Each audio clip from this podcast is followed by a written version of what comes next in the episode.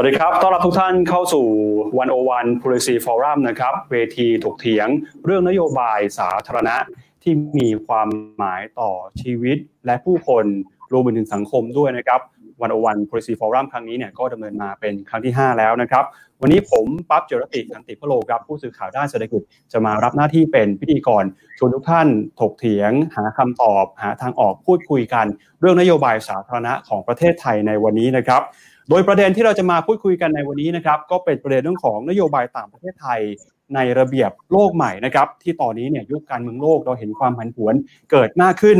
ระบบโลกถูกตั้งคำถามนะครับ ระเบียบโลกใหม่ มีความ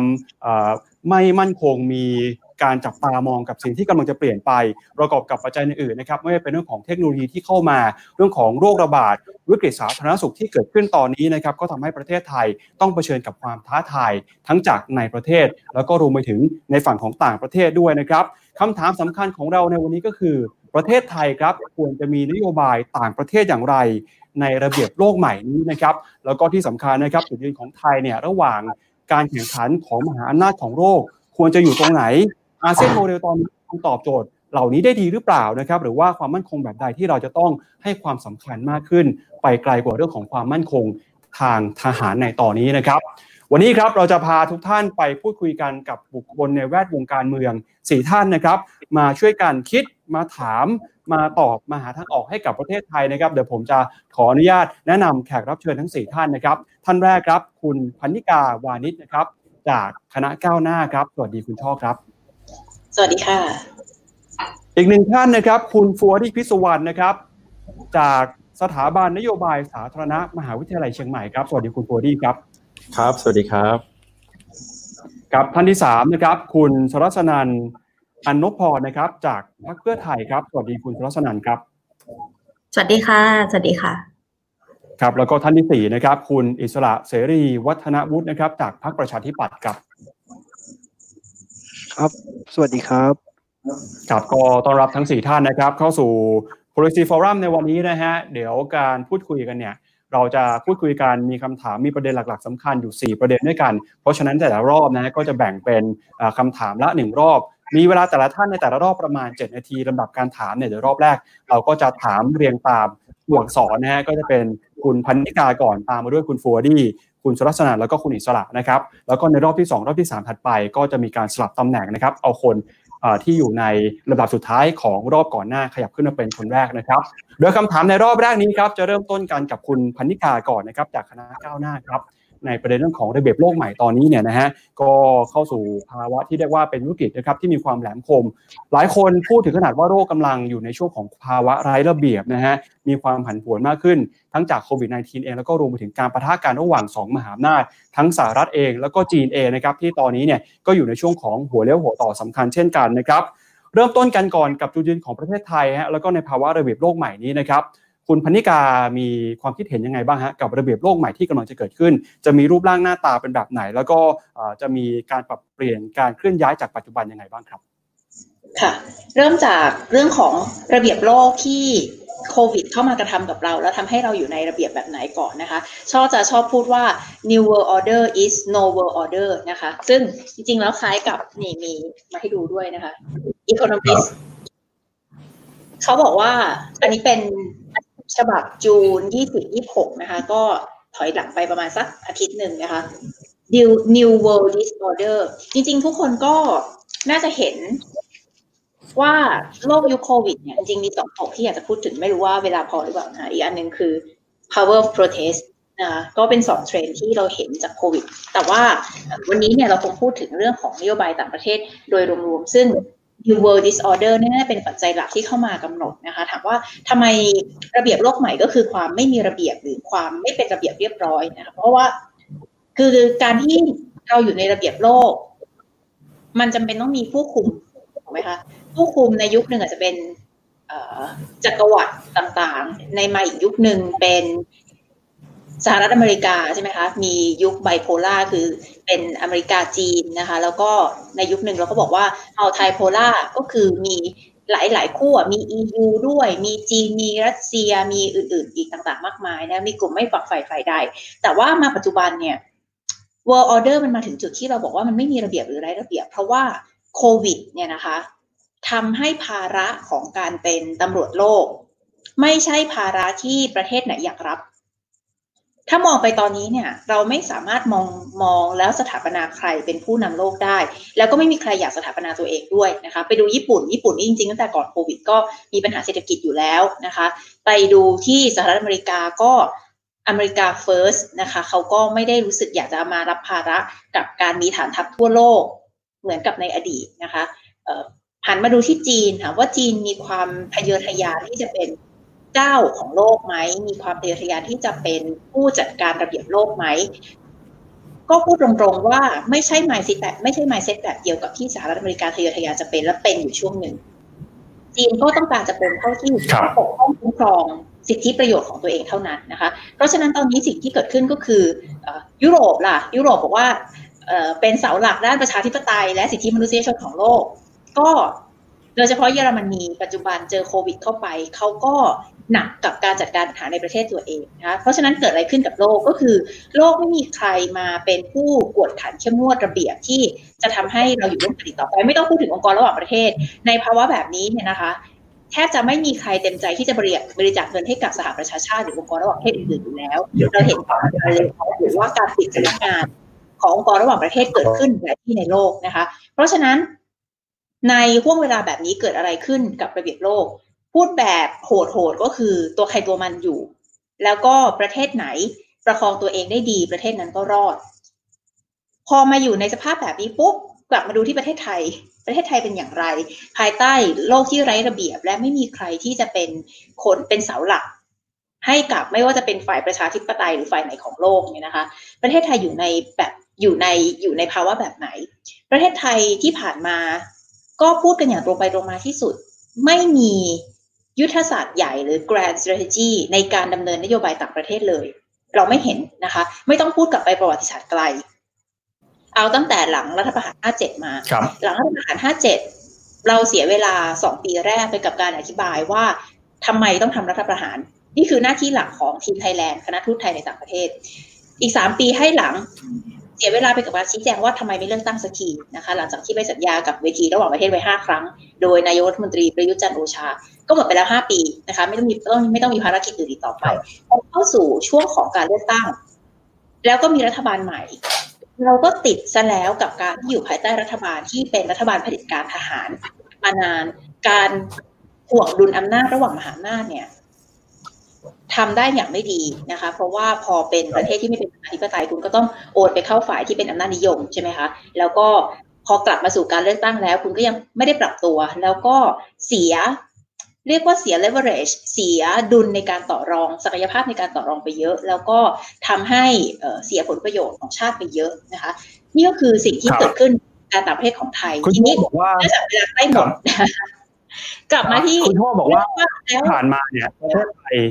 คุณชอบบอกที่ผ่านมาประเทศไทยไม่มี grand strategy นะฮะถ้าหากว่าวันนี้เนี่ยเราจะมากำหนดสถานะหรือว่า grand strategy หรือว่านโยบายต่างประเทศของไทย ในสภาวะที่คุณชอบบอกว่าเป็นโลกที่ไร้ระเบียบนะจะกำหนดนโยบายต่างประเทศของไทยยังไงครับค่ะ grand strategy ที่ควรจะเป็นสำหรับประเทศไทยนะคะก็คือในโลกที่ไร้ระเบียบนี้ตนเป็นที่พึ่งแห่งตน นโยบายต่างประเทศกับนโยบายภายในประเทศต้องสอดคล้องกัน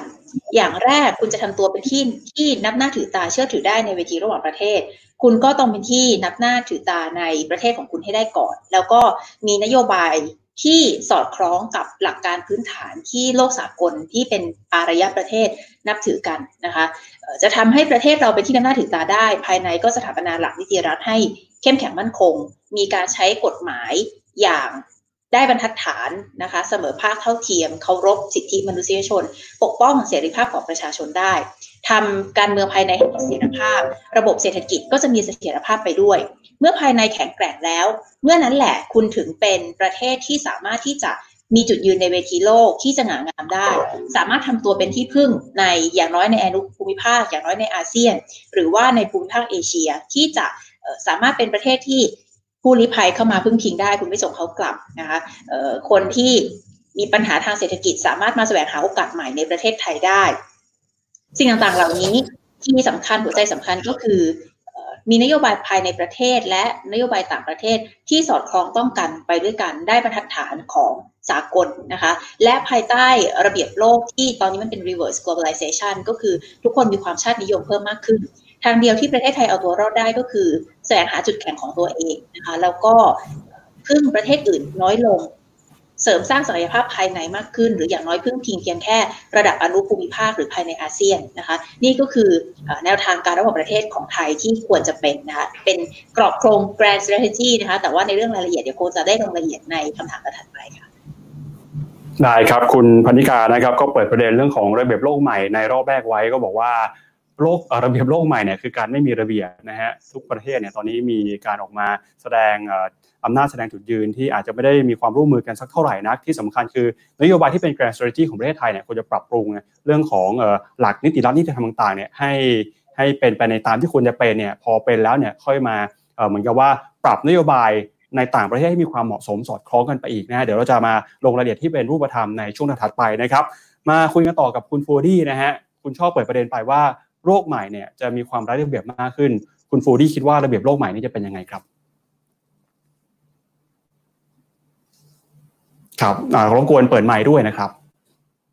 ครับขอโทษครับอ่าจริง ๆ แล้วไม่คิดว่าไม่คิดว่าคิดแตกต่างกับคุณช่อมากครับ ผมมาในฐานะพื้นฐานของคนที่เชื่อว่า foreign policy starts at home ซึ่งก็จริง ๆ ก็คือคล้าย ๆ กับที่คุณชอพูดไปแล้ว ผมคิดว่าทั้งสี่คนที่มาพูดคุยวันนี้ ไม่คิดว่าคิดแตกต่างกันมาก และในทางการปฏิบัติการของนโยบายต่างประเทศเนี่ยครับ มันไม่ควรจะแตกต่างกันมาก มันจะควรจะมีความต่อเนื่องของแต่ละรัฐบาลต่อๆไปเรื่อยๆ และคล้ายๆกับที่คุณชอบพูดเหมือนกันก็คือในระยะหลังเนี่ย ผมคิดว่าระยะตั้งแต่ 2006 เป็นต้นมาเนี่ย เราเราเรามีข้อจำกัดเยอะในการว่าต้องปกป้องตัวเองกลายเป็น defensive foreign policy มากกว่าเป็น proactive foreign policy เพราะว่าเราต้องไปตอบคำถามกับนานาชาติว่า เรื่อง human right เรื่องประชาธิปไตยต่าง ๆ ในประเทศเราเนี่ยทำไมต้องออกมาเป็นแบบนี้เราต้องไปอธิบายแล้วมีอยู่ช่วงหนึ่งเราต้องไปไล่จับท่านทักษิณมีช่วงหนึ่งเราต้องไปอธิบายว่าเมื่อไหร่เราจะมีเลือกตั้ง มีช่วงหนึ่งเราต้องไปอธิบายว่าทำไมมีคนหายอย่างเงี้ยครับคือมันมันไปโฟกัสเรื่องนี้กันค่อนข้างเยอะ อันนั้นคือจุดหนึ่งที่ผมคิดว่าเราควรจะมองภาพใหญ่กว่านั้น แต่ทั้งนี้ทั้งนั้นผมคิดว่าข้าราชการการต่างประเทศของพวกเราเนี่ยเป็นเป็นคนที่เก่งมากครับในในสภาวะ สังคมปัจจุบัน สังคมโลกปัจจุบันในช่วงที่เรา move จากเมื่อก่อนเนี่ยหลังจากสงครามโลกเป็นต้นมาหลังจากโดยเฉพาะหลังจากหลังจากโควอเป็นต้นมาหลังจากสงครามเย็นเป็นต้นมาเนี่ยมันเป็นโลกที่เขาเรียกว่ายูนิโพล่าแล้วตอนนี้หลังจากโควิดเนี่ยเราจะเห็นได้ชัดเจนเรากำลัง move ไปสู่โลกที่เป็นไบโพล่ามากขึ้นก็คือการแข่งขันของจีนและอเมริกาเนี่ยจะค่อนข้างรุนแรงมากขึ้นเรื่อยๆ และเราเนี่ยจะอยู่ในฐานะที่ลำบากมาก ในภาษาวิชาการเราเรียกประเทศไทยว่าเป็น middle power ก็คือเป็นเป็นเป็นประเทศที่มีมหาอำนาจระดับกลางๆ เพราะฉะนั้นเราจะโดนฟอร์สจากทั้งอเมริกาจากจีนในการต้องเลือกข้าง แต่ในความเป็นจริงแล้วเราไม่สามารถเลือกได้ครับในทางภูมิศาสตร์แล้วเนี่ยเราก็อยู่ใต้ประเทศจีนเราต้องเทรดกับจีนด้านเอคโนมิกเรายึดโยงกับประเทศจีนเยอะมาก เป็นฐานผลิตของเราเป็นฐานการค้าของเราที่เราส่งออกไป ในอเมริกาเนี่ยเรายึดโยงกับเขาด้าน security มาตลอดด้านความมั่นคงมั่นคงทางการอาหาร เราเป็นหนึ่งใน พันธมิตรทางอาหารของอเมริกาเป็นหนึ่งในห้าพันธมิตรในเอเชีย เป็นเป็นพันธมิตรแรก ๆด้วยในในเอเชีย เพราะฉะนั้นเรามีความสัมพันธ์กับกับอเมริกาอย่างมากทางด้านความมั่นคงทางการอาหาร ซึ่งผมว่าสิ่งเหล่านี้ก็ยังจะอยู่ต่อไปครับทำให้แล้วการที่อเมริกาเนี่ยมีอำนาจลดลง ผมคิดว่ายังเป็นเชิงในเชิง relative เพราะว่าถ้าวัดกันแล้วเนี่ยอเมริกาก็น่าจะยังเหนือกว่าจีนอยู่พอสมควร แต่ว่าการที่อเมริกาด้อยลงเนี่ย มันทำและจีนถีบตัวเองขึ้นมาเนี่ยมันทำให้ความแตกต่างของ power ของอำนาจโลกเนี่ยมันน้อยลงเยอะแต่แต่ทั้งนี้ทั้งนั้นนะครับเราเราต้องคิดดีๆว่าว่าเราจะเดินหน้าต่อไปกันยังไง และในที่สุดแล้วเนี่ยผมคิดว่าเราเราเลือกข้างไม่ได้ เราควรจะโฟกัสไปทางด้าน issue base ไปเรื่อยๆ อย่างเช่นสิ่งที่เราทำได้ดีเรื่อง sustainable development ผมคิดว่าเราเราทำค่อนข้างดีมากเรื่องเรื่องเรื่องโปรโมทความคิดความเรื่องการพัฒนาที่ยั่งยืน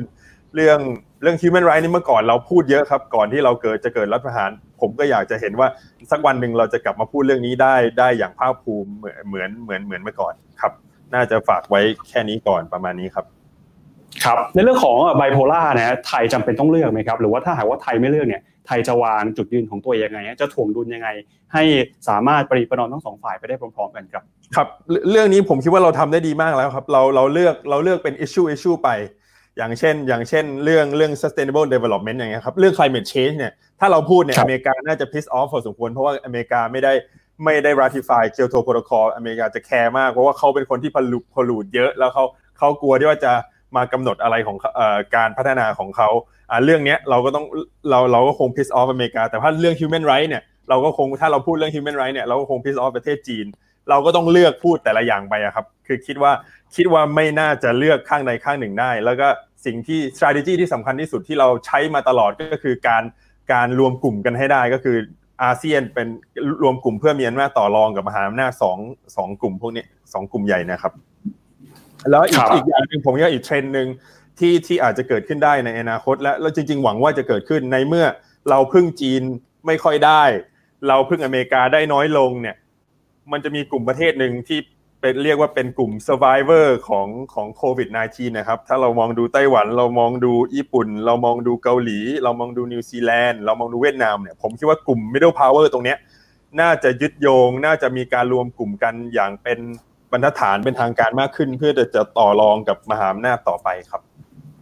ครับ ถ้าหากว่าดูในภาพใหญ่ครับ ในเชิงนโยบายต่างประเทศนะฮะ ถ้าหากว่าคุณฟูอาดี้บอกว่ามันจะไร้ระเบียบมากขึ้นอย่างที่เห็นด้วยกับคุณช่อเนี่ยนะฮะ ประเทศไทยควรจะมี strategy สำคัญยังไง หรือว่าควรจะวาง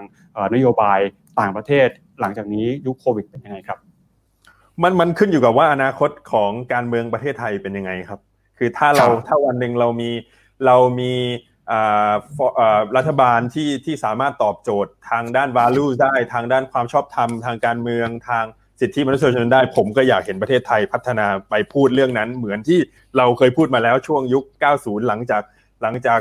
พุทธบาธมินหลังจากปี 1997 เป็นต้นมาเราพูดเรื่องนี้เยอะมากนะครับ เราเราเป็นประเทศแรกในอาเซียน ด้วยซ้ำที่พูดเรื่องประชาธิปไตยในในเชิง foreign policy integrate เข้าไปเป็นส่วนหนึ่งของ foreign policy ถ้าถามผมเนี่ยว่าผมอยากเห็นอะไรเนี่ย ผมอยากเห็นแบบนั้นครับในเป็นเป็นเป็นความมุ่งหวัง เพราะว่าเราพึ่งอเมริกาไม่ได้อยู่แล้ว จีนพึ่งไม่ได้อยู่แล้วในด้านนี้ เราจะไปคุยกับญี่ปุ่นกับเกาหลี กับประเทศอีกสี่ประเทศที่เป็น alliance ของอเมริกาในในในภูมิภาคเอเชียครับนิวซีแลนด์ออสเตรเลีย ญี่ปุ่น เกาหลี แล้วก็ไทยแล้วอ่าใช่ แล้วก็เนี่ยครับแล้วก็มีฟิลิปปินส์อีกประเทศหนึ่งมีแค่ฟิลิปปินส์อย่างเดียวครับที่ทำได้ไม่ดีหลังจาก post covid แต่สี่ห้าประเทศที่เหลือเนี่ยรู้สึกว่าทำได้ดีกันหมดเลย และเราเป็นประเทศเดียวที่ที่พูดเรื่องประชาธิปไตยไม่ได้เพราะว่าเพราะว่าถ้าดูแล้วญี่ปุ่นเกาหลีพูดได้หมดเขาเขามีค่อนข้างมีความภูมิใจพอสมควรอ่านิวซีแลนด์ออสเตรเลียพูดได้หมด คือผมอยากให้เราไปอยู่ในกลุ่มประเทศนั้นนะครับ ซึ่งซึ่งผมเคยใช้คำว่า Eastern liberalism เพราะว่า Western liberalism เนี่ยมันมันไม่ได้เป็นความหวังแล้วครับ ผมคิดว่าผมคิดว่าในในยุค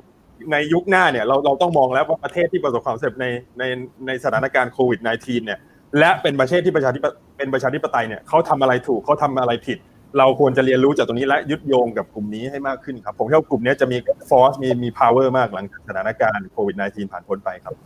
ครับการที่ประเทศไทยไม่สามารถพูดเรื่องประชาธิปไตยได้อย่างเต็มที่นะฮะอย่างที่คุณฟูอาดี้บอกก็คือเป็น defensive foreign policy เนี่ยนะฮะการที่ใช้นโยบายแบบนี้มันมันสร้างผลเสียหรือว่ามีผลกระทบกับ ประเทศไทยในจุดยืนนานาชาติยังไงครับ โอ้ก็ก็เราก็ขาดความเป็นผู้นำไปครับ เราเคยเป็นความหวังทั้งทางด้านเศรษฐกิจ และทางด้านเศรษฐกิจนี่ก็พูดพูดเรื่องภาษาอังกฤษเขาใช้คำว่า interest อ่าถ้าเป็นเรื่องประชาธิปไตยเรื่อง value เรื่องอะไรเนี่ยเขาภาษาอังกฤษเขาใช้คำว่า values คือเราเราเคยทำได้ดีทั้งสองขาเนี่ย foreign policy จะมีสองขา interest and values ในที่สุดแล้วอะมันก็ต้องมารวมกันมามามามา balance กันว่าจะเอาบางทีไป interest อย่างเดียว เราทิ้ง values ของเราไม่ได้ เราไป value อย่างเดียว interest เราก็เสียในที่สุดแล้วเนี่ยมันควรจะเป็นห้าสิบห้าสิบระหว่างสองอย่างนี้ครับ น่าจะประมาณนั้นได้ได้เลยครับ ขอบพระคุณคุณฟัวดี้นะครับ เดี๋ยวมาคุยกันต่อกับคุณสวัสนันนะฮะในประเด็นเรื่องของระเบียบโลกใหม่ครับ มองเป็นยังไงบ้างแตกต่างจากที่สองท่านพูดมาก่อนหน้าหรือเปล่า หรือว่ามีประเด็นอะไรเพิ่มเติมครับ ค่ะ ความจริงทั้งสองท่านก็มีโอกาสได้วาดภาพรวมแล้วก็เป็นปัญหาหลักๆที่ โลกเราแล้วก็ทุกๆประเทศกำลังเจอนะคะไม่ว่าจะเรื่องโควิด หรือว่าเรื่องทำการค้าที่ทำให้หลาย ๆประเทศอึดอัด เพราะฉะนั้นระเบียบโลกเหมือนที่คุณช่อว่าค่ะ ตอนนี้มันลวนไปหมด อะไรที่เคยปฏิบัติกันมาเนี่ยมันเริ่มมันเริ่มไม่เป็นไปตามธรรมเนียม IR philosophy ทั้งหมดที่เราเคยได้เรียนมาเนี่ยมันเหมือนจะไป มันตามไม่ทันกับโลกที่มัน disrupt สุดๆใช่ไหมโควิด เข้ามายิ่ง intensify ให้สองขั้วอำนาจเนี่ย ยิ่งมีการชนหน้าสู้กันกันกันอย่างชัดเจน แต่ว่าใช้โควิด เนี่ยมาเป็นมาเป็นตัวที่เขาเรียกว่าเป็นแพ้อะค่ะ เพราะฉะนั้นถ้าดูมุมมองของแต่ละประเทศเนี่ยเหมือนเหมือนที่หลาย ๆ ท่านว่าจะเริ่มระวังตัวมากขึ้น จะเริ่มเป็นชาตินิยมมากขึ้น อย่าง EU ที่เคยรักกันมาก ๆ เนี่ย ก็เห็นชัดเจนเพราะเพราะโควิดด้วยแล้วก็ปิดตัวไป เพราะฉะนั้นตัวเองเนี่ยดูแลตัวเองมากขึ้น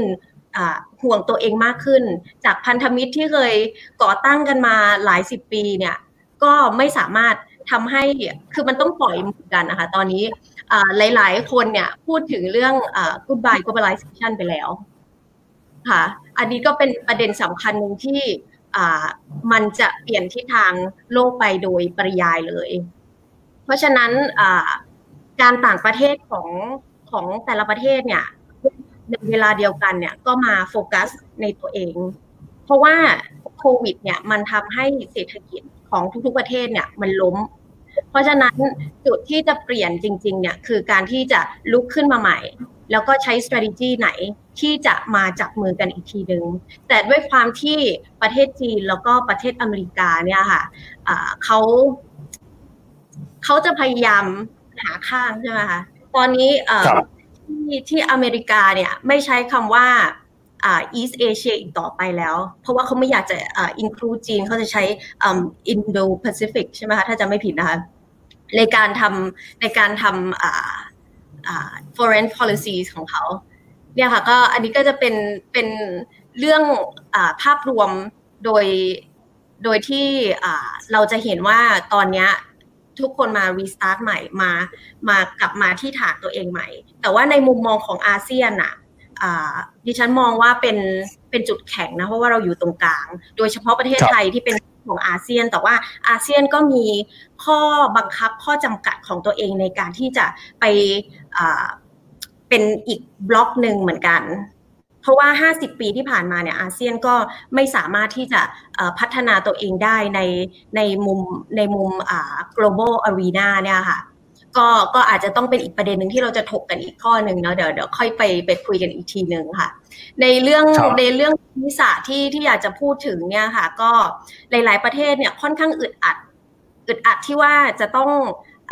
มีการสานสัมพันธ์ทางไมตรีกับทั้งสองประเทศยังไงจะต้อง balance ยังไงให้ตัวเองเจ็บน้อยที่สุด เพราะว่าเท่าที่เห็นมาเนี่ยทั้งสองประเทศก็ใช้การค้าเป็นอาวุธนะคะ ตอนนี้ก็จะไม่มีการ militarization ในการในการขู่กันอีกต่อไป หลาย ๆ ครั้งที่ทั้งสองประเทศเนี่ยขู่ประเทศประเทศเล็กๆ อย่างเราเนี่ยประเทศไทยเนี่ยจะโดนขู่จากทั้งสองประเทศ เพราะว่าเราจะต้องอิงจากทั้งสองประเทศ ประเทศไทยเนี่ยจะมีความเสี่ยงค่อนข้างมาก เพราะว่าจะต้องอพึ่งทั้งอเมริกาทึ่งพึ่งทั้งประเทศจีน การท่องเที่ยวของเราพึ่งจีนเป็นอย่างมาก การส่งออกพึ่งทั้งสองประเทศเป็นอย่างมาก เพราะฉะนั้นความเสี่ยงของเราเนี่ยมันถูก expose ค่อนข้างมากในในสงครามครั้งนี้ค่ะ ก็เลยมองว่าประเทศไทยอาจจะต้องกลับมามองตัวเองใหม่ มาจัดขบวนใหม่ว่า หลังจากโควิดเนี่ยเราจะเดินต่อไปยังไงให้ ให้พื้นฐานของเราเนี่ยไม่ไม่ถูกเปิดโปงในเรื่องความเสี่ยงมากถึงขนาดนี้ เนี่ยค่ะ อันนี้ก็เป็นเป็นถ้าเกิดจะไปดูที่นโยบายไปเลยฮะอย่างที่บอกไปว่าหลังโควิดเนี่ยเราจะวางจุดยืนเราจะจัดระเบียบนโยบายของตัวยังไงนะคุณสรัสนาคิดว่าเราควรจะทํำยังไงดีครับความจริงเรามีของดีหลายอย่างนะ เพราะว่าเราเป็นเป็นฮับของอาเซียนทำยังไงให้เราเพิ่ม ความแข็งแกร่งในด้านนี้ที่ผ่านมาเนี่ย เราอาจจะต้องไปสู้กับสิงคโปร์เราอาจจะต้องไปสู้กับอินโดในเรื่องอการเป็นศูนย์ของการผลิต เราต้องไปสู้กับสิงคโปร์ในเรื่องของโลจิสติกส์เราต้องไปสู้กับเวียดนามเรื่อง agriculture แต่เรื่องพวกนี้จะทำยังไงให้เราให้เรามามามีจุดแข็งได้ มันก็ต้องอยู่ที่ รัฐบาลว่าจะมีมาตรการมีนโยบายจากนี้ต่อไป เพราะว่าเท่าที่ผ่านมาทำให้เห็นเลยว่า หลาย ๆ รัฐบาลเนี่ยยังไม่สามารถตอบโจทย์เรื่องพวกนี้ได้ competitiveness ของเราในการแข่งขัน ด้านการค้า ด้านการส่งออกเนี่ย ยังถือว่าเราวิ่งช้ากว่าคนอื่นมาก ๆ เราเคยวิ่งเร็วกว่าคนอื่น แต่คนอื่นเขาวิ่งเร็วกว่าเราแล้ว ตอนนี้เราจะทำยังไงให้เราวิ่งเร็วขึ้น อันนี้ก็คือโจทย์สำคัญที่รัฐบาลจะต้องตีแล้ว จะต้องตีให้ถูกเวลาด้วย เพราะว่าณตอนนี้ทุกคนชะลอกันหมด ทุกคนล้มกันหมดทำยังไง เพราะฉะนั้นเนี่ยค่ะงบประมาณในแต่ละปีแต่ละปีเนี่ย ประเทศไทยจำเป็นจะต้องใช้อย่างให้คุ้มค่าที่สุด มันก็กลับมาที่ปัญหาเดิมภายในของเราที่สถานการณ์การเมืองเนี่ย มันไม่ อยู่ในจุดที่จะสามารถบริหารตัวเองได้อย่างมีกิจอย่างเป็นกิจลักษณะ แล้วก็ได้ประสิทธิภาพ ค่ะ ครับอันนี้ก็เป็นสาเหตุสำคัญมาจากปัจจัยบางอย่างในประเทศไทยด้วยนะ แต่ถ้าหากว่าสถานการณ์ยังคงเป็นแบบนี้อยู่ครับ มีความขัดแย้งภายนอกสหรัฐกับอเมริกาอย่างที่คุณชลสนันพูดไปว่าก็มีการใช้สงครามการค้าตอบโต้กันไปมาแบบนี้นะฮะ ถ้าหากว่าเราจะมากำหนดนโยบายต่างประเทศของไทยณวันนี้ครับ มีเรื่องไหนต้องเน้นบ้าง นโยบายควรจะเป็นยังไงครับ คือความจริงประเทศไทยประเทศเดียวอาจจะไม่พอค่ะ การจับมือกับเพื่อนบ้าน การจับเป็นกลุ่มอาเซียนให้ผนึกกำลัง จะยินดีจะยินร้ายกับใครก็ช่าง แต่ว่าถ้าเราจับมือกันเนี่ย มันจะสร้างมันจะสร้างกลุ่มกลุ่มหนึ่งที่จะสามารถต่อรองได้ คือวันอาทิตย์ก่อนนะคะสิงคโปร์ก็ออกมาประกาศว่า อย่าให้เราเลือกเลยว่าเราจะต้องเลือกฝั่งไหน เพราะว่าไม่ว่าเราจะเลือกฝั่งไหนละเราเจ็บทั้งนั้นยิ่งถ้าเราประสานมือกันเนี่ยค่ะมันมันจะสามารถฟอร์มเป็นกลุ่มก้อนที่จะสามารถเจรจากับเขาได้ แต่ในขณะเดียวกันเนี่ย ประเทศ CLMV หรือว่าหลาย ๆ ประเทศเนี่ยก็มีการแทรกแซงจากทั้งประเทศจีนทั้งอเมริกาไม่ว่าจะด้านไหนก็ดีทางตรงทางอ้อมเนี่ยค่ะ มันก็เลยทำให้การจับมือของเราเนี่ย ยังไม่เป็นยังไม่เป็นปึกแผ่นยังไม่เป็นรูปธรรม เพราะฉะนั้นความหวังของ ของบล็อกอาเซียนของเรา เราต้องมาคุยกันเองอีกทีหนึ่งว่า ในสถานการณ์โลกที่มันเปลี่ยนไปแล้ว แล้วก็ความรุนแรงของทั้งสองประเทศยักษ์ใหญ่ที่แข่งกันอยู่เนี่ยทำยังไงแล้วเราจะวางยุทธศาสตร์ยังไงในมุมมองของอาเซียนให้มันได้ประโยชน์ที่สุดค่ะครับขอบพระคุณนะครับ คุณชลัสนันจากพรรคเพื่อไทยนะฮะก็มีการพูดถึงประเด็นที่ไทยประเทศเดียวเนี่ยอาจจะไม่สามารถต่อรอง ท่ามกลางความขัดแย้งระหว่างประเทศมหาอำนาจได้ ก็มีการเสนอนะครับให้ใช้วิธีการรวมกลุ่มโดยเฉพาะยิ่งกลุ่มของอาเซียนเนี่ยจะมีบทบาทสำคัญมากขึ้น ในการต่อรองเจรจาเรื่องของผลประโยชน์ในเวทีระหว่างประเทศนะครับมาคุยกันต่อนะครับที่คุณอิสระจากพรรคประชาธิปัตย์นะครับในเรื่องของระเบียบโลกใหม่เนี่ยทั้ง 3 ท่านนะฮะเห็นตรงกันเลยบอกว่ามันจะเป็นความไร้ระเบียบ มันจะมีความขัดแย้งเพิ่มมากขึ้นไปเรื่อยๆนะครับคุณอิสระมองเรื่องนี้ยังไงบ้างครับ ครับคือจริงทั้งสามท่านก็ได้ได้ให้มุมมองที่ค่อนข้างค่อนข้างครอบคลุมแล้วนะครับอันนี้ผมขอขอย้อนกลับไปดูภาพภาพที่กว้างขึ้นอีกนิดนึงเมื่อเราพูดถึงระเบียบโลกเนี่ยเราก็คงต้องพูดถึงความสัมพันธ์ระหว่างกัน ความสัมพันธ์ระหว่างกันของประเทศต่างๆ มันก็คงเหมือนกับความสัมพันธ์ทั่ว ๆ ไปอะครับ ที่ว่ามันก็มีความสัมพันธ์ที่แน่นแฟ้นความสัมพันธ์ที่ผิวเผินเหมือนกับความรักนะครับ จะรักมากรักน้อย รักแท้รักเทียม รักบ้างรบบ้าง รักระหว่างลบ บางคนทั้งทั้งรักทั้งลบนะครับ หรือว่าจะไปพิสดารขนาดรักลวงพางอะไรต่างๆ คราวนี้ความสัมพันธ์เนี่ยมันของแต่ละประเทศเนี่ยมันถูกวัดกันด้วยปัจจุบันเนี้ยอาจจะประกอบด้วยหลายปัจจัย แต่สองปัจจัยหลักๆ ที่ที่เป็นตัวกำหนดความสัมพันธ์อันที่หนึ่งนั่นก็คือเรื่องของเศรษฐกิจการที่สองคือเรื่องของการทหารสองสิ่งนี้เป็นสิ่งที่หลีกเลี่ยงไม่ได้ว่าเป็นเป็นปัจจัยหลักที่ใช้ในการกำหนด ระดับความสัมพันธ์ระหว่างกันนะครับคนนี้เมื่อเราลงไปดูตรงนี้แน่นอนที่สุดเมื่อพูดอย่างนี้คนที่มีความสัมพันธ์มีความมั่นคงทางด้านเศรษฐกิจและการทหารเนี่ยสูง ก็ย่อมจะเป็นเป็นผู้นำของโลก เราก็เลยได้เห็นขั้วต่างๆ ที่ถูกนำโดยสี่ขั้วหลักๆใช่ไหมครับก็มีอเมริกาจีนรัสเซียแล้วก็ EU อย่าง เช่นซึ่งแต่ละในสี่ขั้วเนี้แต่ละขั้วก็ก็ให้ความสำคัญกับให้ความสมดุลกับกับด้านการทหารและการเศรษฐกิจแตกต่างกันอย่าง EU ก็เน้นการเศรษฐกิจในส่วนของรัสเซีย ซึ่งเป็นประเทศขนาดใหญ่เน้นการทหารมีขนาดเศรษฐกิจเท่ากับอิตาลีซึ่งเป็นประเทศขนาดเล็กก็อันนี้ก็เป็นเป็นหนึ่งในวิธีการ ปรับสมดุล แต่คราวนี้เมื่อมาพูดถึงอเมริกากับจีนสองประเทศนี้มีสาเหตุที่เราพูดถึงสองประเทศนี้บ่อย นั่นก็เป็นเพราะว่าสองประเทศนี้มีขนาดที่ค่อนข้างใหญ่ในเรื่องของทั้งเศรษฐกิจแล้วก็ทหาร แล้วก็มีขนาดที่ค่อนข้างใกล้เคียงกัน ไปดูที่เศรษฐกิจเนี่ยอเมริกากับจีนเนี่ยมีขนาดของ GDP ใกล้เคียงกันมาก 20 กว่าล้านล้านเหรียญสหรัฐนะครับ เมื่อไปดูที่การทหารทั้งสองอันก็มีความมั่นคงทางการทหาร ค่อนข้างสูง แต่ต่างมิติกันในส่วนของจีนเนี่ยจีนมีความมั่นคงทางการทหารในแง่ของปริมาณคน มีมีกองกำลังถึง 2 ล้านกว่าคน ในขณะที่อเมริกาถึงล้านกว่าคน แต่งบประมาณทางการทหารของอเมริกาก็สูงถึง6แสนกว่าล้านเหรียญสหรัฐเมื่อเทียบกับจีน2แสนกว่าล้านเมื่อสองประเทศนี้เนี่ยมีความใหญ่โตทางด้าน เศรษฐกิจและก็การทหารทั้งคู่ ก็หลีกเลี่ยงไม่ได้ครับ ที่จะเกิดการเกิดการประลองกำลังกันบ้างในโอกาสต่างๆ ในทั้งสองมิติ แต่ทีนี้ผมคิดว่าเมื่อเราพูดถึงประเทศมหาอำนาจทั้งสี่ประเทศสี่กลุ่มเนี่ยที่ผมพูดเนี่ยนะครับ ในทางการทหารเนี่ยเราคงไม่ได้เห็นการรบกันจริง ๆ ของของสี่ประเทศนี้หรอกครับ ส่วนมากก็จะเป็นการการรบผ่านการแสดงแสนยานุภาพต่างๆ หรือการรบผ่านตัวแทนผ่านประเทศต่างๆ แต่ที่เราเห็นชัดๆ ที่เรียกได้ว่าเปิดหน้าชนกันเลย นั่นก็คือเป็นเรื่องของการรบ ทางด้านการค้านะครับ คราวนี้ถามว่าสถานการณ์การแพร่ระบาดของโควิด มันมามันมามีผลกระทบอะไรกับกับเรื่องต่างๆเหล่านี้บ้างผมผมมองอย่างนี้ครับว่ามันก็จะมามีผลกระทบกับ 4 เรื่องหลักๆ อันที่ 1 ปฏิเสธไม่ได้เลย ก็คือเรื่องด้านการสาธารณสุข อันที่ 2 ก็คือเป็นเรื่องของการย้ายถิ่นฐานนะครับ อันที่ 3 ก็คือการการค้าการลงทุน ด้านที่ 4 ซึ่งจริงๆเป็นด้านบวกนั่นก็คือเป็นเรื่องของการที่ทำให้ทั่วโลกเริ่มตระหนักในปัญหาร่วมกัน ข้อสุดท้ายนี่ผมขยายความนิดนึงก็อย่างเช่นเรื่องของการเปลี่ยนแปลงทางด้านสภาพภูมิอากาศนะครับ เราได้เห็นว่า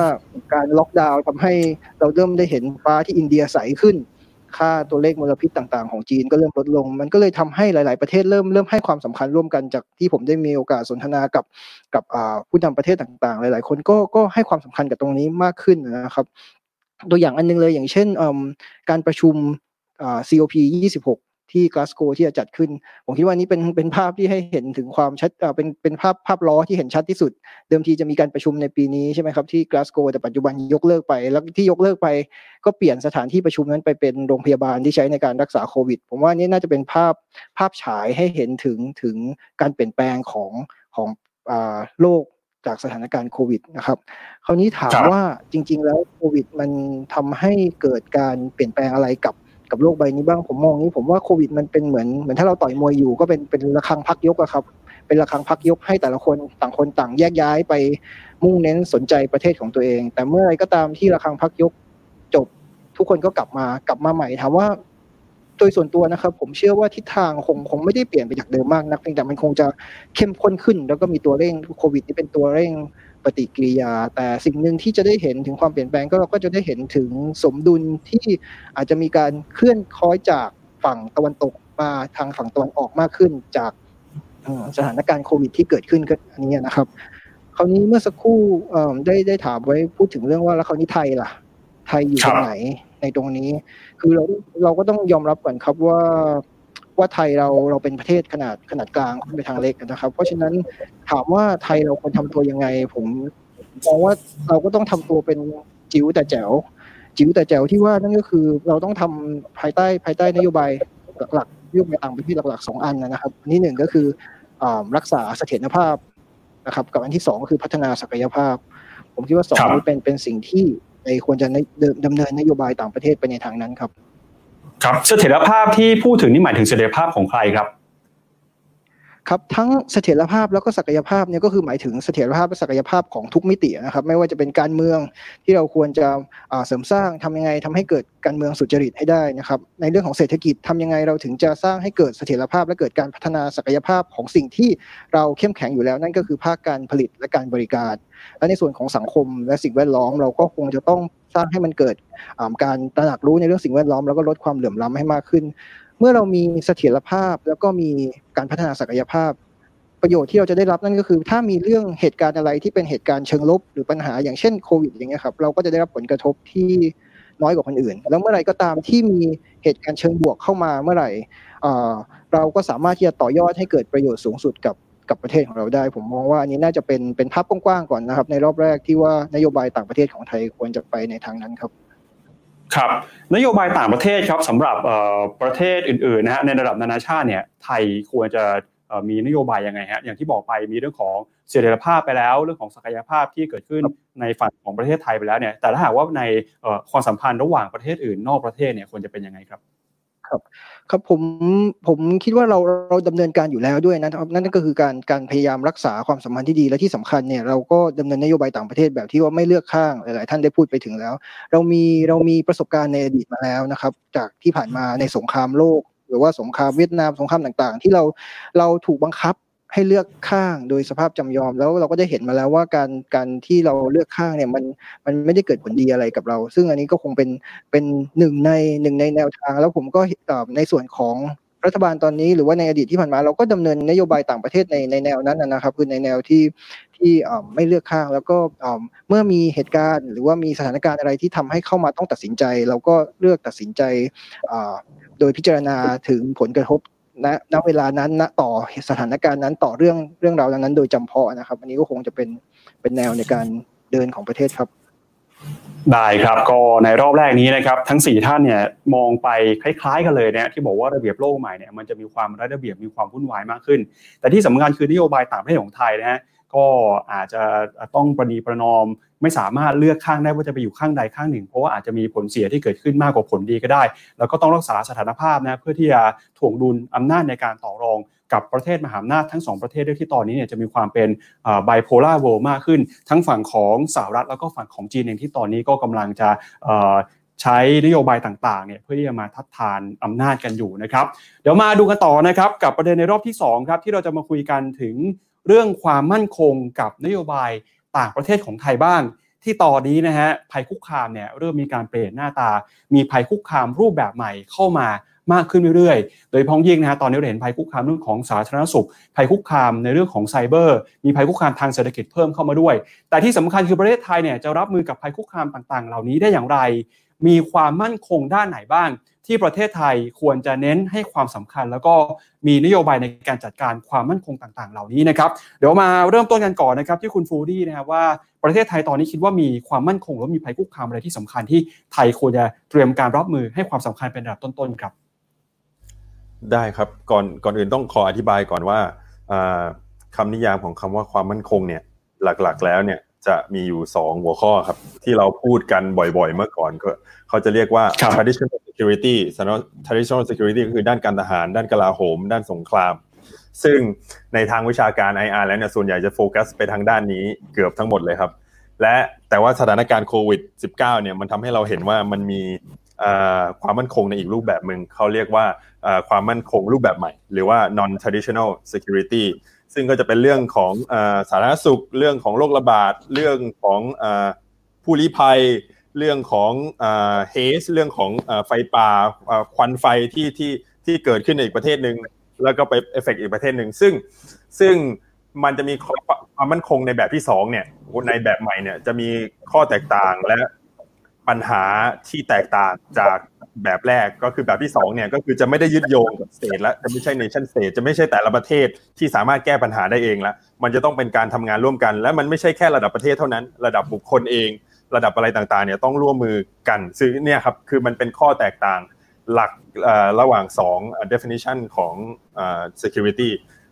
ทำให้ในในโลกอนาคตเนี่ยเรื่องที่สองเนี่ยจะได้รับการโฟกัสมากขึ้นเยอะเพราะสถานการณ์ โควิด -19 ซึ่งประเทศไทยเองเราเองเนี่ยก็ต้องปรับนโยบายบางอย่าง ผมคิดว่ายังเป็นในเชิงของในเชิงของ tactical อยู่อาจจะต้องไม่ไม่ไม่ถึง grand strategy ไม่ถึงภาพใหญ่มากนะในการเตรียมตัวรับมืออะไรต่างๆ กับสถานการณ์ใหม่ๆ พวกนี้ครับ ครับ น่าจะน่าจะประมาณนี้ครับที่ครับ แต่ว่าถ้าจะให้ลงดีเทลก็ก็ได้ครับ ว่าว่าว่าคิดว่าประเทศไทยควรจะทำอะไรบ้าง เพื่อที่จะรับมือ กับกับสถานการณ์ non traditional security ที่มันน่าจะทวีความรุนแรงทวีความสำคัญขึ้นขึ้นมาก ข้อแรกคิดว่าผมคิดว่าเรื่องงบประมาณของของของของกองทัพเนี่ยครับเพราะว่าในปัจจุบันเนี่ยถ้าไปดูพวกเราไปดูกันเนี่ยกองทัพบกเนี่ยมีงบประมาณประมาณ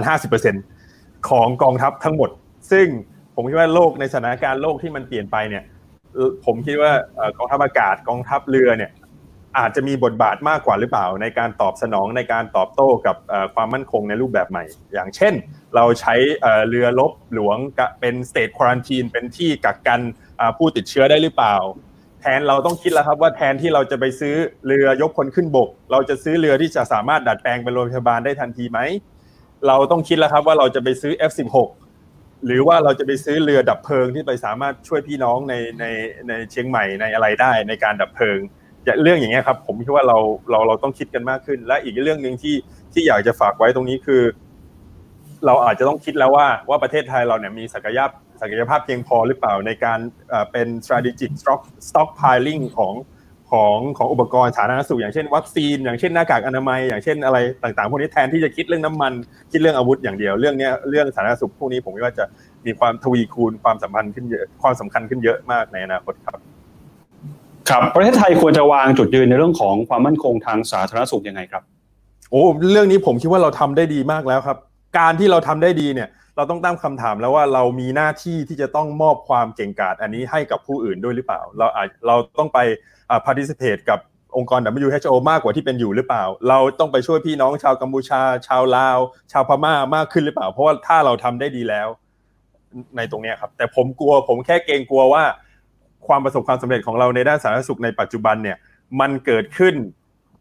in spite of the government ไม่ใช่ because of the government คือหมายความว่าไม่แน่ใจว่าเป็นความสำเร็จที่เกิดขึ้น เพราะรัฐบาลหรือแม้รัฐบาลเราก็ยังประสบความสำเร็จดี เพราะว่ามันมี structure บางอย่างที่ถูกวางแผนมาอยู่แล้ว อย่างเช่นอสมอย่างเช่นอาสาสมัครสาธารณสุขประจำหมู่บ้าน ซึ่งได้รับเครดิตเยอะมากในในในปัจจุบันครับเรื่องแบบนี้ครับมันเป็นเรื่องที่ ที่ผมไม่แน่ใจว่าเป็นความสำเร็จที่รัฐบาลสามารถเคลมได้เต็มที่หรือเปล่า หรือว่ามันเป็นความสำเร็จที่ใครมาอยู่ในในสถานการณ์นี้ก็อาจจะทำได้ดีเหมือนกัน เพราะว่าบ้านเราทำได้ดีอยู่แล้ว อันนี้ต้องคิดและถ้าเราประสบความสำเร็จแล้ว เรามีหน้าที่ทางมอรัลทางศีลธรรมหรือเปล่าที่จะมอบความความเก่งกาจตรงนี้มีความความสามารถตรงนี้ให้กับประเทศอื่นรอบๆอาเซียนครับ ซึ่งผมว่าเราเรามีสิทธิ์ที่จะเป็นผู้นำตรงนี้ได้ครับ ครับ ถ้าประเมินจาก การใช้นโยบายของรัฐบาลในปัจจุบันนะครับ คุณฟูอาดี้คิดว่ารัฐบาลในปัจจุบันเนี่ยเน้นเรื่องความมั่นคงเรื่องไหนเป็นพิเศษ แล้วก็การเน้นความมั่นคงแบบนี้มันมีราคา มันมีต้นทุนหรือว่ามันส่งผลต่อนโยบายต่างประเทศของไทยยังไง มันถูกมันผิดยังไงครับเออจริงจะพูดว่าผิดไม่ผิดก็ก็ก็ไม่ได้ครับ ผมคิดว่าผมผมเนี่ยโดน train มาดังทางด้าน traditional security ตลอดเรียนตรีโทเอกก็เป็นด้านความมั่นคงด้านการทหารตลอด ผมเองยังตั้งคำถามเลยครับว่าในอนาคตแล้วเนี่ยสิ่งที่ผมเรียนมาเนี่ยมันสำคัญมากกว่าสาธารณสุข มันสำคัญมากกว่าเรื่องปัญหาหมอกควัน มันสำคัญมากกว่าปัญหาผู้ลี้ภัย มันสำคัญมากกว่าปัญหาเรื่องภัยพิบัติหรือเปล่า ผมคิดว่าในที่สุดแล้วเนี่ยมันต้องกลับมาประมาณ balance เป็นห้าสิบห้าสิบห้าสิบครับ การการที่เรามี บุคลากรที่เคยอยู่เคยเคยใส่ชุดทหารเคยใส่ของกองทัพมาอยู่ในตำแหน่งที่ควรจะเป็นหน้าที่ของรัฐบาลพลเรือนเนี่ย ผมคิดว่าทำให้โฟกัสของเราเนี่ย มันเอ็นไปทางด้านความมั่นคงในแบบเก่าเยอะเกินไปเราจะทำยังไงให้มันหันมาหาให้ความสำคัญกับนโยบายทางด้านสาธารณสุขทางด้านภัยพิบัติทางด้านอะไรพวกนี้มากขึ้น ครับสถานการณ์ของประเทศไทยครับจะทำไงให้ประเทศไทยเนี่ยเปลี่ยนโฟกัสจากความมั่นคงทางอาหารนะเป็นความมั่นคงรูปแบบใหม่ที่คุณฟูอาดี้พูดถึงไว้มันจะมีวิธีเปลี่ยนได้ยังไงบ้างครับ ไม่ผมคิดว่าไม่ควรเปลี่ยนครับแค่อาจจะต้องเบนเข็มนิดควรจะควรจะลดโฟกัสทางด้านการทหารลงนิดนึงกลายมาเป็น care เรื่องเรื่องเรื่องพวก soft power เรื่องอะไรพวกนี้แทนมากกว่า ก็ในในที่สุดแล้วก็ต้องเราก็ต้องผมคิดว่าเราต้องมองไปถึงความร่วมมือในระดับอาเซียนเราจะใช้เราเราเนี่ย มีความโชคดีบางอย่าง คือเราอยู่ทางด้านภูมิศาสตร์เนี่ยเราเป็นศูนย์กลางของอาเซียนเลย คือเราเราต้องใช้ประโยชน์นี้ และเหมือนที่พูดไปแล้วคือเราสามารถใช้ประเทศเราเป็นสถานที่ stockpile ไม่อยากเรียกว่าอาวุธพวกพวกหน้ากากอนามัย พวกวัคซีน พวก ventilator พวกเครื่องช่วยหายใจแบบนี้สำหรับประชาชาติอาเซียนได้หรือเปล่า เราคือตอนตอนช่วงอย่างเช่นไม่ได้พูดเรื่องความมั่นคงครับ อันนี้พูดเรื่องเศรษฐกิจในหลังจาก 1997 หลังจากภาวะเศรษฐกิจต้มยำกุ้งเนี่ย เรามี initiative อันนึงชื่อว่าเชียงใหม่ initiative หมายความว่าเป็นการสัญญาร่วมกันในในในในประเทศอาเซียนต่างๆ ว่าถ้าเกิดสถานการณ์เศรษฐกิจขึ้นมาเนี่ยทุกคนจะ pool resource จะให้เงินมาบริจาคมาร่วมกันเพื่อแก้ปัญหาเศรษฐกิจ เราทำแบบนั้นกับกับกับภาคสาธารณสุขได้หรือเปล่าว่าเราเรารู้หมดเลยว่าอินโดนีเซียมีเท่าไหร่ตอนนี้สิงคโปร์มีเท่าไหร่ไทยมีเท่าไหร่ว่าหน้ากากเราพอแต่ละประเทศพอไหมเรามีฐานเป็นผลิตหน้ากากให้คนอื่นได้ด้วยไหมนี่อะไรเงี้ยครับอย่างเงี้ยน่าจะจับต้องได้ กับประชาภาคประชาชนอาจจะเป็นคำตอบข้อที่สี่ด้วยที่ที่เราจะถามกันได้ครับได้ครับขอบพระคุณคุณฟูอาดี้พิศสุวรรณนะครับสถาบันนโยบายสาธารณะจากมหาวิทยาลัยเชียงใหม่ในรอบนี้ที่บอกว่าความมั่นคงเนี่ยรูปแบบหน้าตาจะมีความเปลี่ยนไปนะฮะความมั่นคงทางทหารเนี่ยจะถูกความท้าทายจากเรื่องของความมั่นคงสาธารณสุข ความมั่นคงในเรื่องต่างเข้ามามากขึ้นแน่นอนประเทศไทยเนี่ยอาจจะต้องมีการปรับเปลี่ยนโฟกัส ให้มันเหมาะสมกับสถานการณ์ที่เป็นอยู่ในตอนนี้มากขึ้นนะครับเดี๋ยวมาคุยกันต่อครับกับคุณชลัชนันจากพรรคเพื่อไทยนะฮะ ในประเด็นเรื่องของความมั่นคงที่เป็นเรื่องเดียวกันนี่ยครับคิดว่าประเทศไทยตอนนี้ควรจะโฟกัสไปเรื่องไหน หรือว่ามีความเสี่ยงไหนที่จะเข้ามาเป็นภัยคุกคามของประเทศบ้างครับ ค่ะ ก็ตอนนี้ถ้าพูดถึงการทหารเนี่ยครั้งสุดท้ายที่เราเห็นคนหรือประเทศยิงใส่กันเนี่ยแทบจะแบบสงครามโลกครั้งที่สองไปแล้วใช่ไหมคะแต่ว่านอกจากกรณีพิเศษที่ยิงขู่ใส่กันเฉยๆแต่ว่านอกจากเรื่องการค้าเศรษฐกิจที่ มองว่าเป็นความมั่นคงแล้วเนี่ยตะกี้คุณวาดีก็พูดถึงเรื่องอสาธารณสุข แต่ดิฉันอยากให้ความสำคัญเรื่องเทคโนโลยีเป็นหลักอะค่ะเพราะว่าอย่างโควิดที่ผ่านมาเราทำให้เห็นแล้วว่าประเทศไหนที่มีเทคโนโลยี advancement ที่มีประสิทธิภาพเนี่ยเขาจะค่อนข้างสามารถ เก็บ Data ได้จัดแจงอย่างอย่างมีประสิทธิภาพเหมือนไต้หวันเนี่ยทุกอย่าง tracking system หรือว่าการหาหน้ากาก หรือว่าการที่ track คนเข้าเมือง เขาไม่จำเป็นต้องล็อกดาวน์แต่เขาสามารถรู้เลยว่าจะจัดการ ทิศทางหรือการ movement ของคนได้ยังไง อันนี้ก็คือเทคโนโลยีที่ scenario ของโควิดทำให้รู้เลยว่ามันเป็นเรื่องที่สำคัญมากแล้วประเทศประเทศไหนที่เทคโนโลยีหรือว่าระบบยังไม่พัฒนาไปเรื่อยๆเนี่ยจะจะสามารถพัฒนาหรือว่าจัดแจงประเทศเนี่ยได้ค่อนข้างหละหลวม มาดูที่ของประเทศไทย เราขาดการเก็บ Data ถ้าสังเกตดูที่รัฐบาลแจกตังห้าพันบาทเนี่ยค่ะ แค่นโยบายง่าย ๆ เลยเราเราเรากระจายความช่วยเหลือไปให้ประชาชนได้ล่าช้าแล้วก็ไม่มีประสิทธิภาพไม่ถูกจุดไม่ถูกกลุ่มคน อันนี้เรามันทำให้เราสะท้อนให้เห็นถึง weakness ของเราด้วยว่า ในอนาคตต่อไปเนี่ย หากเกิดอะไรเกิดขึ้นอีกเนี่ย เรื่อง Data เรื่องเทคโนโลยีเป็นเรื่องที่สำคัญมากนะแล้วมันก็จะสามารถ มันก็จะสามารถชี้สปีดการพัฒนาของแต่ละประเทศด้วย แล้วถ้าประเทศไทยเนี่ยยังไม่ลงทุนเรื่อง R&D ถ้าไปเปิดดูงบ R&D ของประเทศไทยเนี่ยน้อยมาก ไม่ถึงไม่รู้ประมาณศูนย์จุดกี่เปอร์เซ็นต์เนี่ยค่ะ ซึ่งน้อยมากจริง ๆ แต่ว่าในเวลาเดียวกันเรายังใช้ทรัพยากรของประเทศใน วิธีเดิม เรายังขุดลอกเหมือนเดิม เรายังทำถนนเหมือนเดิม งบประมาณกองทัพยังสูงมากเป็นอันดับหนึ่งเหมือนเดิม เพราะฉะนั้นถ้ามองไปอีกห้าปีข้างหน้าเนี่ย ถ้าเรายังใช้วิธีการใช้ตังแบบเดิมเนี่ย ความมั่นคงของประเทศไทยมีแต่จะเสื่อมลง ถามว่ากองทัพมีความเข้มแข็งก็จริงอยู่ แม้กระทั่งงบปี 64 เนี่ยก็ยังมีการอนุมัติจ่ายเงิน ซื้อเฮลิคอปเตอร์ ยังซื้อเรือดำน้ำอยู่ การที่มีเรือดำน้ำเนี่ยมันยังมีค่าใช้จ่ายปลีกย่อยอย่างอื่นอีกมากมายนะคะ จะต้องมีรถยกเรือจะต้องมีกองกำลังที่คอยดูแล maintenance อันนี้เป็นทรัพยากรที่เราเอาไปใส่ในกองทัพเยอะมากเกินจำเป็นในยุคสมัยนี้ เพราะฉะนั้นเทคโนโลยีประเทศไทยควรจะให้ความสำคัญ Data Collection ต่างๆ จะต้องอสะท้อนความเป็นจริง ยกตัวอย่างเช่น SME อะค่ะ SME เนี่ยถือเป็น 40%ของ GDP ประเทศไทย แต่ว่ารัฐบาลยังไม่มีข้อมูลที่ชัดเจนว่าสรุปแล้วประเทศไทยเนี่ยมี SME ทั้งหมดกี่ราย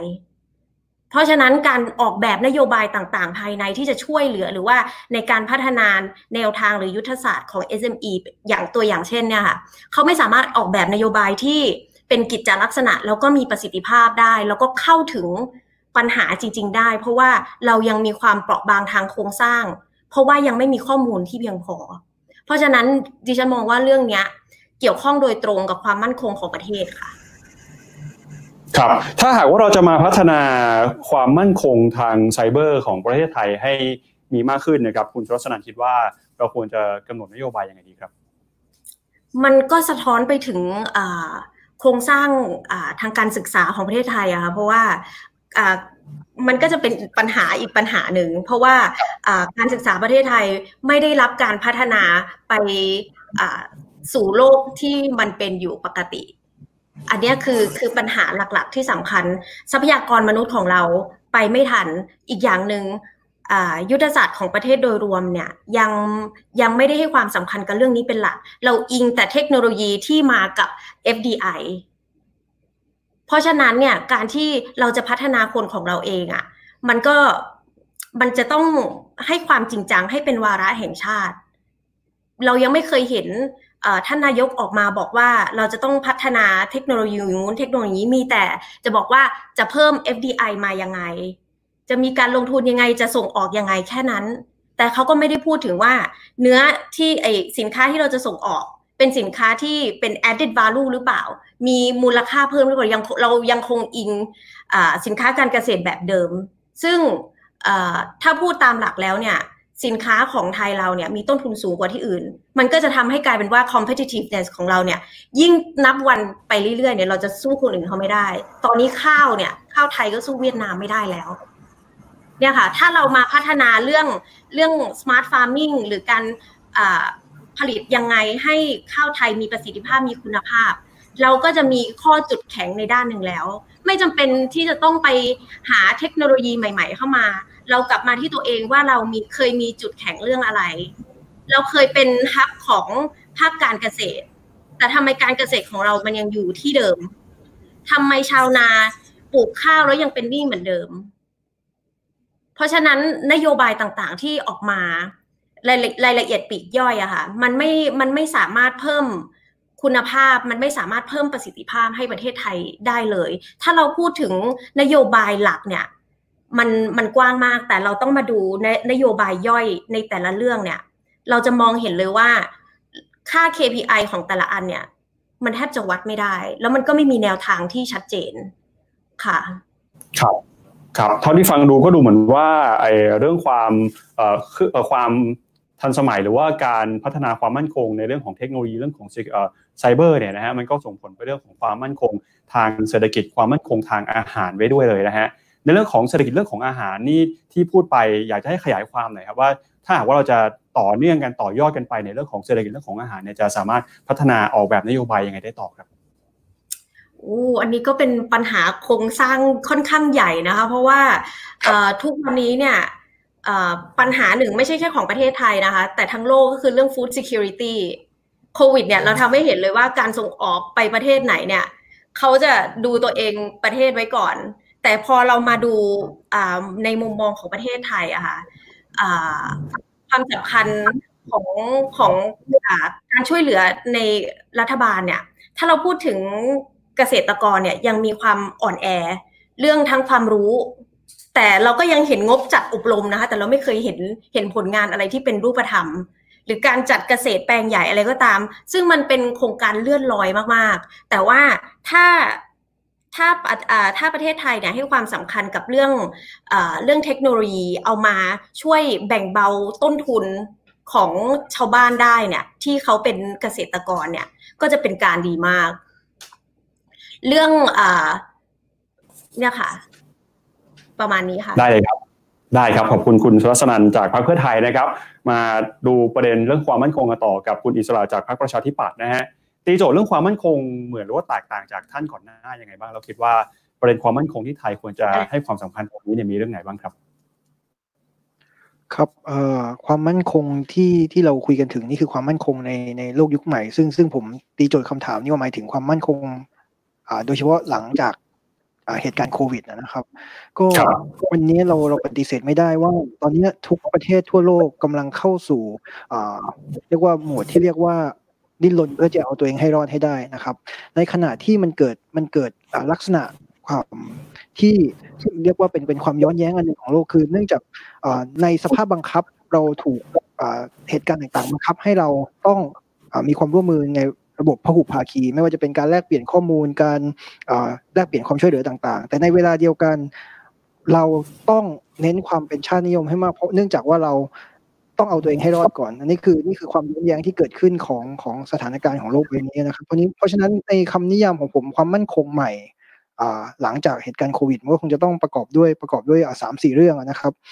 อันอันที่หนึ่งนั่นก็คืออความมั่นคงที่เกี่ยวข้องกับความเจริญทางด้านเศรษฐกิจนะครับ อันที่สองก็คือกับความมั่นคงที่เกี่ยวข้องกับความยั่งยืนในการที่จะ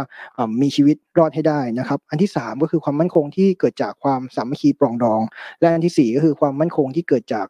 ความรู้เท่าทันในเทคโนโลยี แต่ทีนี้ถามว่าในสี่เรื่องนี้เนี่ย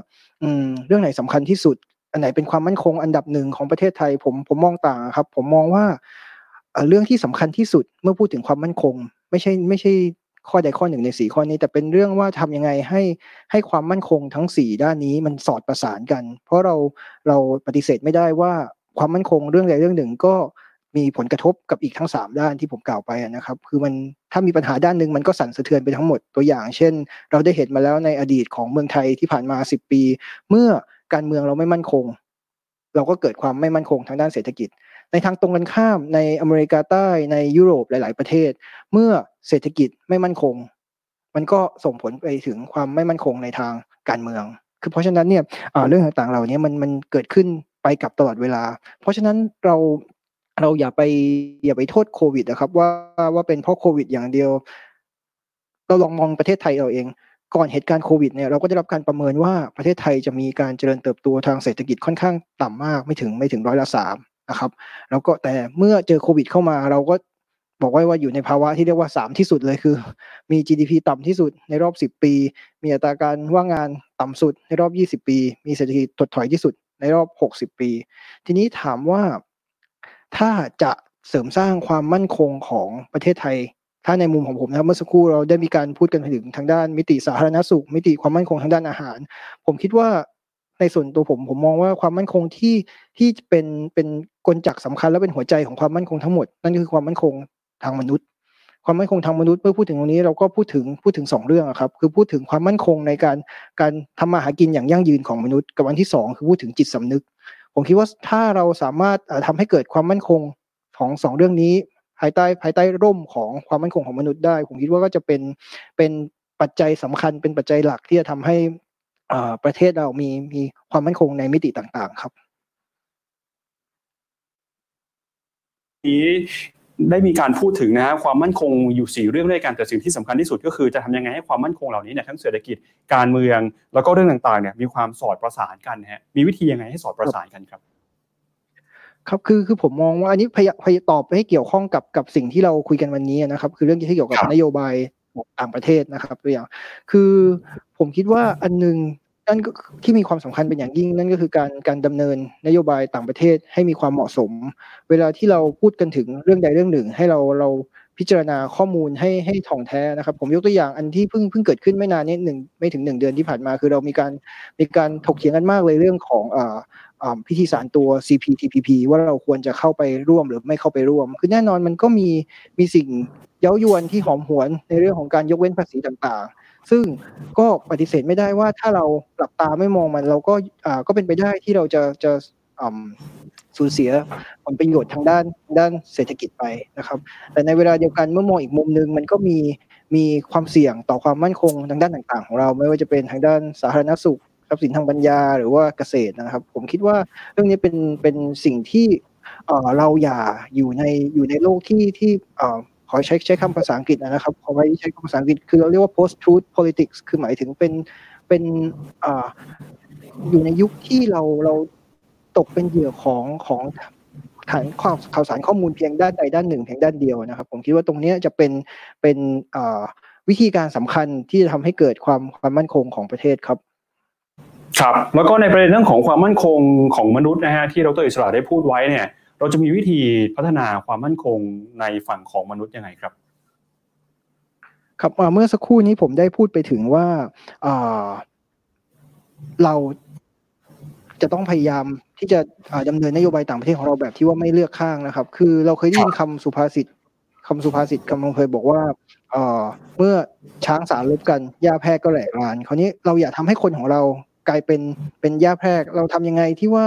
เราจะเป็นเป็นช้างได้ไหมแต่ไม่ต้องเป็นไม่คือไม่ได้เป็นช้างตัวใหญ่ก็เป็นช้างตัวย่อมที่ว่าอย่างน้อยจะไม่ถูกเมื่อช้างสองตัวที่ที่รบกันจะไม่ไม่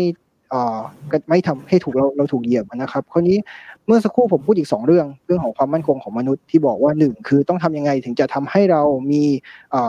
สัมอาชีพที่ยั่งยืน มีการทำมาหากินที่ยั่งยืนได้ อันนี้ที่1นนะครับอันที่ 2 ที่เป็นเรื่องที่สำคัญไม่น้อยไปกว่ากัน ก็คือทำอย่างไรถึงจะทำให้เรามีมีจิตสำนึก เพราะว่าหากเราไปมุ่งเน้นพัฒนาเพียงด้านเดียว คือด้านด้านที่ด้านเศรษฐกิจเพียงด้านเดียวนะครับ มันก็เป็นเป็น ต้นเหตุหลักของปัญหาที่ที่ทุกวันนี้เรากำลังเจออยู่นะครับอันนี้ก็เลยเป็นเป็นสองประเด็นหลักที่ที่ผมคิดว่าจะเป็นเป็นปัจจัยสำคัญนะครับ ได้ครับขอบพระคุณคุณอิสระนะครับ จากพรรคประชาธิปัตย์นะพูดถึงประเด็นความมั่นคงจริงๆแล้ว มันมีความมั่นคงอื่นที่หลากหลาย แต่สิ่งที่สำคัญคือจะทำยังไงให้ความมั่นคงต่างๆเนี่ยมันมีความประสานสอดคล้องกันไป แล้วก็เน้นความสำคัญถึงความมั่นคงของมนุษย์ด้วยนะฮะมาคุยกันต่อกับคุณช่อพันิกานะครับ ในประเด็นความเสี่ยงความท้าทายแล้วก็ในเรื่องของภัยคุกคามรูปแบบใหม่ที่กำลังจะเกิดขึ้นนะฮะปรับไปถึงความมั่นคงด้วยคิดว่าตอนนี้ไทยควรจะโฟกัสความมั่นคงแบบไหนครับก็จริงๆดีที่มีหลายท่านพูดไปแล้ว เรื่องประเด็นความมั่นคงทางไซเบอร์นะคะหรือว่าทางเทคโนโลยี แล้วก็ความมั่นคงทางอาหารจริงๆถ้าจะพูดถึงสองเรื่องนี้แต่ว่าเป็นอีกด้านหนึ่งเลยที่พูดกันมาของของทั้งสองท่าน เอาเรื่อง ความมั่นคงทางอาหารและทรัพยากรก่อนดีกว่านะคะจริง ๆ เป็นเทรนด์มาตั้งแต่ก่อนหน้านี้แล้ว แต่ว่าหลังโควิดเนี่ยเราเห็นได้ชัดเจนขึ้นว่า ทรัพยากรธรรมชาติพูดตรงๆ ก็คือสิ่งที่ทำให้เรามีชีวิตอยู่และกินเข้าไปเนี่ย มันสำคัญกว่า ตอนนี้น้ำกลายเป็นสิ่งที่มีค่ากว่าน้ำมันที่ดินกลายเป็นสิ่งที่มีค่ายิ่งกว่าทองคำนะคะ เพราะมันคือปัจจัยพื้นฐานในการดำรงชีวิต ทีนี้พอเชื่อมาถึงเรื่องของความมั่นคงทางอาหารทางทรัพยากรกับนโยบายต่างประเทศ ชอบคิดว่าประเด็นที่แหลมคมที่สุดและประเทศไทยจำเป็นต้องปรับปรุงอย่างด่วนที่สุด ก็คือเรื่องของการบริหารจัดการทรัพยากรน้ำในไหนตอนนี้เราอยู่ในช่วงเวลาที่สภากำลังมีการอภิปรายงบประมาณปี 64 กันอยู่นะคะก็คงจะมีคนที่ได้พูดไปแล้วบ้างในสภา ทุกท่านทราบไหมคะว่า งบประมาณในการบริหารจัดการน้ำของประเทศไทยเนี่ยปีนี้เท่าไหร่มันมีสิ่งที่เรียกว่าแผนบูรณาการนะก็คือใช้คาดกันหลายกระทรวง ใครสนใจก็ดูเล่มนี้นะคะ ข่าวคาดแดง 18โมเลหนึ่งอันนี้จะเป็น ดูแบบ PDF ในสำนักงบประมาณได้นะคะ แผนบูรณาบูรณาการน้ำเนี่ย ปีที่แล้วห้าหมื่นแปดพันล้าน ปีนี้หกหมื่นหกพันล้าน งบประมาณโดยรวมเพิ่มขึ้นสามเปอร์เซ็นแต่แผนบูรณาการน้ำเพิ่มขึ้นเกินสามเปอร์เซ็นตนะคะ เกินเยอะด้วย เพราะฉะนั้นเห็นได้ชัดว่าประเทศไทยให้ความสำคัญกับการจัดการน้ำแต่สิ่งที่เกิดขึ้นคืออะไร สิ่งที่เกิดขึ้นก็คือหกหมื่นหกพันล้าน ดิฉันเปิดดูแล้วก็พบว่าจะใช้ไปอย่างสูญเปล่าในการจัดการโครงสร้างพื้นฐานด้านน้ำท้ายแล้วปัญหาน้ำท่วมน้ำแรงก็ ไม่ได้รับการแก้ไขทำไมอยู่ดีๆเราพูดเรื่องนโยบายต่างประเทศแล้วที่ฉันพูดเรื่องการจัดการน้ำขึ้นมา ฟังดูเหมือนจะไม่เกี่ยวข้องกัน จริง ๆ ก็คือที่เราจัดการไม่ได้สักทีเพราะเราคิดว่ามันไม่ใช่นโยบายต่างประเทศนี่แหละค่ะ ปัญหาน้ำท่วมน้ำแรงที่สำคัญมากๆ ที่เกิดขึ้นและกระทบกับประเทศไทยเกิดจากแม่น้ำโขงการสร้างเขื่อนในจีนที่สร้างไปแล้ว10เขื่อนและกำลังจะสร้างอีก11เขื่อน ในประเทศต้นน้ำ 99%ก็คืออยู่ในประเทศจีนบางส่วนเกิดขึ้นในลาว มีบางส่วนเอ่อจะเกิดขึ้นตรงกลางปลายน้ำเช่นกัมพูชา แต่โดยหลักๆก็คือจีนแล้วก็ลาวบางส่วนนะคะเขื่อนเหล่านี้ที่มีแล้ว 11กำลังจะสร้างอีก 10ทำให้เกิดอะไรขึ้นทำให้เกิดการกักเก็บน้ำในประเทศต้นน้ำพูดง่ายๆก็คือจีน รวมถึงลาวด้วยนะคะ แต่ว่าการต่อรองของประเทศกลางน้ำปลายน้ำเนี่ยไม่เกิดขึ้นเลย แน่นอนประเทศไทยมี การเข้าร่วมกับสิ่งที่เรียกว่า MRC คณะกรรมาการแม่น้ำโขง และมีการจัดตั้งสำนักงานของ MRC ในประเทศไทยทำงานร่วมกับสำนักงานบริหารทรัพยากรน้ำของประเทศไทย และตัวหน่วยงานเหล่านี้ก็ยอมรับว่าปัญหาน้ำแล้งที่เกิดขึ้นในประเทศไทย มีปัจจัยสำคัญมาจากเขื่อนจิงหงของจีน นี่เป็นเรื่องที่ทางการเองก็ยอมรับ แต่ถามว่ามีความ กระตือรือร้นในการผลักดันให้มีการต่อรองกับจีนมากไหมแน่นอนประเทศไทยประเทศเดียว เราอาจจะไม่ได้สามารถต่อรองได้ แต่ไม่มียุทธศาสตร์ grand strategy ในเรื่องของการรวมตัวกันของประเทศปลายน้ำต่อรองกับประเทศจีนเราไม่เห็นสิ่งนี้เกิดขึ้นเลยนะคะที่ก็คือความมั่นคงทางทรัพยากรทางน้ำที่เกี่ยวข้องโดยตรงกับชีวิตของประชาชน 60 กว่าล้านคนที่อยู่สองฝั่งแม่น้ำโขงในไทย ลาว กัมพูชา และเวียดนาม 60 กว่าล้านที่มีชีวิตพึ่งพิงอยู่กับระบบน้ำของของลุ่มน้ำโขงนะคะ ยังไม่รวมถึงอื่นๆ ที่เกี่ยวข้องอีสานทั้งภาคก็พึ่งพิงระบบน้ำจากแม่น้ำโขงด้วยนะคะสิ่งต่างๆเหล่านี้เนี่ยไม่ได้ถูกไม่ได้ถูกกำหนดให้เป็นอเจนด้าหลักในนโยบายต่างประเทศของไทย ทั้งที่มันจะหานโยบายไหนหลักไปกว่านี้ ที่เกี่ยวข้องกับชีวิตความเป็นอยู่คนไทยมากกว่านี้ดิฉันมองไม่เห็นเลยนะคะ ในเรื่องของนโยบายต่างประเทศนะอันนี้คือเรื่องของทรัพยากรน้ำนี่คือความมั่นคง ของมนุษย์ความมั่นคงทางอาหาร อีกประเด็นหนึ่งเมื่อกี้เราพูดถึงเรื่องของความมั่นคงทางไซเบอร์ เรื่องนี้ก็น่าเป็นห่วงมากนะคะ ความมั่นคงทางไซเบอร์ เราอาจจะพูดถึงถ้าพูดถึงความมั่นคงทางไซเบอร์จะแบ่งเป็นสองส่วนก็คือเรื่องของ privacy สิทธิส่วนบุคคลนะคะ กับเรื่องของการ รู้เท่าทันหรือเข้าถึงทรัพยากรทางเทคโนโลยี ซึ่งมันจะทำให้ถางความเหลื่อมล้ำคือดิจิทัลดีวายพูดง่ายๆ ถ้าคุณเข้าถึงเทคโนโลยีคุณก็ได้เปรียบคนอื่นนะคะ ถ้าคุณเข้าไม่ถึงมันก็ยิ่งกลายเป็นการถางความเหลื่อมล้ำทางสังคม ซึ่งประเทศไทยนี่ก็แย่อันดับหนึ่งของโลกอยู่แล้วนะคะ แต่ว่าสิ่งที่ฉันคิดว่าเป็นปัญหามากที่สุดก็คือเรื่องของ privacy จำได้ไหมคะคำถามในเวทีเวที Miss Universe สักประมาณสองปีก่อนใช่ไหมคะ privacy or security ความมั่นคงกับสิทธิส่วนบุคคล อะไรสำคัญกว่ากัน ในความเป็นจริงก็คือ อย่าโทษคนตอบที่เขาเขาตอบอาจจะไม่ถูกใจเรา ผิดตั้งแต่คำถามแล้วค่ะ นี่ไม่ใช่สิ่งที่เราต้องเลือก เพราะว่ามันคือสิ่งเดียวกัน privacy คือสิทธิส่วนบุคคลนั้น คือความมั่นคง ความมั่นคงของประชาชนย่อมเป็นความมั่นคงที่สำคัญที่สุด สิ่งที่เกิดขึ้นคืออะไรในไหนที่ฉันก็เปิดแผนบูรณาการเล่มขาวคาดแดง 18วงเล็บหนึ่งแล้วนะคะ นอกจากมีแผนบูรณาการน้ำแล้วเนี่ยมันมีบูรณาการการแก้ไขปัญหาจังหวัดชายแดนภาคใต้ ทุกท่านทราบไหมคะว่าโดยเฉพาะสองท่านที่เป็นสสนะคะอาจจะได้อ่านไอ้ตัวงบประมาณที่แล้ว งบประมาณจำนวน 610 ล้านบาท ในแผนบูรณาการจังหวัดชายแดนภาคใต้ ถูกใช้ไปกับโครงการที่เขาเรียกว่าติดตั้งระบบความปลอดภัยในเขตเมืองระยะที่สองพูดภาษามนุษย์ก็คือติด CCTV รอบเมือง คือการพยายามจัดตั้งรัฐตำรวจขึ้น รัฐตำรวจคืออะไร โมเดลก็คือมณฑลซินเจียงของจีน โมเดลที่รัฐสอดส่องประชาชนในทุกมิติ ติดกล้องวงจรปิดทั่วเมือง โดยอ้างเรื่องความมั่นคง การอ้างเรื่องความมั่นคงนั้นไปละเมิดกระทบสิทธิเสรีภาพ ส่วนบุคคลของประชาชน ทุกคนไม่มีความเป็นส่วนตัวอีกต่อไป เพราะรัฐบอกว่า คุณจำเป็นต้องพลีสิทธิส่วนบุคคลของคุณนะ เพื่อความปลอดภัยในการรักษาความปลอดภัยชีวิตและทรัพย์สินของประชาชนในเมือง นั่นคือโมเดลที่จีนใช้กับซินเจียง ซึ่งมีปัญหา ความไม่สงบคล้ายๆ กับในจังหวัดชายแดนภาคใต้ของเรานะคะเขาใช้โมเดลนี้ และจีนพยายามที่จะส่งออกโมเดลของรัฐ CCTV แบบนี้ คือรัฐที่เต็มไปด้วยการติดตั้งกล้องวงจรปิด เพื่อสอดส่องประชาชนในเมือง เป็นนโยบายที่ตอนนี้ในแวดวงวิชาการเองก็กังวลกันมากนะคะ ว่าจีนเขาผลักดัน แล้วก็ขายเทคโนโลยี ซึ่งแน่นอนถ้าคุณไปดูในเอกสารงบประมาณคุณก็จะเห็นว่าเราซื้อจากจีนนะคะ ทั้งหมดเลยเราก็ซื้อจากจีน การขายงบประมาณนี้เอ่การขายการขายอุปกรณ์เทคโนโลยีเหล่านี้ ขายระบบ CCTV เหล่านี้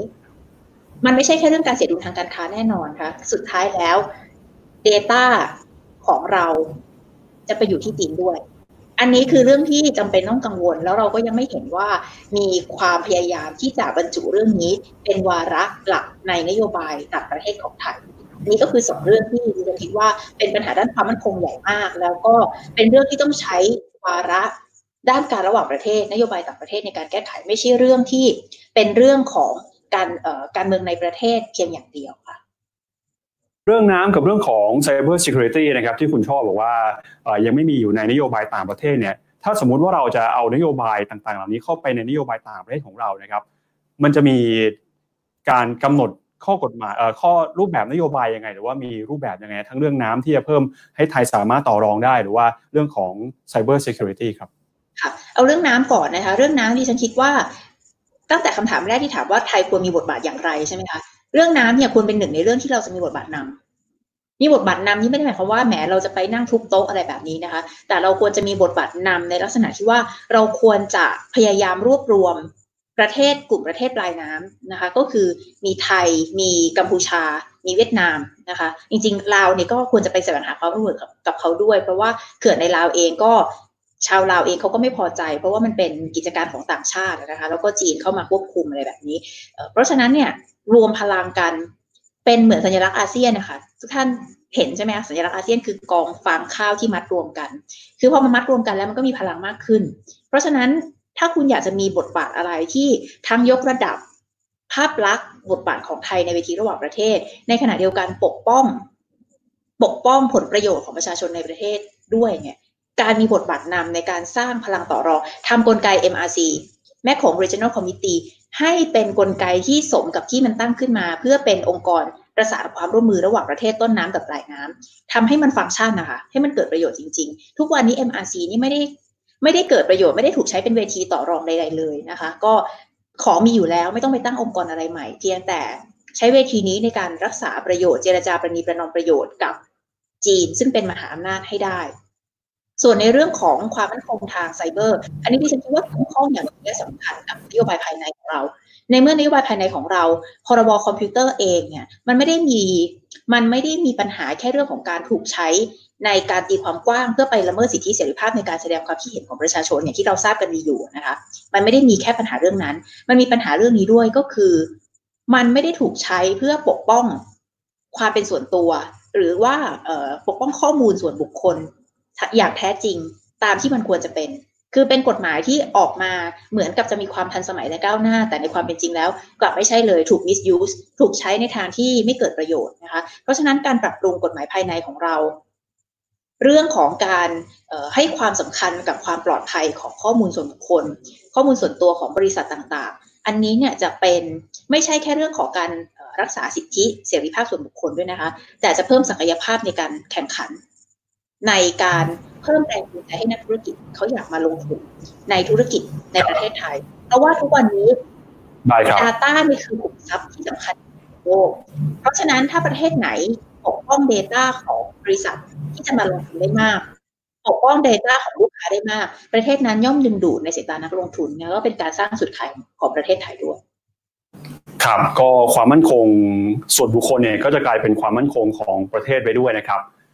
ขอบพระคุณมากนะครับ คุณพันนิกาจากคณะก้าวหน้านะครับ ที่พูดกันไปเมื่อสักครู่นี้ครับหลายท่านมีข้อเสนอที่ค่อนข้างน่าสนใจก็คือในการต่อรองบนเวที หรือว่าการต่อรองภายใต้ระเบียบโลกใหม่เนี่ยนะฮะการรวมตัวการรวมกลุ่มกัน เป็นนกลไกที่จะช่วยเพิ่มอำนาจในการต่อรองของประเทศไทยนะฮะโดยพ้องยิ่งตอนนี้เนี่ยอาเซียนก็ถือว่าเป็นนกลไกสำคัญสำหรับภูมิภาคระดับ regional เนี่ยนะครับอาเซียนก่อตั้งมา53 ปีแล้วนะฮะที่ผ่านมาก็มีการวิพากษ์วิจารณ์กันอาจจะมีพูดถึงในเชิงความสำเร็จ หรือว่าอาจจะพูดถึงความล้มเหลวนะฮะล่าช้าพูดถึงวิถีอาเซียนด้วย เดี๋ยวในรอบนี้เราจะมาคุยกันต่อกับเรื่องอาเซียนนะครับในระเบียบโลกใหม่ที่หลายท่านบอกว่าไร้ระเบียบเนี่ยอาเซียนยังตอบโจทย์ การรวมกลุ่มอยู่ไหมการดำเนินนโยบายระหว่างประเทศของอาเซียนควรจะเป็นไปในทิศทางไหนนะครับเดี๋ยวมาคุยกันก่อน มาเริ่มต้นกันกับในฝั่งของคุณสรัสนันครับเชิญเลยครับ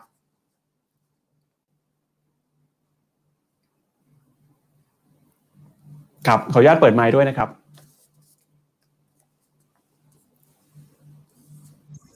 ค่ะต้องต้องเรียนก่อนนะคะว่าอาเซียนตอนแรกที่ตั้งขึ้นมาเนี่ย เหตุผลสำคัญที่ตั้งขึ้นมาเนี่ย เรื่อง security เป็นหลัก ไม่ใช่เรื่องการค้าไม่ใช่เลยเลยเพราะว่าณตอนนั้นมีเรื่องอคอมมิวนิสต์เข้ามาในภูมิภาคเยอะ มันก็เลยมีการรวมตัวของหกประเทศ เพราะฉะนั้นอันดับแรกเขาขึ้นมา เพราะว่าต้องการจะ โปรโมทดิโมคราซีนะคะแต่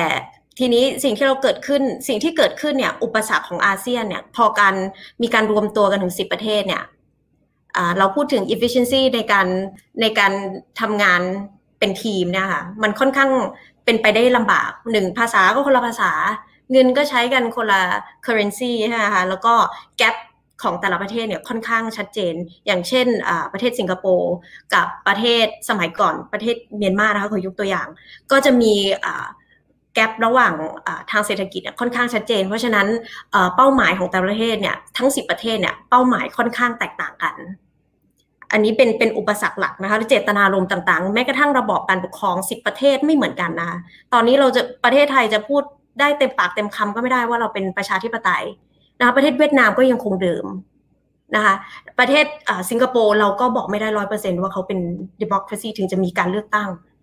เนี่ยค่ะเพราะฉะนั้นการรวมตัวจากเจตนารมณ์ตั้งแต่แรกมันไม่จะตอบโจทย์ มันก็เลยกลายเป็นว่าเราเลยมี AEC เพื่อที่จะมามีเจตนารมณ์ร่วมกันใหม่ ก็เป็นเรื่องเศรษฐกิจ ถ้าเราเห็นในการจัดการโควิดเนี่ยแถบอาเซียนทำได้ดีมากนะคะ แทบทุกประเทศเวียดนามเนี่ยติดติดท็อป 10 ในการ manage โควิด เพราะอะไร ต้องเรียนก่อนว่าเพราะอะไร เพราะว่าเขาสามารถมีอำนาจเบ็ดเสร็จในการสั่งสั่งประชาชนของเขาได้ ประเทศไทยใช้พรกฉุกเฉิน สามารถจัดการได้ ค่อนข้างดี ถ้ามองในมิติการการจัดการโลกนะคะ ประเทศสิงคโปร์ก็เช่นเดียวกัน เขาสามารถบริหารงานได้อย่างอย่างดี ทีนี้พอพูดถึงบริบทของอาเซียน กับระเบียบใหม่ในโลกเนี่ย มองว่าเป็นโอกาสนะคะ มองว่าเป็นโอกาส เพราะว่าสิบประเทศของเราเนี่ยมีศักยภาพแตกต่างกัน แล้วถือว่าเป็นโอกาสถ้าเปรียบเทียบกับหลาย ๆ โซน ไม่ว่าจะอเมริกาก็ดี ของจีนเองก็ดีหรือว่าอของทาง EU เองก็ดีอาเซียนเนี่ย มีประชากรหกร้อยกว่า ล้านคน ถือว่าเป็นเป็นกลุ่มคนที่ค่อนข้างใหญ่เป็นตลาดที่ค่อนข้างใหญ่ แล้วถ้าเรารวมกลุ่มกันเนี่ย keyword ของของอาเซียนถ้าจะ work ได้อะจะต้องจะต้องรวมกลุ่มกันให้มี unity ที่ที่ชัดเจน แล้วก็เราอะต้องมาคุยกันก่อนว่าจะเอาอยัางไง เพื่อที่จะสู้แอสทีมอะค่ะถ้าสู้กันเป็นทีมได้มันพอไปได้ อันนี้เป็นเป็นโอกาส ประเทศไทยมีมันเราจะต้องดึงศักยภาพแล้วก็ข้อแข็งของแต่ละประเทศเนี่ยมาสู้กันเลย มามาสู้กับกับกลุ่มข้างนอก ประเทศไทยมีข้อดีอะไร tourism logistics อินโดเขามี labor หรือว่าลาวเขามีเรื่องเรื่องเอ่อ energy แล้วก็เรื่อง agriculture เวียดนามก็เช่นเดียวกัน แต่ละคนมีศักยภาพเด่นๆ ดีๆ แล้วยิ่งโลกทุกวันนี้ค่ะ หลาย ๆ ประเทศพัฒนาตัวเองค่อนข้างดีมาก เมียนมาก็เปิดตลาด แต่ก่อนเนี่ยเมียนมาเข้ายากมาก แต่ตอนนี้เขาพร้อมที่จะพัฒนาเศรษฐกิจแล้ว เวียดนามไม่ต้องพูดถึง FTA ของมี FTA เยอะมาก มีคอนเน็ชันการการค้าเนี่ยดีมากดียิ่งกว่าประเทศไทยเสียอีกนะคะเพราะฉะนั้นหลาย ๆ หลาย ๆ ศักยภาพของเราเนี่ยถ้ามารวมตัวกันเนี่ยมีมีมีทางเป็นไปได้ที่จะ เอาไปต่อรองกับกลุ่มมหาอำนาจทั้งสองกลุ่มด้วยค่ะเพราะว่าฉะนั้นเพราะฉะนั้นถือเป็นโอกาสดีที่ประเทศอาเซียนทั้งสิบประเทศเนี่ยไม่ได้รับผลกระทบหนักหนาสาหัส แต่ประเทศไทยค่อนข้างเป็นห่วงนะคะ เพราะว่าถ้าเทียบกับสิบประเทศเนี่ยปีนี้เราน่าจะติดลบเนี่ยอยู่ท้ายตาราง ในขณะเดียวกันเนี่ย เวียดนามเขายังเป็นเขายังมีเขายังมีตัวเลขบวกนะคะ เวียดอ่าเมียนมาเนี่ย ตัวเลข FTA เขายังยังเพิ่มขึ้นหลายเปอร์เซ็นต์ แต่ว่าของประเทศไทยเราก็ต้องมาดูทิศทางอีกทีหนึ่งว่าจะทำยังไงให้เราเนี่ยยืนตั้งไข่ได้อีกรอบหนึ่งเพราะว่าต้องเรียนตามตรงว่าประเทศไทยถูกตีเรื่องการท่องเที่ยว อันนั้นคือ 20%ของ GDP เราจะพลิกกลับมาไงต้องใช้เวลานานมาก เพราะฉะนั้นทาง ทางการพัฒนาเศรษฐกิจของประเทศไทยถือว่าเป็นจุดที่หนักมากสำหรับรัฐบาลนะคะเพราะว่าแตะไปทางไหนเนี่ยมันค่อนข้างเปราะบางทั้งหมดส่งออกเนี่ยถึงลดลงก็จริงอยู่แต่ว่ามันก็เป็นแค่กลุ่มคนกลุ่มบริษัทที่ส่งออกเฉยๆ แต่ถ้าเราพูดถึงภาคประชาชนโดยรวมเนี่ยเกษตรกร SME อย่างเงี้ยมันจะต้องมี subsidy จากจาก ประเทศไทยที่ช่วยที่ช่วยบูสต์อย่างเดียวเลยที่จะทำได้ณตอนนี้คือ domestic consumption ทำยังไงให้มันมีเงินไหลเวียนในประเทศ เพื่อที่จะสร้างฐานที่เข้มแข็ง เพื่อที่จะออกไปสู้ในในแนวรับต่างประเทศมากกว่าค่ะคุณพัชนันบอกว่าตอนนี้เนี่ยความวุ่นวายมันเป็นโอกาสของอาเซียนนะครับอาเซียนจะอาศัยโอกาสนี้ไปทำอะไรได้บ้าง จะปรับปรุงตัวเองหรือว่าจะไปต่อรองในเรื่องไหนที่เป็นประเด็นสำคัญได้บ้างครับ คือเราจะต้องเป็น good negotiator อะค่ะ as a team นะคะ ไปคนเดียวนี่ลำบากหน่อย ไปคนเดียวเนี่ย เราเราจะเลือกลำบาก เพราะว่ามันก็จะมันก็จะเป็นคำถามเดิมว่าเราจะต้องไปพึ่งฝั่งทางไหน เพราะว่าถ้าดูจากโครงสร้างเศรษฐกิจของเราอะเราพึ่งจีนค่อนข้างเยอะ แล้วก็มีแนวโน้มว่ามันจะไปทางนั้นด้วย ในเวลาเดียวกันอเมริกาเขาก็เปลี่ยนเปลี่ยนวิถียุทธของเขาใหม่เหมือนกัน ซึ่งซึ่งการเลือกตั้งครั้งนี้ถึงจะ ปลี่ยนเปลี่ยน president หรือไม่เปลี่ยนเนี่ยแต่ว่าเป้าหมายของประเทศเขายังคงเหมือนเดิม ประเทศจีนยังคงเป็นเป็นเป็นอ่าเป็น threat ของเขาอยู่ เพราะฉะนั้นในมุมมองของอประเทศอเมริกาเนี่ยกระบวนทัศน์ไม่น่าจะแตกต่างกันมาก เพราะฉะนั้นสงครามการค้ายังคงดำเนินไปอยู่ แต่ว่าของเราในฐานะเป็นทีมอาเซียนเนี่ยถึงจะคือทำยังไงที่ไม่จำเป็นต้องง้อเขาอะ เราอยู่ของเราเองได้เราสามารถ strong ของเราเองได้ เพราะว่าถ้าจะต้องง้อทั้งสองฝั่งอยู่ตลอดเวลาเนี่ย มันมันก็จะดำเนินไปได้ลำบากค่ะ คิดว่าประเทศไทยคุณจะจัดวางจุดยืนของตัวเองในเวทีอาเซียนยังไงครับ ประเทศไทยเคย เป็นผู้นำทางอาเซียนมาโดยตลอดนะคุณพ่อของคุณฟูอาดี้ก็เคยเป็น general secretary ใช่ไหมคะก็ที่ผ่านมาเนี่ยประเทศไทยวางจุดยืนได้ค่อนข้างดีนะคะ แต่ว่าด้วย performance ของอาเซียนนะตอนนี้มันก็ค่อนข้างตัวใครตัวมันด้วย แล้วก็แข่งกันเองด้วยเนี่ยมันก็จะลำบากนิดนึง แต่ว่าเราก็ต้องมามาถกในรายละเอียดว่าใครจะจะพึ่งพาอาศัยในศักยภาพของใคร ได้มากกว่ามันต้อง work and balance ค่ะเปิดประเด็นนะฮะเรื่องของจุดยืนอาเซียน แล้วก็อาศัยโอกาสครั้งนี้เนี่ยในการทำงานหรือว่าไปหาโอกาสใหม่ๆ เพื่อที่จะพัฒนาเรื่องของนโยบายต่างประเทศของไทยต่อไปด้วยนะครับ มาดูกันต่อนะครับกับคุณอิสระนะฮะในประเด็นเรื่องของอาเซียนบ้างครับ คิดว่าบทบาทหรือความสำคัญของอาเซียนในโลกระเบียบระเบียบโลกใหม่เนี่ย จะเป็นยังไงจะมีความสำคัญมากขึ้นหรือว่าน้อยลงยังไง ยังตอบโจทย์อยู่หรือเปล่านะฮะแล้วคิดว่าอาเซียนควรจะมีการปรับตัวปรับวิธีการทำงานยังไงครับ ครับเมื่อพูดถึงการปรับตัวอันนึงที่ที่อาเซียนจะถูกคอมเพลนเป็นประจำนั่นก็คือว่าว่าอาเซียนจะดำเนินกิจกรรมอะไรเนี่ยจะเป็นไปด้วยความล่าช้า ซึ่งก็ปฏิเสธไม่ได้ครับ ถ้าในอดีตเนี่ยเราบอกว่าการอยู่นิ่งคือการถอยหลังปัจจุบันคือ แค่เราเดินช้าหรือว่าวิ่งช้ามันก็คือการถอยหลังแล้ว เพราะฉะนั้นนี้อันนี้เป็นเป็นสิ่งหนึ่งที่ที่เป็นธรรมชาติของอาเซียน แต่เมื่อเราพูดถึงตรงนี้เราก็ต้องย้อนกลับไปดูว่าว่าที่มันเกิดอย่างนั้นเนี่ยมันเกิดเพราะอะไร มันเกิดก็เพราะว่าลักษณะการมารวมกันของของอาเซียนเนี่ยเราเกิดจากกลุ่มประเทศที่มีความแตกต่าง หลายมิติมากนะครับไม่ว่าจะเป็นทางด้านภูมิประเทศเนี่ยเรามีทั้งกลุ่มประเทศในเมื่อเราพูดถึงอาเซียนเนี่ยเรามีอาเซียนแบ่งเป็นสองกลุ่มในในมิติของภูมิภูมิประเทศ คือมีอาเซียนที่อยู่ในแผ่นดินใหญ่แล้วก็อาเซียนที่เป็นเกาะแก่งนะครับเพราะแน่นอนก็เลยทำให้พรมแดนของหลาย ๆ ประเทศในอาเซียนก็ก็ไม่ได้ติดกันนะครับในเรื่องของภาษาศาสนา วัฒนธรรมนะครับ ก็ก็มีความแตกต่างกันนะครับนะครับ แล้วก็ในส่วนของระดับระดับของประเทศเนี่ยเราต้องยอมรับว่าส่วนใหญ่ของประเทศของอาเซียน คือเป็นประเทศที่กำลังพัฒนา เมื่อพูดถึงประเทศที่กำลังพัฒนาก็แปลว่า แต่ละประเทศก็มีมีเรื่องมีปัญหามีสิ่งที่ประเทศของตัวเองต้องไปต้องไปแก้ไขต้องไปแก้ปัญหามุ่งโฟกัสอยู่กับกับกิจการของประเทศของตัวเอง ก็เลยทำให้เมื่อมารวมกลุ่มกันเนี่ยมันทำให้การการเดินไปข้างหน้าเนี่ยค่อนข้างค่อนข้างไปได้ช้า เมื่อเมื่อมองในในมิตินั้นนะครับ แต่ว่าที่พูดมาทั้งหมดก็ไม่ได้ไม่ได้มีแต่ด้านเสีย มันก็มีด้านดีหลายด้านนะครับในความเป็นอาเซียน ในด้านดีของอาเซียนนั้นที่หนึ่งก็คือว่าเราค่อนข้างที่จะคุยกันรู้เรื่อง ถ้าสังเกตเห็นคือเราเราทะเลาะกันน้อยมาก ถ้าเทียบกับถ้าเทียบกับภูมิภูมิภาคอื่นๆนะครับ เรามีคดีเข้าไปสู่ศาลโลก น้อยมากนะครับ แล้วก็เราก็มีพิธีศาลต่างๆ ในการที่จะระงับข้อพิพาทต่างๆ โดยเฉพาะอย่างยิ่งในช่วง 10 ปีที่ผ่านมาเนี่ยเรามีพิธีศาลที่เกี่ยวข้องกับการระงับข้อพิพาทเยอะเลยครับนะครับ อันนี้เป็นข้อดีข้อที่ 1 ข้อดีข้อที่ 2 ที่อาเซียนมีนะครับ ก็คือเรามีทรัพย์ในดินสินในน้ำนะครับ คือเรียกได้ว่าอาเซียนแทบจะทุกประเทศนะครับ แทบจะทุกประเทศ ที่โดยเฉพาะยิ่งประเทศที่กำลังพัฒนาเนี่ยเรามีเรามีทรัพยากรธรรมชาติค่อนข้างค่อนข้างมากซึ่งอันนี้เป็นเป็นแต้มต่อของเรา เมื่อเมื่อดูตรงนี้ทั้งหมดนะครับ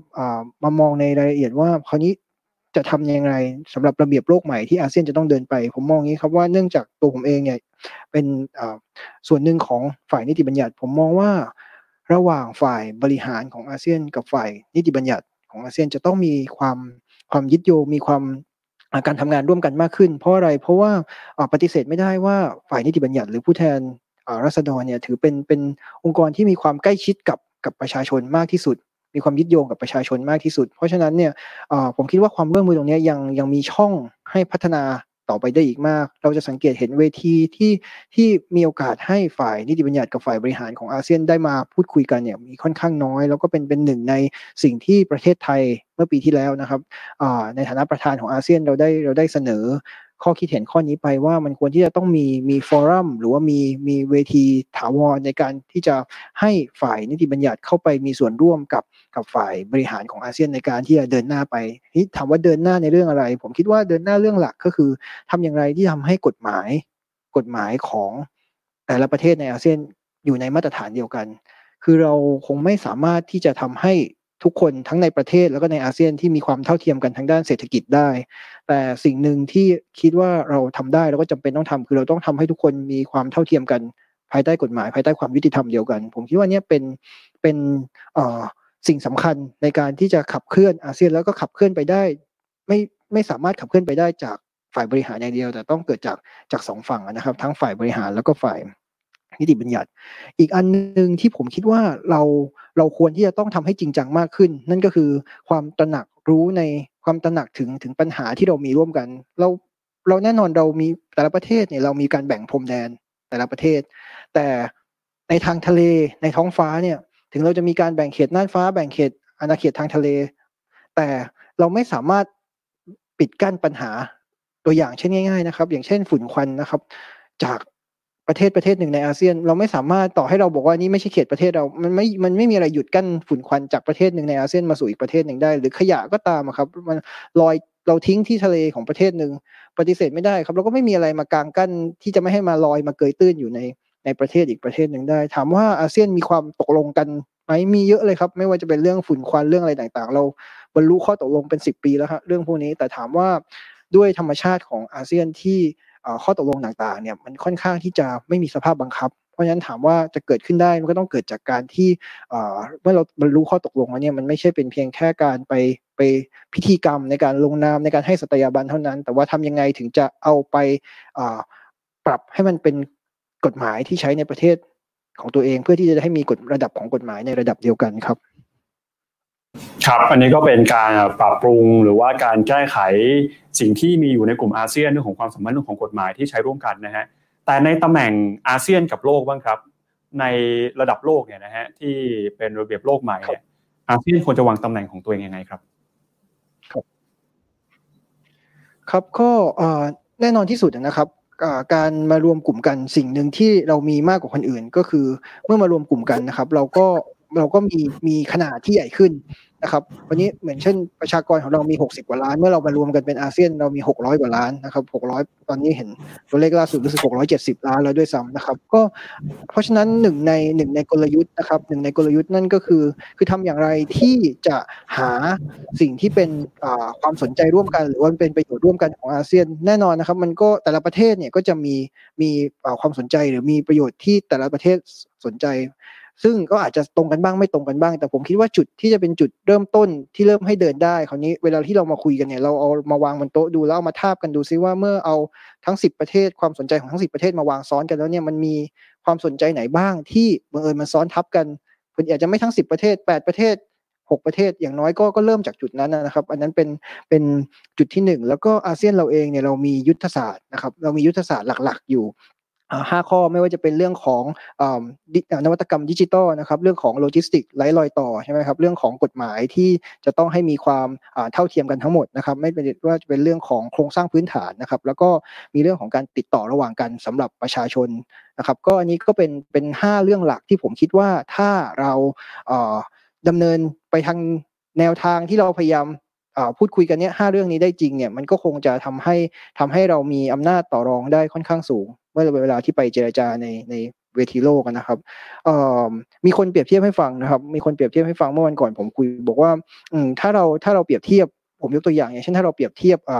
ภูมิภาคเอเชียเนี่ยเป็นเหมือนเป็นเหมือนเหมือนไก่นะครับ ประเทศจีนเนี่ย เขาเขามองตัวเขาเองว่าเป็นไก่คือหมายความว่าทางด้านทิศตะวันออกของประเทศเนี่ยก็คือเป็นเป็นทางด้านที่ติดกับทะเลเนี่ยแบบเสมือนขนไก่ซึ่งมีความสวยงามนะครับ ส่วนทรัพยากรต่างๆ ก็คืออยู่ด้าน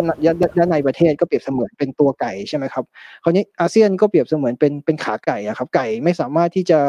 อืมมีชีวิตไม่สามารถที่จะดำเนินชีวิตได้ถ้าไม่มีขาเพราะฉะนั้นอาเซียนเนี่ยถ้าเรามองก็เปรียบเสมือนเป็นเป็นขาไก่นะครับเพราะฉะนั้นถ้าเรามองเห็นความสำคัญของตัวเองเราแบบนี้ ผมคิดว่าเราจะพอจะมองออกว่าเราควรจะดำเนินนโยบายของเราไปในทิศทางไหนครับ มาคุยกันต่อกับคุณพนิกานะครับ ในอนาคตครับ ภายใต้ระเบียบโลกใหม่ความสำคัญของอาเซียนจะเป็นยังไงฮะจะสำคัญมากขึ้นหรือว่าน้อยลงยังไง แล้วก็วิธีการทำงานอาเซียนแบบเดิมยังใช้ได้อยู่ไหมครับอย่างที่พูดไปตั้งแต่ตอนแรกที่เราคุยกันเรื่องเรื่อง new world order is no world order หรือว่า disorder เนี่ยนะคะก็ ดิฉันคิดว่าเทรนด์ของโลกเนี่ยมันกลับไปที่ พอมันมาเจอกับ reverse globalization ก็คือชาตินิยมมากขึ้นในทางเศรษฐกิจโลกต้องการ supply chain ลงคนกลับไปพึ่งพิงเศรษฐกิจในประเทศมากขึ้น สิ่งที่เรามองหาในภูมิภาคอาเซียนก็คือทำยังไงให้อาเซียนซึ่งแต่เดิมเนี่ยความความพึ่งพาอาศัยกันในเชิง ธุรกิจในกลุ่มประเทศอาเซียนเนี่ยมันไม่ใช่ไม่ดีนะคะ แต่มันยังดีขึ้นได้กว่านี้อีกเยอะ ไม่ได้ไม่ได้สนใจ ไม่ได้สนใจที่จะทำให้มันดีขึ้นกว่านี้นะคะกลับไปสนใจในการพึ่งพาตลาดที่มันสเกลใหญ่มากๆ เช่น จีนนะคะต่างคนต่างแข่งขันกัน ส่งไปให้จีนหรือรับของจากจีน ในทางในทางเศรษฐกิจเองเนี่ยนะคะ อาเซียนมีความท้าทายก็คือในโลก reverse globalization ก็คือมันโลกโลกาภิวัตน์ถอยกลับ ถอยกลับหดแคบ กลับมาอยู่ในแค่อนุภูมิภาค คือเราอาจจะไม่ได้พูดถึงอาเซียนด้วยซ้ำอะ เราอาจจะแบ่งเป็นอาเซียนภาคพื้นทวีป อาเซียนแบบ archipelago อาเซียนฝั่งบนฝั่งล่างอะไรแบบนี้ด้วยซ้ำนะคะ ก็คืออาจจะเป็นกลุ่ม 3-4 ประเทศเล็ก ๆ ที่เราจะสร้างความร่วมมือกันได้อย่างไร สร้าง supply chain ที่โอเค เฉพาะในประเทศตัวเองอาจจะไม่พอนะคะในประเทศไทยที่ยังพอรอดนะคะแต่ว่าประเทศอย่างลาวหรือว่ากัมพูชาเนี่ยจะสร้าง supply chain ที่ครบในประเทศเขายากมากจริง ๆ ถ้าดูจากข่าวที่ผ่านมาเห็นเลยว่าเศรษฐกิจกัมพูชาแทบจะพังทลายเมื่อจีนปิด ในช่วงโควิดนะคะเพราะว่าทุกอย่างรับรับมาจากจีน เพราะฉะนั้นอาเซียนเนี่ยก็คงต้องช่วยกันในบรรดามิตรประเทศที่อยู่ในกลุ่มนะคะว่าทำยังไงให้สร้าง supply chain ระดับมินิขึ้นในภูมิภาคหรืออนุภูมิภาคของตัวเองให้ได้ อันนี้ก็คือความท้าทายที่หนึ่งในทางในทางเศรษฐกิจ ความท้าทายในทางเศรษฐกิจอย่างที่สองก็คือท่ามกลางความความจำเป็นที่เราต้องช่วยเหลือกันเนี่ยหลีกเลี่ยงไม่ได้ที่เราก็แข่งขันกันเองด้วย ก่อนหน้านี้สักสิบปี สิงคโปร์เคยกลัวมากว่าไทยจะขึ้นมาเบียดแซงหน้าในทางเศรษฐกิจนะคะ ในกลุ่มภูมิภาคอาเซียน ตอนนี้เขาเลิกกลัวไทยแล้วนะคะ เพราะว่าเห็นแล้วว่าไม่รอดนะคะ ก็หันไปกลัวอินโดนีเซีย สิงคโปร์ก็หันไปกลัวว่าอินโดนีเซียเนี่ยจะกลายเป็นคู่แข่งสำคัญในทางเศรษฐกิจ เพราะฉะนั้น sense ในเรื่องของความกลัวประเทศอื่นจะได้ดีกว่ามันมีอยู่เสมอในกลุ่มภูมิภาค ประเทศอาเซียนด้วยกัน ซึ่งก็ไม่ใช่เรื่องผิดสุดท้ายแล้วก็ผลประโยชน์แห่งชาติตัวเองสำคัญที่สุดนะคะนี่มันก็คือโลกของการเมืองระหว่างประเทศ แต่ว่าการรักษา balance ตรงนี้ค่ะว่าทำยังไงให้ผู้นำแต่ละประเทศเนี่ยมองให้ทะลุออกไปว่า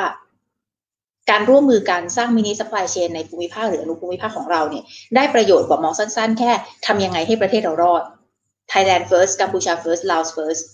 ทำไงให้มองข้ามว่า เอาเป็นว่าซักอาเซียน first จะพอไหวไหมนะคะนี่ก็คือความท้าทายในทางเศรษฐกิจนะอย่าลืมว่า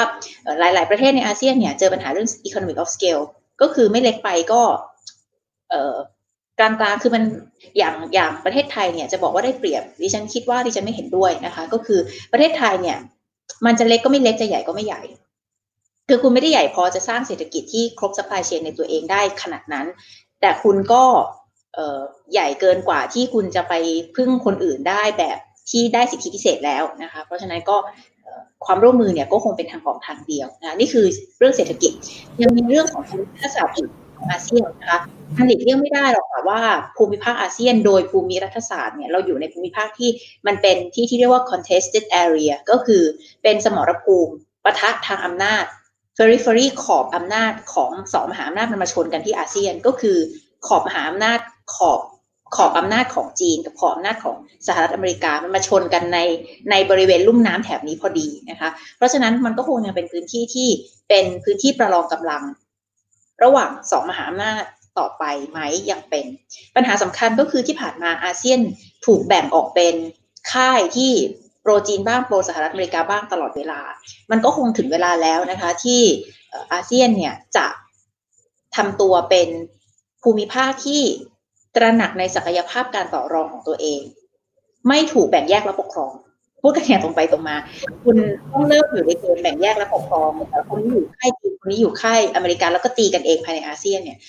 ยุคเวลาช่วงสมัยแบบนั้นควรจะยุติลง แล้วเราควรจะรวมเป็นอาเซียนเป็นกลุ่มก้อน เพื่อต่อรองกับทั้งสหรัฐอเมริกาและจีนให้ได้อย่างมีสมดุล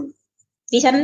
ไม่เห็นด้วยกับคุณฟูอาดี้กับคุณอิสระเล็กน้อยนะคะ เรื่องว่าเราทำได้ดีแล้วในเกมรักษา balance ระหว่างมหาอำนาจหรือว่าเลือกทั้งสองหรือไม่เลือกอะไรเลยดิฉันคิดว่า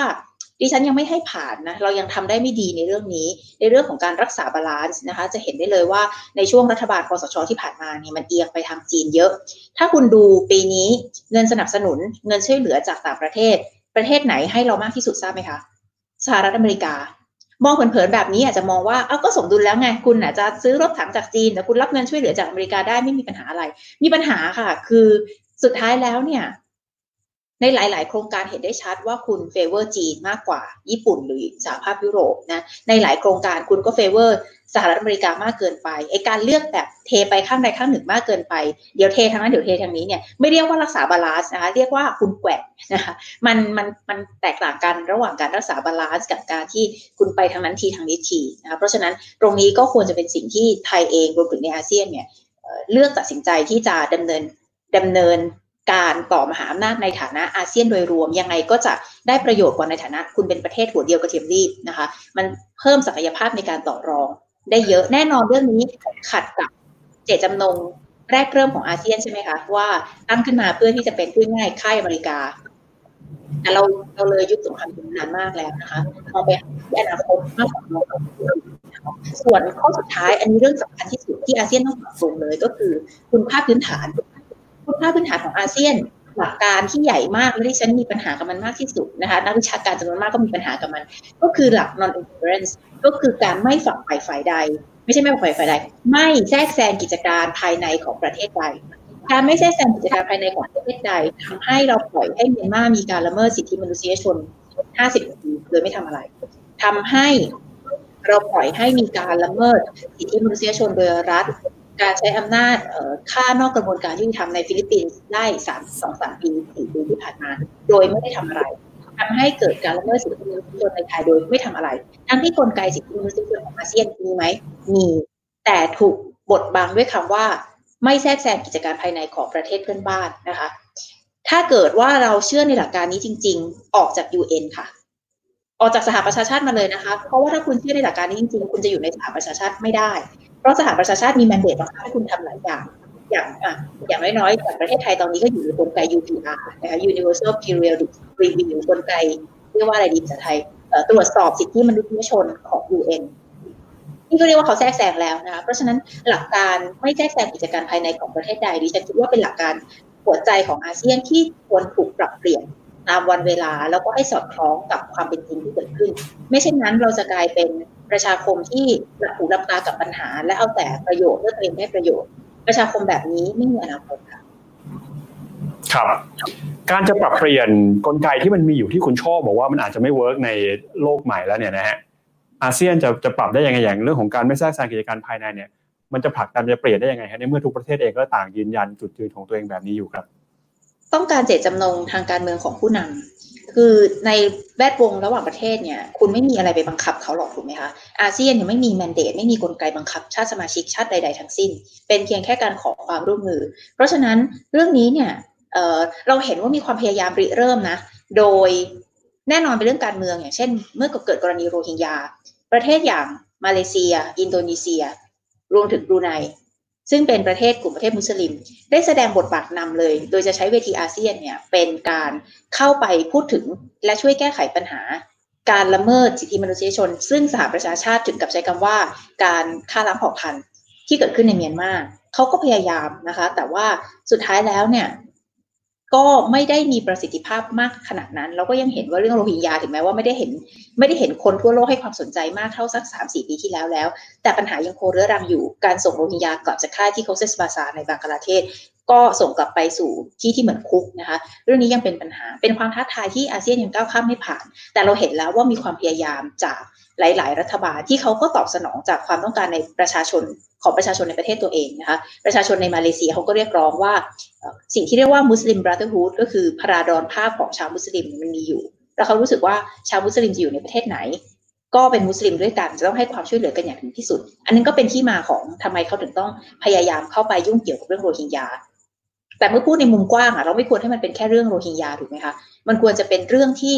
ถ้าเราเคารพในสหประชาชาติ ทุกประเทศในอาเซียนต่างเป็นสมาชิกสหประชาชาติ ถ้าคุณเคารพในหลักสิทธิมนุษยชนสากล การช่วยการสอดส่องดูแลให้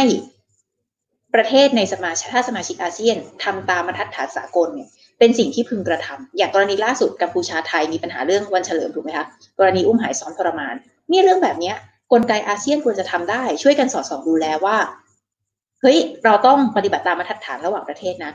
ดิฉันคิดว่าเรื่องนี้ไม่ได้จำเป็นต้องมีกลไกใด ๆ เพิ่มเติม อาเซียนมีกลไกมากเกินไป ไม่ใช่น้อยเกินไป แต่กลไกนั้นไม่ได้ถูกใช้ให้เกิดประโยชน์สำคัญที่สุดตอนนี้อยู่ที่เจตจำนงทางการเมืองของผู้นำประเทศที่จะทำให้มันเกิดขึ้นค่ะได้ครับมาดูกันต่อที่คุณฟัวดี้นะครับ คุณช่อตั้งคำถามถึงวิถีแบบอาเซียนนะฮะว่าการดำเนินกลไกในลักษณะนี้เนี่ยยังจะตอบโจทย์ ในระเบียบโลกใหม่อยู่หรือเปล่า แล้วก็การถ่วงดุลหรือ balance อำนาจแบบที่อาเซียนทำระหว่างมหาอำนาจทั้งสองประเทศเนี่ยก็เป็นวิธีที่ดีที่สุดหรือยังนะฮะคุณฟูดี้คิดว่าไงฮะวิธีแบบอาเซียนหรือวิถีอาเซียนเนี่ยยังยังไปต่อได้ไหมในระเบียบโลกใหม่ครับ ครับก่อนอื่นต้องขอบอกว่าสิ่งที่อาเซียนทำมาได้ดีที่สุด fundamentally สิ่งที่ทุกคนควรภูมิใจคือ region ของเราไม่มีสงครามที่มีการฆ่าล้างกันเยอะเกินไป อาจจะมีแค่ skirmish เล็ก ๆ อันนี้คือคือในท้ายที่สุดแล้วเนี่ย ถ้าจะบอกว่าอาเซียนประสบอย่างน้อยเนี่ย อาเซียนประสบความสำเร็จตรงนี้ แต่ก็ไม่ใช่ว่าประสบความสำเร็จนี้แล้วจะทำให้เราพอใจพึงพอใจกับสิ่งที่เกิดขึ้น มันกลับมาผมไม่มีอะไรที่ไม่เห็นด้วยกับคุณช่อในในในเชิงหลักการเลยครับเอออย่างเช่น ผมผมกับแต่ผมกับมองว่าการที่จะกระทำได้ใน ในในโลกของยุคปัจจุบัน โดยเฉพาะในรัฐบาลที่ไม่มีความชอบธรรมแบบเนี้ยหลาย ๆ สิ่งหลาย ๆ อย่างเนี่ยมันมันมันทำได้ยากมาก มันมันเคยมีแล้วครับ รัฐบาลที่มีของไทยที่มีความชอบธรรมเยอะ อย่างเช่นที่ผมบอกไปแล้ว ว่าเคยช่วงปี 1997 ถึง 2000 ต้น ๆ เนี่ยเราเราเป็นประเทศแรกที่ใส่เรื่องสิทธิมนุษยชนเรื่องเรื่อง foreign เอ่อเรื่อง democracy ไปในนั้น เราเคยเสนอแล้วตอนนั้นมีช่วงช่วง พวกกะเหลี่ยงอะไรการความรุนแรงในพม่าเนี่ยล้นเกินมาในประเทศไทยทำให้เรารู้สึกว่าเราอยากมีสิทธิ์อะไร มีสิทธิ์ที่จะพูดกับความเป็นไปของประเทศในพม่าบ้างนะ เราเสนอไปตอนนั้นเนี่ย มีประเทศที่เอากับเราคนเดียวคือฟิลิปปินส์ซึ่งซึ่งซึ่งในที่สุดแล้วมันก็กลับมาถึงเหมือนที่ผมพูดไปแล้วคือ foreign policy started home ถ้าเรามีความชอบธรรมมากพอในการพูดเรื่องแบบนี้เราควรจะพูด แสดงว่าถ้าผม ได้เป็นผู้นำทางด้าน foreign policy ในในรัฐบาลที่ผมมีความบุญใจในรัฐบาลที่ผมมีความชอบธรรมเนี่ย ผมคงจะทำตามแบบที่คุณชอบพูด แต่ว่าในในท่านมองในสถานการณ์ปัจจุบันเนี่ยถ้าพูดในเชิง operation เนี่ยมันมันมันทำได้ยากมากครับที่ที่ที่จะเกิดขึ้นจริง แต่ว่ามันก็ไม่ใช่ไม่ทำก็เห็นด้วยว่าเราควรจะพูดเราควรพยายามทำให้การเมืองไทยไปถึงตรงนั้น ในในในจุดที่ว่าเราสามารถพูดเรื่องวันเฉลิมได้ เราสามารถ pressure เมียนมาได้ง่ายๆ ซึ่งในในทางปฏิบัติเนี่ย principle of non interference เนี่ยมันเคยมีการละเมิดกันเยอะพอสมควรแล้ว มันมันเป็นเหมือนกฎที่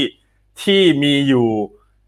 ที่บางที่ประเทศส่วนใหญ่จะใช้เป็นการปกป้องตัวเองมากกว่า แต่ในบางครั้งเนี่ยมันเคยถูกละเมิดเมื่อจำเป็นอย่างเช่นยุคของไซโคลนากิสมันก็มีบุคลากรของอาเซียนเข้าไปช่วยเหลือเรื่องอิสติมอร์เรื่องการการสู้รบในอิสติมอร์ในในช่วงปี ปลายปี1990เนี่ยอันนั้นก็มี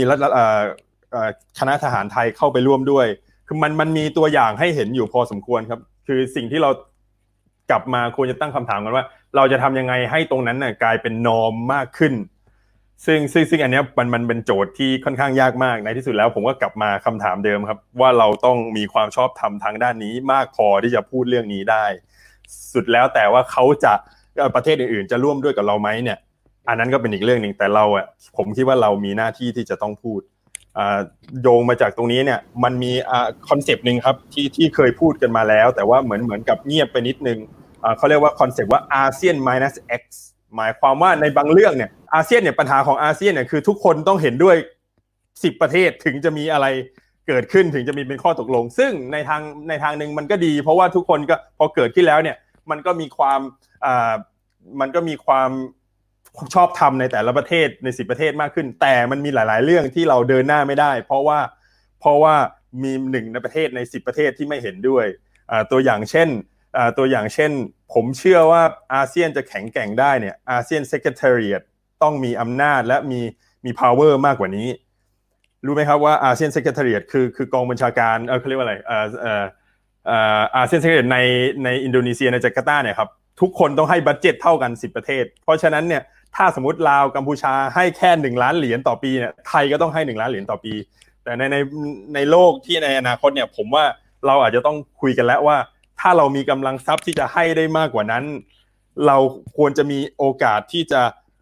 ประเทศที่ประสบความสำเร็จประเทศที่ที่มีความสามารถทางเศรษฐกิจมากกว่าเนี่ยควรจะมีสิทธิ์ในการสร้าง institution สร้าง ASEAN Secretariat ที่มันแข็งแกร่งมากกว่านี้ โดยที่อาจจะต้อง care ประเทศเล็ก ๆ น้อยลงไหมอันนี้ครับอันนี้เป็นสิ่งที่ผมอยากจะ ผมอยากจะตั้งคำถามมาก ในอนาคตหลังยุคอย่างหลังยุคโควิด เราจะทำตัวยังไง ผมคิดว่าไทยเอ่ออาเซียนเราเป็นเวทีของนานาชาติที่จะมาหาจุดร่วมกัน เราเป็นภาคีกับอินโดเอ้ยกับกับเกาหลีกับกับญี่ปุ่น กับรัสเซียกับประเทศมหาอำนาจจีนอเมริกา คือเราทำตัวทำหน้าที่เป็นเหมือนโต๊ะที่ให้พวกเขามาคุยกัน หลังจากเนี้ย โดยเฉพาะที่ถ้าเรา emerge จากยุคโควิด -19 ได้แข็งแกร่งมากขึ้นเนี่ยเราอาจจะมี agenda บางอย่างที่เราสามารถ push ไปในบริบทโลกได้มากขึ้นหรือเปล่า อย่างเช่นที่ผมเห็นที่ค่อนข้างจับต้องได้ โดยเฉพาะประเทศไทยที่ทำได้ดีคือเรื่องเรื่อง sustainable development คือหวังว่าหวังว่าเราจะเป็นเราจะมีความสามารถมากพอที่จะ push ได้ตรงนี้ครับ ครับสำหรับประเทศไทยครับจะสามารถทำอะไรเพิ่มเติมเพื่อที่จะพัฒนา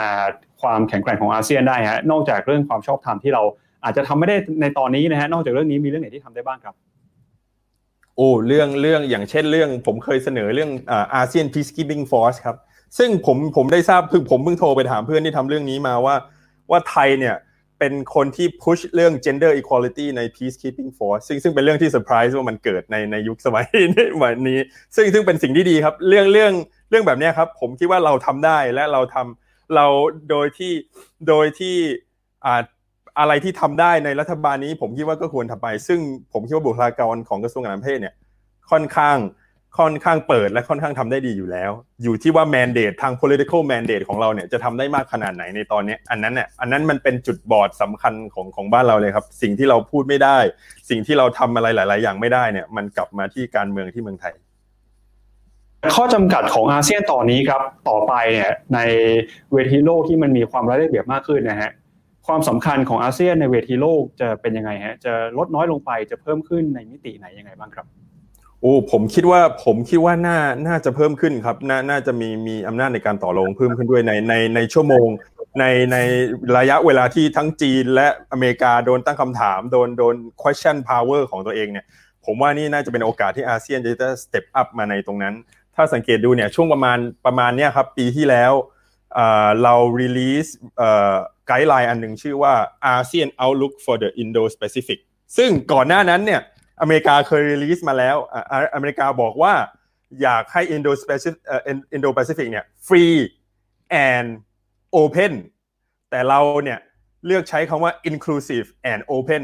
ซึ่งเราเรานี่ก็คือเป็นตัวแสบพอสมควรว่าว่าพยายาม อ่า inclusive ก็หมายถึงว่าเราไม่ได้เป็นปริจักปฏิปักษ์ต่อจีนโดยตรงก็คือแต่อเมริกาเนี่ยใช้คำว่า free free หมายความว่าจีนมองว่าเป็นปฏิปักษ์แล้วซึ่งซึ่งในเรื่องแบบนี้ครับ ผมคิดว่าเขาทั้งสองประเทศเนี้ยน่าจะต้องฟังเรามากขึ้น น่าจะต้องมองเรามากขึ้น ทั้งนี้ทั้งนั้นเนี่ยผมอยากจบด้วยว่าเราเนี่ยอาเซียนเนี่ยมันมีปัจสัจธรรมบางอย่างครับ ผมผมเคยพูดว่ามันเป็น มันเป็น 40% rule 40% rule ก็คืออาเซียนเนี่ย will be as good as it as Indonesia หมายความว่าอินโดนีเซียเนี่ยเป็น 40%ของอ่า40%ของ GDP ของอาเซียน 40%ของ land mass ของอาเซียน 40%ของ population เพราะฉะนั้นเนี่ยความเป็นไปของอินโดนีเซีย อินโดนีเซียจะทำอะไรเนี่ยมีความหมายกับกับเรามาก เราผมคิดว่าเราต้องพัฒนาภาวะเศรษฐกิจ ภาวะสังคมของเราให้ไปถึงขั้นนั้นนะครับ ถึงเราจะ drive อะไรได้จริงจังแต่แต่เรามีความสำคัญมากนะครับ คืออย่างน้อยก็เป็นที่ 2 รองจากอินโดนีเซีย เพราะฉะนั้นความเป็นไปของประเทศเราอะไรต่างๆเนี่ยมีผลกับอาเซียนหมดครับ ได้ครับอะก็คุยกันไปสามประเด็นหลักๆ แล้วนะฮะทีนี้ทั้งหมดทั้งมวลที่เราคุยกันไปเนี่ยครับก็เป็นเรื่องของการใช้นโยบายต่างประเทศนะครับ ซึ่งแน่นอนว่าเรื่องนี้เนี่ยก็ถูกวิพากษ์วิจารณ์ถูกจับตามองว่าเป็นประเด็น ของคนเฉพาะกลุ่มเท่านั้นเป็นเรื่องของอีลิทเรื่องของคนที่มีอำนาจเรื่องของผู้กำหนดนโยบาย อยู่บนหอคอยงาช้านะครับประชาชนทั่วไปเนี่ยอาจจะไม่มีโอกาสในการเข้าไปถึงการกำหนดนโยบายต่างประเทศของประเทศตัวเองได้เนี่ยนะครับ ทีนี้ในประเด็นนี้ฮะอยากจะชวนทุกท่านคุยกันต่อนะครับว่าจะทำยังไงครับให้ภาคประชาชนเนี่ยสามารถเข้ามามีบทบาทในการกำหนดนโยบายต่างประเทศนะครับ อย่างเป็นรูปธรรมฮะก็ อาจจะลองยกตัวอย่างดูหรือว่าถ้าเกิดท่านเนี่ยมีโอกาสก็ลองสมมติดูนะว่าเป็นผู้บริหารในกระทรวงต่างประเทศเนี่ยจะมีการเปิดช่องทางออกแบบนโยบายยังไง เดี๋ยวเริ่มต้นกันที่คุณอิสระก่อนครับเชิญเลยครับ ครับก็เป็นคำถามที่เข้ากับเข้ากับสถานการณ์การเมืองตอนนี้ที่กำลังมีกระแสปรับครมมากเลยนะครับ จะได้ตอบให้ให้อินหน่อยก็เออคือ ในส่วนของนโยบายต่างประเทศเนี่ยมันดูเป็นเรื่องเป็นเรื่องที่ห่างไกล หรือว่าเป็นเป็นเป็นกระทรวงที่ที่ดูแล้วเหมือนกับจะจับต้องจับต้องไม่ได้ แต่ว่าผมว่าสาเหตุหลักสำคัญ เป็นเพราะว่าเป็นเพราะว่าเราเราไม่รู้ตัวมากกว่าว่าจริงมันก็แทรกซึมเข้าไปอยู่ในในทุกทุกกิจกรรมของของชีวิตเรานะครับมูลค่าการส่งออกของไทยนะครับ อยู่ที่เจ็ดล้านล้านบาทนะครับ มูลค่าการท่องเที่ยวหนึ่งล้านล้านมูลค่าการค้าชายแดนเจ็ดประเทศนะครับ อยู่ที่สองล้านล้าน สิ่งที่ผมพูดมาเนี่ยยกตัวอย่างมาสองสามอันเนี้ยคือมันล้วนมันล้วนแล้วแต่เกี่ยวข้องกับนโยบายต่างประเทศ แบบเป็นหลักเลยด้วยซ้ำแล้วก็ในเวลาเดียวกันมันก็เกี่ยวข้องกับชีวิตความเป็นอยู่ของของเรา เพราะสิ่งตัวเลขที่เมื่อกี้ผมบอกมารวมๆกันได้เนี่ยสิบล้านล้านผ่านเนี่ยมันคือตัวที่จะกำหนดความความกินดีอยู่ดีของของไม่ใช่ของเฉพาะกลุ่มชนชั้นนำของประเทศ แต่ว่าหมายถึงคนทุกทุกกลุ่มไม่ว่าจะเป็นผู้ประกอบการพ่อค้าแม่ขายรายย่อยทั้งหลายแหล่นะครับคราวนี้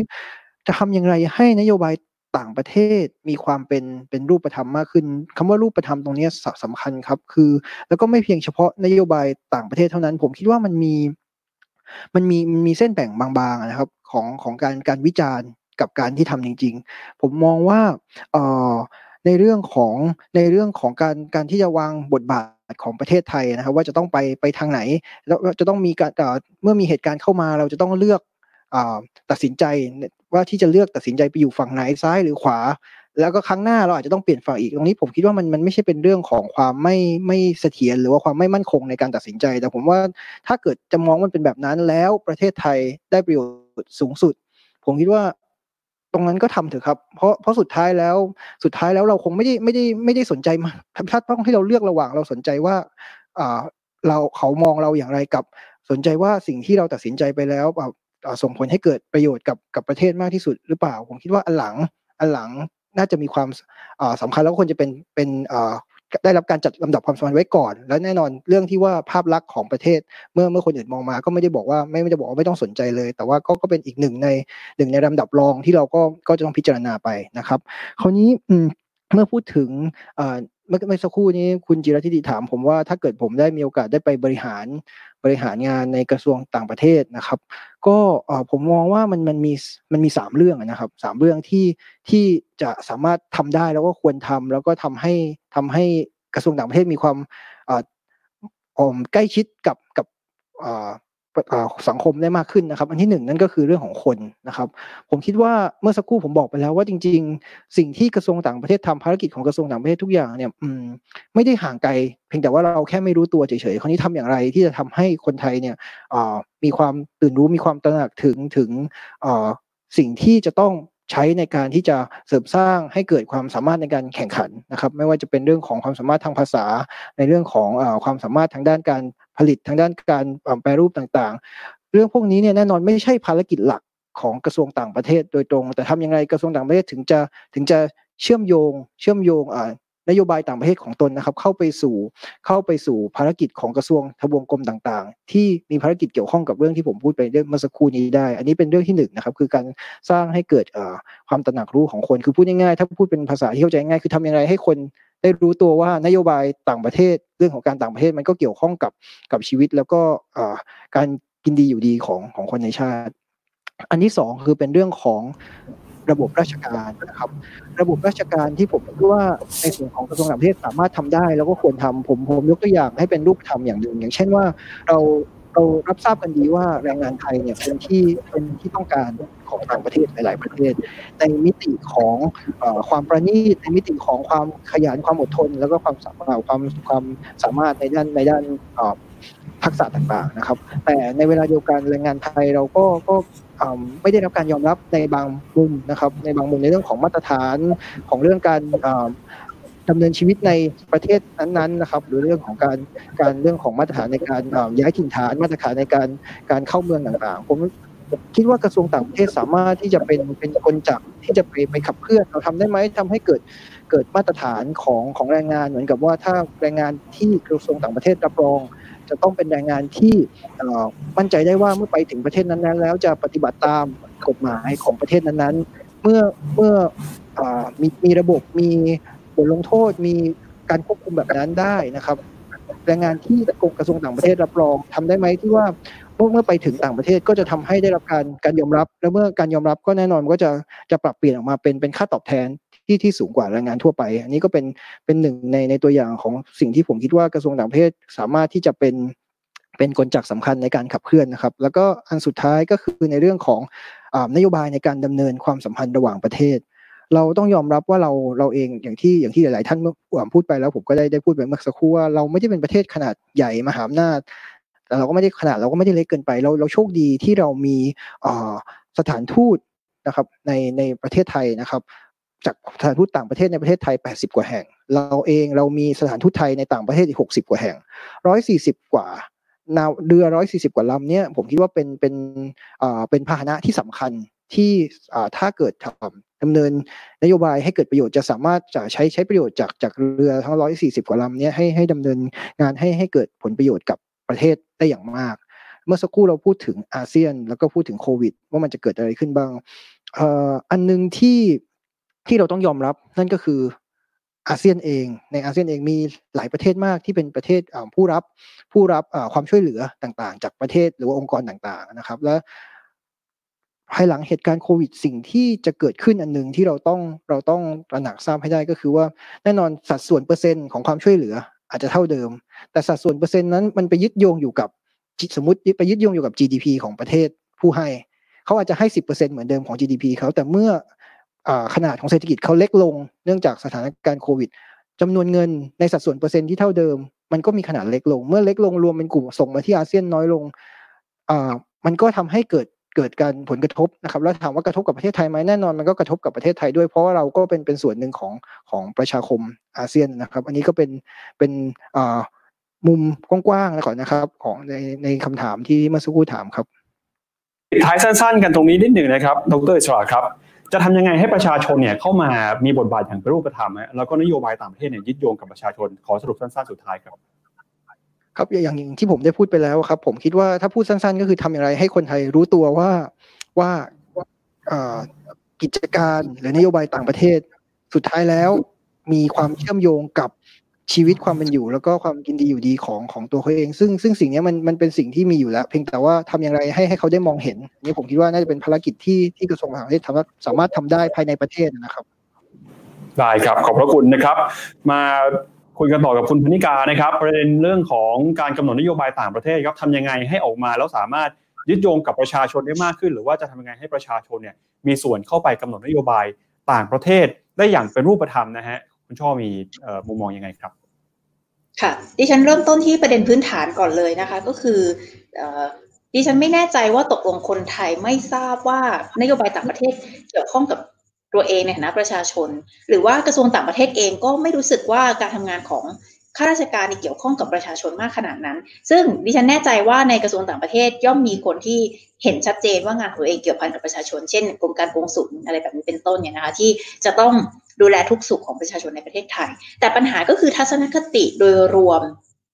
ดิฉันเองเคยฝึกงานอยู่ในกระทรวงต่างประเทศนะคะแล้วก็ได้ได้มีเพื่อนจำนวนมากเพราะว่าจบด้านความสัมพันธ์ระหว่างประเทศเพื่อนจำนวนมากก็ทำงานอยู่ในกระทรวงต่างประเทศ แล้วก็สถานทูตไทยในที่ต่างๆของโลกเนี่ย ก็ได้คุยกันหลาย ๆ ครั้งพบว่าทัศนคติเนี่ย โดยเฉพาะถ้าคนที่ออกไปอยู่ในต่างประเทศเนี่ยเขาจะเห็นชัดว่างานเขาเกี่ยวพันกับการดูแลทุกสุขของคนไทยในต่างแดน แต่ในระดับบนระดับหัวปลัดกระทรวงก็ตามหรือรัฐมนตรีก็ตามเนี่ย พอมองกระทรวงต่างประเทศปุ๊บชอบมองมันเป็น การรักษาความสัมพันธ์อันดีกับประเทศเพื่อนบ้าน การรักษาผลประโยชน์ของแห่งชาติคำถามก็คือผลประโยชน์แห่งชาติคืออะไร ความสัมพันธ์อันดีกับประเทศเพื่อนบ้านจะมีไปทำไม ในเมื่อไม่สามารถปกป้องผลประโยชน์ของประชาชนได้นึกออกไหมเวลาเราพูดว่า เราต้องรักษาความสัมพันธ์อันดีกับประเทศเพื่อนบ้านเนี่ยที่เราต้องรักษาความสัมพันธ์อันดีกับประเทศอื่น เพราะ เพราะเราต้องรักษาปกป้องผลประโยชน์ของประชาชนเราที่ไปอยู่ในประเทศเขาถูกต้องไหมคะ มันไม่มีอะค่ะ การรักษาความสัมพันธ์ for the sake of ความสัมพันธ์นึกออกไหมคะว่าเราจะรักษาความมีความสัมพันธ์อันดีต่อกันไปทำไมในเมื่อสุดท้ายแล้วเราไม่สามารถปกป้องคนไทย หรือผลประโยชน์ของคนไทยในประเทศนั้นๆได้ ตัวอย่างที่ชัดเจนเป็นรูปธรรมที่สุดก็คือ กรณีคนไทยตกค้างในยุคโควิด ประเทศไทยมีคนไทยอยู่ในต่างแดนหนึ่งล้านห้าแสนคน 69 ล้านอยู่ต่างประเทศ1ล้าน5แสนคิดเป็น 2.17%ของประชากรทั้งประเทศนะคะ ในจำนวนนี้ดิฉันเคยสอบถามกระทรวงต่างประเทศว่ามีเท่าไหร่ที่อยากกลับมาแต่ยังกลับไม่ได้ กระทรวงต่างประเทศแจ้งว่าประมาณอยู่ที่ประมาณเกือบเกือบห้าหมื่นคน เกือบเกือบห้าหมื่นคนนี้เป็นตัวเลขที่จะว่าเยอะก็ไม่เยอะจะว่าน้อยก็ไม่น้อย เพราะว่าโดยงบประมาณของกระทรวงต่างประเทศเนี่ย ปีหนึ่งปีที่แล้วเปีนี้ 8,475 ล้าน ลดลงจากปีที่แล้ว 3%ในขณะที่งบประมาณโดยรวมของประเทศเพิ่ม 3%หมายความว่ากระทรวงต่างประเทศเนี่ยขาดทุน 6 คือโดยรวมเพิ่ม 3 แต่กระทรวงต่างประเทศโดนลด 3 นะคะ เป็นกระทรวงที่ถูกลดงบมากที่สุดอันดับ 5 ในบรรดาทุกกระทรวง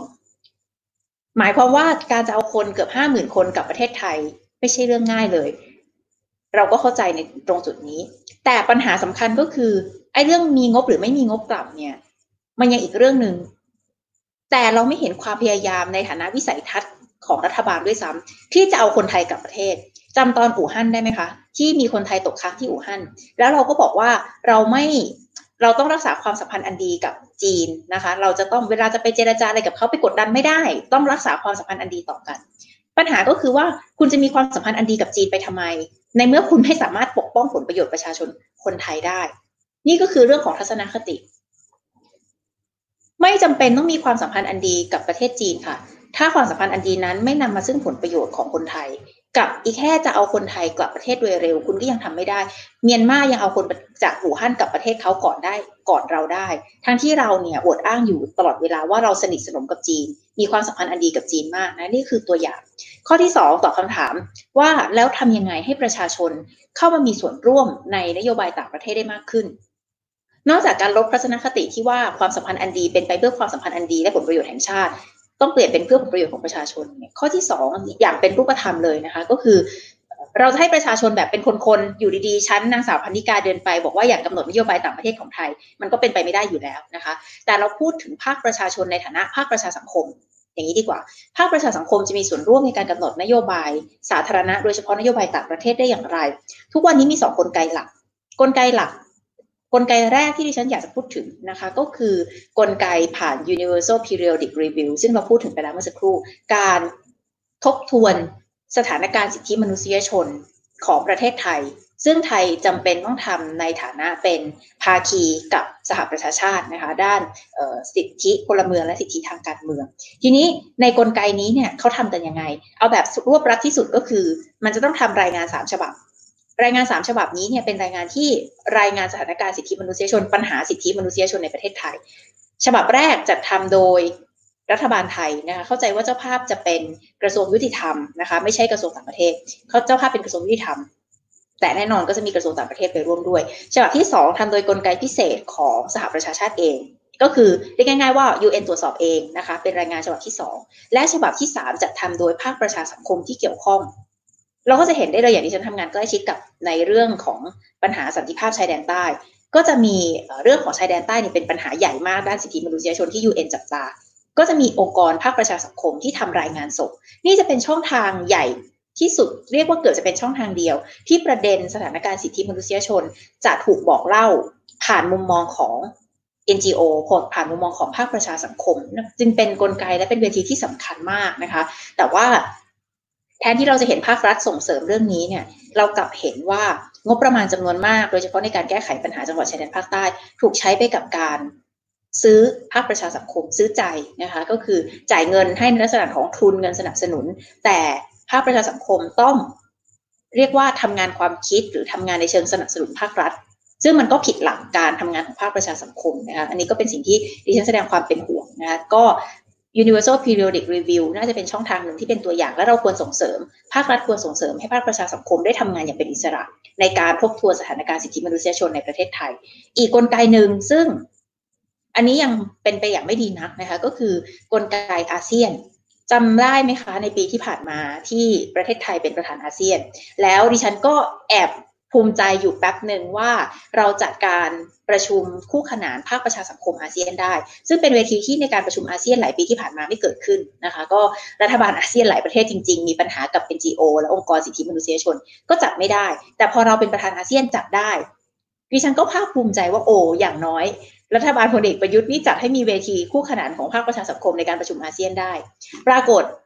คุณสารสนันน่าจะทราบดีเรื่องเข้าที่กรรมธิการต่างประเทศนะคะเอ็นจีโอเองมาร้องเรียนกับกรรมธิการต่างประเทศของรัฐสภาว่าเวทีที่จัดไปและเป็นข่าวเป็นคราวไปนั้น เป็นเวทีที่ถูกไฮแจ็คไป อันนี้เป็นข้อกล่าวหาของเขานะ เข้ามาสู่กรรมธิการว่า เป็นเวทีที่สุดท้ายแล้วเนี่ย พอจะจัดจะจัดภาครัฐขอรายชื่อ ขอนู่นนี่ละเมิดสิทธิความเป็นบุคเสรีภาพส่วนบุคคล แล้วก็คุกคามด้านความมั่นคง NGO ที่จะมาร่วมจากประเทศต่าง เมื่อผู้จัดงานไม่ยอม ภาครัฐก็เลยล้มเลิกงานกลางคัน แล้วก็ไปเอา NGO ในประเทศมาประชุมร่วม แล้วก็ปล่อยให้ภาคประชาสังคมไปจัดอีกเวทีหนึ่งที่ธรรมศาสตร์รังสิตก็เลยกลายเป็นปัญหาขึ้นมานะเราก็จะเห็นว่าความพยายามที่จะให้ภาคประชาสังคมเข้ามามีบทบาท ในการกำหนดนโยบายสาธารณะโดยเฉพาะนโยบายต่างประเทศ ผ่านนกลไกอาเซียน เหมือนจะได้ผลแล้ว แต่ก็ไม่ได้ผลอยู่ดีนะคะ คงเป็นเรื่องที่เราต้องพยายามผลักดันกันต่อไป ซึ่งอันนี้ก็เห็นชัดว่าเป็นที่ความตั้งใจจริงของรัฐบาลแล้วว่าจะทำให้เกิดหรือไม่เกิด คุณทำให้เห็นว่ามันเกิดได้อะถ้าคุณจะทำให้มันเกิดจริงๆนะคะแต่ว่านี่เกิดเจ้าหน้าที่ฝ่ายความมั่นคงไปขอรายช่วงรายชื่อเขาสุดท้ายเวทีก็ล่มไปนะคะแล้วก็ไปจัดครับเดี๋ยวเรามาสรุปสั้นๆกันตรงนี้นะครับ ถ้าหากว่าประชาชนเนี่ยรู้สึกว่าตัวเองเนี่ยมีสิ่งที่อยากจะพูดจะทำไงให้เสียงของประชาชน ได้ยินไปถึงคนที่กำหนดนโยบายต่างประเทศนะสรุปสั้นๆสุดท้ายครับ ทำผ่านองค์กรไม่ว่าจะเป็นพรรคการเมือง ไม่ว่าจะเป็นองค์กรภาคประชาสังคมนะคะดิฉันเองในฐานะไม่ได้อยู่ในพรรคการเมืองแล้วนะคะเพราะว่าถูกตัดสิทธิ์ไป ในนามของคณะก้าวหน้า เราก็จะเป็นตัวแทนของประชาชนในการส่งเสียง แล้วก็ออกแบบนโยบายแน่นอนไม่สามารถที่จะผลักขับเคลื่อนเข้าไปในสภาได้ แต่เราเชื่อว่าสิ่งสำคัญที่ประเทศนี้ต้องการมีก็คือ พื้นที่ที่ให้คนมารวมกันเพื่อส่งเสียง อย่างคณะก้าวหน้าเองก็เป็นหนึ่งในองค์กร ภาคความเคลื่อนไหวด้านสังคมที่จะสามารถทำหน้าที่แบบนั้นได้ อย่างปัญหาแม่น้ำโขง เราก็จะเห็นว่ามีองค์กรสำคัญสำคัญก็คือ International Rivers องค์กรแม่น้ำระหว่างประเทศหรือเปล่าคะชื่อภาษาไทยไม่แน่ใจนะคะของคุณไผ่ดีเทศน์อย่างเงี้ยนะคะเราก็จะเห็นว่าเขาทำหน้าที่เป็นแพลตฟอร์มที่ดีมากในการเป็นตัวแทนเป็นปากเป็นเสียงให้กับประชาชนในพื้นที่นะคะสิ่งต่างๆเหล่านี้เนี่ยถ้าเราหาองค์กรที่เป็นแพลตฟอร์มเป็นปากเป็นเสียงเป็นตัวแทนของประชาชนได้ และ มีองค์ประกอบสำคัญก็คือ ภาครัฐ ไม่ว่าจะเป็นรัฐบาลหรือฝ่ายนิติบัญญัติเองนะคะกรรมธิการสมาชิกสภาผู้แทนราษฎรหรือพรรคการเมืองต่างๆนำประเด็นเหล่านี้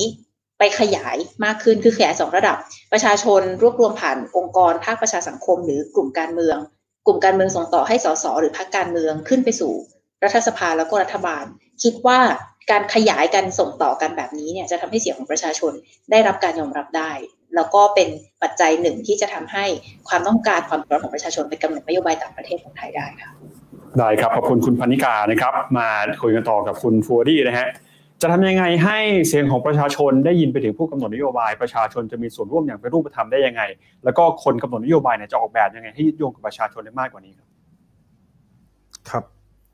ขอบคุณครับ ผมไม่แน่ใจว่าผมถูกเชิญมาให้ให้ไม่เห็นด้วยกับคนอื่นหรือเปล่า เพราะว่าเพราะว่านโยบายต่างประเทศเนี่ยมันมันเป็นมันเป็นสัจธรรมอย่างหนึ่งครับว่าแต่ละคนเนี่ยจะเห็นจะเห็นไปพร้อมๆกันหมดเพราะว่ามันเป็นผลประโยชน์ของประเทศชาติ แต่ก็อยากจะขอเสริมเติมแล้วกันนะครับเจอกับที่คนอื่นพูดมาแล้ว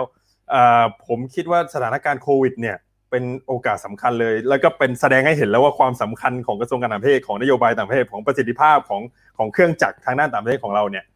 มันทำงานได้ดีแค่ไหนแล้วมันมีอะไรที่จะต้องปรับปรุงบ้าง เพราะว่าเราถ้าต้องเจ้าหน้าที่กระทรวงนั้นไม่ต้องทำต้องเป็นคนที่ทำหน้าที่หลักเลยในการพาคนไทยกลับบ้าน คือคืออยากจะบอกตอนนั้นว่าถ้าใครที่ฟังอยู่แล้วไม่รู้ว่านโยบายประเทศมันมีผลประโยชน์กับประชาชนยังไง คือคือเรื่องนี้น่าจะเป็นเรื่องที่ทำให้จับต้องได้มากที่สุดที่ที่ที่ผ่านมา การจะทำให้ประชาชนมีส่วนร่วมยังไงนั้น ผมก็ว่าโควิด -19 นี่ก็เป็นโอกาสที่ดีอีกครั้งหนึ่งจะเป็นไปได้ไหมว่า ว่าในระยะ 2-3 เดือนข้างหน้าหรือ 1 เดือนข้างหน้าเนี่ยกระทรวงการจะเปิดฟอรัมให้กับภาคประชาสังคม ให้มาประชุมร่วมกันเป็นโฟกัสกลุ่มเพื่อที่จะช่วยออกแบบนโยบายโลกหลังโควิด -19 อันนี้อันนี้คือผมไม่แน่ใจว่าว่าว่าจะทำได้ไหม แต่ว่าถ้ามีเจ้าหน้าที่หรือว่ามีผู้นำที่ทางด้านการต่างประเทศของรัฐบาลฟังอยู่ จะเป็นไปได้ไหมที่จะเปิดฟอรัมที่ที่อินคลูซีฟที่เชิญคนที่หลากหลาย ที่มาช่วยดีไซน์ว่า foreign policy ของเราหลังจากเนี้ย จะเป็นยังไง อันนั้นคือข้อเสนอที่ผมคิดว่าถ้าทำได้อ่าจะดีมากอ่าข้ออื่นๆที่ที่ที่ผมคิดว่ารัฐบาลทำได้อีกนะครับ ก็อย่างเช่นทุกๆ ปีนะครับใน UN มันก็จะมีฟอรัมอะไรต่างๆอ่าอย่างเช่นที่ผมสนใจเรื่อง sustainable development ซึ่งก็พูดไปพอสมควรแล้วเนี่ย ทุกๆ ปีเนี่ยมันจะมีเขาเรียกว่า annual high level forum on sustainable development ซึ่งก็เป็นคอมมิตี้เป็นการประชุมเพื่อที่จะมาเช็ค progress ของแต่ละประเทศว่าเราเดินทางไปถึงไหนแล้วในในมาตรฐานของ sustainable development goal จะเป็นไปได้ไหมที่เราจะเอาเยาวชนที่เราจะเอาภาคประชาสังคมเนี่ยไปอยู่ในการประชุมครั้งนี้ในลักษณะนี้ด้วยเพื่อให้พวกเรามีส่วนร่วมกันมากขึ้นอันนั้นก็เป็นอีกข้อหนึ่ง อีกข้อหนึ่งด้านด้าน foreign policy ด้านการต่างประเทศเนี่ยก็ไม่ใช่เฉพาะกระทรวงการต่างประเทศอย่างเดียว มันมันมีอีกหลายหลายหลายหลายองค์กรที่จะต้องมีส่วนร่วมและเป็นภาคีเพื่อผลักดันร่วมกันอย่างเช่นที่ผมเคยพูดไปแล้วเหมือนกันเรื่องเรื่องความมั่นคงเนี่ยรัฐบาลต้องคิดแล้วว่าเราจะซื้อเรือยกพลขึ้นบก หรือว่าเราจะซื้อเรือที่จะสามารถแปลงเป็นอะไรที่ไปช่วยเรื่องเรื่องภัยพิบัติได้หรือเปล่า หรือว่าจะแปลงเป็นโรงพยาบาลภาคสนามได้หรือเปล่า เราจะซื้อเครื่องบินลบ หรือเราจะซื้อเครื่องบินที่สามารถทิ้งระเบิดน้ำช่วยไฟป่าได้ เราอาจจะวันหนึ่งถ้าบ้านเรามีปัญหา เราอาจจะช่วยบ้านเราเอง ถ้า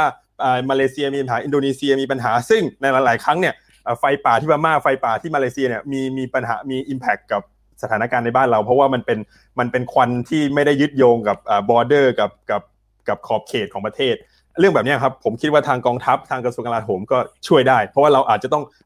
มี proposal ในการจัดอาเซียน disaster relief force หรือเปล่าที่ที่ make up ที่คอมโพเนนต์ของมันเนี่ยมาจากทหารจากหลาย ๆประเทศทรัพยากรทางด้านการทหารของหลาย ๆประเทศ พอมันมีมีสถานการณ์อย่างเช่นไซโคลนนากิสที่ว่าเกิดขึ้น กองทัพตรงนี้สามารถยกพลขึ้นไปช่วยพม่าได้เลยหรือเปล่า มันจะทำให้ให้ผมคิดว่า ถ้ามันเกิดขึ้นได้จริงเนี่ยมันจะทำให้ประชาชนเนี่ยสามารถจับต้องประสิทธิภาพของอาเซียน และประสิทธิภาพของนโยบายต่างประเทศได้มากขึ้นแล้วก็อีกเรื่องหนึ่งที่อยากจะพูดคือเรื่องซอฟต์พาวเวอร์ซึ่งเราไม่ค่อยได้พูดกัน อย่างเช่นเกาหลีเนี่ยทำทำด้านนี้ได้ดีมาก จีนก็พัฒนาตัวเองขึ้นมาทุกวันออย่างเช่นด้าน entertainment industry ด้าน creative industry ที่เราค่อนข้างเก่งอยู่แล้วเนี่ยกระทรวงพาณิชย์กระทรวงกระทรวงการคลังมี subsidy อะไรเรื่องด้านภาษีด้านอะไรต่างๆ หรือเปล่าให้กับ industry พวกนี้เพื่อที่จะ push ตัวเองไปมีบทบาทในเวทีโลกมากขึ้น อันนี้ครับก็เป็นอีกเรื่องหนึ่งที่อยากจะฝากไว้อีกเรื่องหนึ่งที่อยากจะจะพูดถึงว่ามันเคยมีนโยบายคล้ายๆในอย่างเงี้ยครับ ที่ที่ผมจำได้ว่าว่าพวกเราตื่นเต้นกันมากตอนนั้นปี 2011อ่าพวกรัฐมนตรีต่างประเทศผู้นำอาเซียนเข้ามาตกลงกันว่าเราจะจัดเราจะ propose อาเซียน World Cup ซึ่งไม่รู้ว่าใครจำได้หรือเปล่ามันและและมันมันเรื่องนี้มันขึ้นมาเรื่อยไอ้ไอ้ปรากฏการณ์เนี่ยครับการที่มาตกลงกันได้ว่าเราแค่จะ bid ในฐานะอาเซียนกรุ๊ปเนี่ยมันทำให้ภาคประชาสังคมมันทำให้ประชาชนตื่นเต้นมาก ซึ่งซึ่งพ่อผมเคยเป็นพูดกับผมเองว่า ไม่เคยเห็นอาเซียนประชาชนอาเซียนตื่นเต้นกับอะไรขนาดนี้มาก่อนทั้งที่พยายามทำกันมากแค่บอกว่าแค่จะ bid เป็นเจ้าภาพเวิลด์คัพเนี่ยโอ้ทำให้ทุกคนแบบตื่นเต้นกันมาก นโยบายแบบนี้ครับที่ที่ทำให้หลอมรวมความเป็นอาเซียนมากขึ้นเนี่ย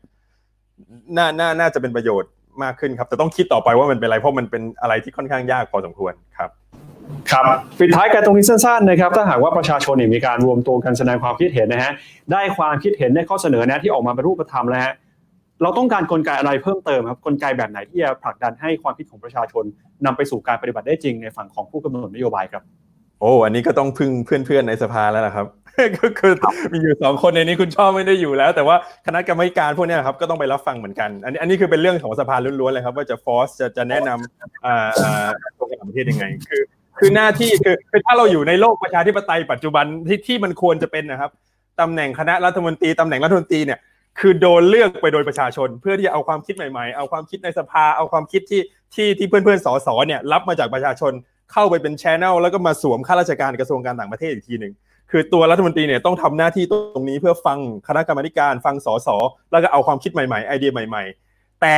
เราไม่ได้อยู่ในสถานการณ์นั้นในตอนนี้ซึ่งมันทำให้เกิดอะไรได้ยากขึ้นไงคือคือนั่นนั้นคือในที่สุดแล้วมันกลับมาที่คำพูดผมแรกคือ foreign policy starts at home เราจะทำยังไงให้ให้ให้ให้ตัวรัฐมนตรี ให้ตัวสสมีอำนาจสสมีอำนาจในการ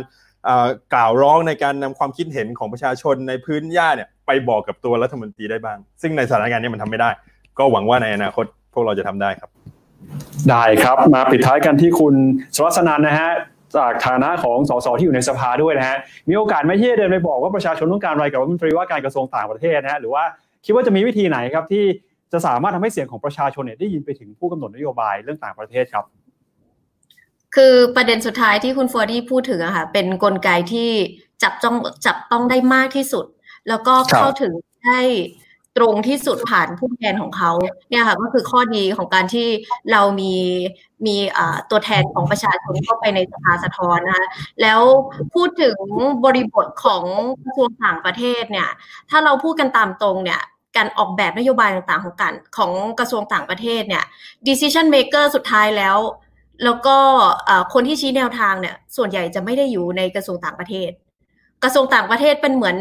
ศูนย์กลาง แล้วก็โอเวอร์แลปกับทุกๆอย่าง เพราะว่าการทูตสมัยนี้มันมันไม่ได้เหมือนแต่ก่อนที่เชื่อมสัมพันธ์รู้จักกันเฉยๆตอนนี้ เราเชื่อมกันด้วยการค้า เราเชื่อมกันด้วยวัฒนธรรม เราเชื่อมกันด้วยการท่องเที่ยว เพราะฉะนั้นบริบทของกระทรวงต่างประเทศทุกวันนี้เป็นเหมือนเอ่อ facilitate รัฐบาลรับแขกเฉยๆแต่ว่า ยุทธศาสตร์สำคัญของการต่างประเทศที่ดิฉันอยากจะสื่อก็คือมันมันมามันมาจากยุทธศาสตร์แล้วก็กึ๋นของผู้นำค่ะว่าจะจะเอาดีในด้านไหน เพราะฉะนั้นถ้าจะพูดว่าประชาชนกับยุทธศาสตร์การต่างประเทศเนี่ยอาจจะไม่ได้มี connection โดยตรง แต่ว่ามันเป็นทางอ้อม ในที่นี้ดิฉันพูดถึงการผ่านการเลือกตั้ง เพื่อที่จะมาจัดตั้งรัฐบาลเนี่ยค่ะนโยบายต่างประเทศมันรีเฟล็กมาจากจากประเทศของเราว่าเราต้องการอะไรเราต้องมาตกผลึกก่อนว่าประเทศเราอะจะเดินดำเนินทางไปทางด้านไหน ตัวอย่างเช่นทรัมป์เนี่ยแคมเปญชัดเจนมากว่าอเมริกา first เพราะฉะนั้นมัน reflect ชัดเจนเลยว่า foreign policy ของเขา มันเน้นไปทางไหน ตีจีนชัดเจนนะคะ แล้วก็มากลับมาเพื่อที่จะตั้งศูนย์การค้าในประเทศออิงต่างชาติน้อยลง เนี่ยค่ะ อันนี้คือกลไกที่ว่าทำไมภาคประชาชนถึงมีความสำคัญต่ออยุทธศาสตร์ต่างประเทศ แม้กระทั่งประเทศเกาหลีแบบที่ท่านคุณฟัวที่พูดตะกี้ค่ะ เขาใช้ซอฟต์พาวเวอร์ใช้ culture เป็น diplomacy อย่างหนึ่งอันนี้ก็มาจากศักยภาพของเขาผลักดันให้กลายเป็นยุทธศาสตร์ต่างประเทศของเขา อันนี้เป็นเป็นนกลไก เพราะฉะนั้นในส่วนของประเทศไทยเนี่ยก็ต้องมาดูบริบทของผู้นำเราว่า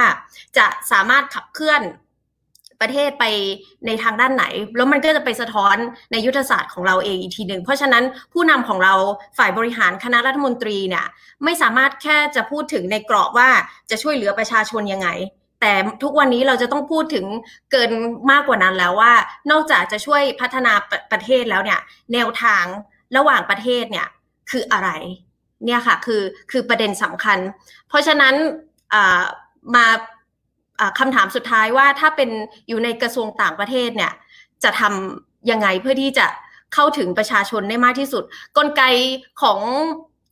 กระทรวงต่างประเทศที่เข้าถึงประชาชนได้มากที่สุด คือกงสุลณตอนนี้นะคะกงสุลคือช่วยเหลือคนในต่างประเทศคนไทยที่อยู่ในต่างประเทศ อันนี้มีมีแค่อย่างเดียวที่ที่มองเห็น แต่ในเชิงยุทธศาสตร์เนี่ย มันสะท้อนมาจากวิชั่นของแต่ละรัฐบาลมากกว่า ก็แล้วแต่อย่างในช่วงของคุณทักษิณเนี่ยเขาก็จะใช้ทูตเป็นเซลส์แมนแต่มาในยุคนี้เนี่ยเราก็ต้องมาทบทวนบริบทของประเทศไทยอีกทีหนึ่งว่าจะดำเนินยุทธศาสตร์ไปใดด้านไหนอะค่ะก็ครบกันกับทั้ง 4 ประเด็นสำคัญที่เราพูดกันในวันนี้นะฮะเดี๋ยวเราจะมีช่วงที่ นำคำถามจากคุณผู้ชมทางบ้านที่ส่งเข้ามาเนี่ยมาถามแต่ละท่านด้วยนะเดี๋ยวระหว่างที่รอคำถามเนี่ยก็เราคุยกันไปใน 4 ประเด็นหลัก ๆ ด้วยกันนะครับทั้งเรื่องของระเบียบโลกใหม่นะที่ตอนนี้เนี่ยหลาย ๆ ท่านก็เห็นไปในทางเดียวกันว่าระเบียบโลกใหม่เนี่ยมันจะนำไปสู่ความไร้ระเบียบมากขึ้น มีการประทะกันระหว่างมหาอำนาจมากขึ้นแน่นอนว่าจีนกับสหรัฐก็จะมามีบทบาทเพิ่มมากขึ้นในเวทีระดับโลกด้วยนะครับ นอกจากนี้เนี่ยยังมีประเด็นนะฮะเรื่องของความมั่นคง เรื่องของนโยบายต่างประเทศของไทยที่หลายท่านก็มองไปในทิศทางเดียวกันว่าความมั่นคงแบบเดิมเนี่ยอาจจะต้องมีการปรับปรุงหรือว่าจะต้องมีการพูดถึงความมั่นคงแบบใหม่แล้ว ที่ตอนนี้เองโควิดก็เป็นโจทย์ท้าทายนะว่าเรายังคงอาศัยนโยบายที่จะรักษาความมั่นคงแบบเดิม ได้หรือไม่กับสถานการณ์ในตอนนี้นะครับแล้วก็มีการพูดถึงประเด็นนะฮะความมั่นคงทาง Cyber Security เรื่องของความมั่นคงทางอาหาร ความมั่นคง ในเชิงเศรษฐกิจเพิ่มเติมมากขึ้นด้วยนะครับ แล้วก็มีอีกประเด็นหนึ่งที่น่าสนใจก็คือจุดยืนของอาเซียนในเวทีโลกเนี่ยนะครับอาเซียนควรจะดำเนินกำหนดนโยบายอย่างไร มีการวางกลไกในการแก้ไขปัญหาร่วมกันอย่างไร แล้วก็ประเด็นสุดท้ายคือจะทำยังไงให้คนกำหนดนโยบายเนี่ยยึดโยงกับประชาชนมากขึ้นนะครับเดี๋ยวผมมาดูคำถามที่คุณผู้ชมส่งมานะฮะว่า มุมมองแต่ละท่านที่ดูรายการอยู่เนี่ยมีคุณผู้ชมที่สนใจประเด็นไหนบ้างนะครับคำถามอาจจะอาจจะต้องเลือกนะครับว่าคำถามนี้ถามท่านไหนนะครับไม่สามารถตอบได้ทุกคนเพราะเวลาค่อนข้างจำกัดนะครับ ก็หลังจากโควิดไปนะครับคุณผู้ชมถามเข้ามาว่า หลังจากโควิดไปเนี่ยนะฮะเราจะจัดวางจุดยืนของไทยระหว่างจีนกับ สหรัฐยังไงนะครับอ่าเอาพอดีมีมีคำถามขึ้นมาที่หน้าจอเพิ่มเติมเนี่ยวผมเอาคำถามจากหน้าจอก่อนแล้วกันนะครับ ล่าสุดสถานการณ์ในฮ่องกงกำลังร้อนอเอาคำถามเดี๋ยวเดี๋ยวทีมงานนิ่งไว้ก่อนนะครับอ่าล่าสุดในฮ่องกงนะฮะกำลังมีประเด็นร้อนแรงขึ้น ถ้าหากว่าท่านเป็นรัฐมนตรีว่าการกระทรวงต่างประเทศเนี่ยจะกำหนดท่าทีเรื่องนี้อย่างไรนะฮะ ก็เป็นคำถามที่ค่อนข้างน่าสนใจทีเดียวจริงๆ อยากจะถามทุกท่านเลยนะฮะ เดี๋ยวเดี๋ยวคำถามที่ถามทุกท่านเลยแล้วกัน ให้เวลาประมาณท่านละ 30 วินาทีครับ เดี๋ยวเริ่มต้นที่คุณช่อก่อนครับ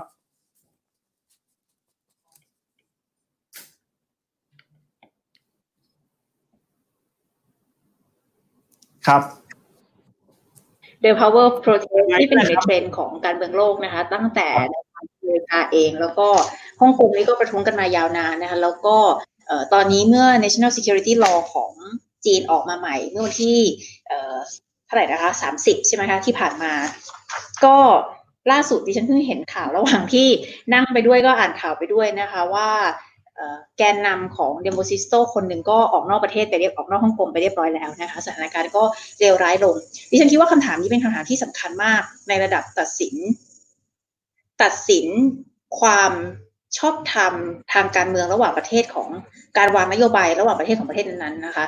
ในช่วงเวลานี่คือจุดยืนของของเราตั้งแต่เป็นอนาคตใหม่แล้วก็มาถึงคณะก้าวหน้านะคะ ในช่วงเวลาที่คุณไม่แน่ใจว่า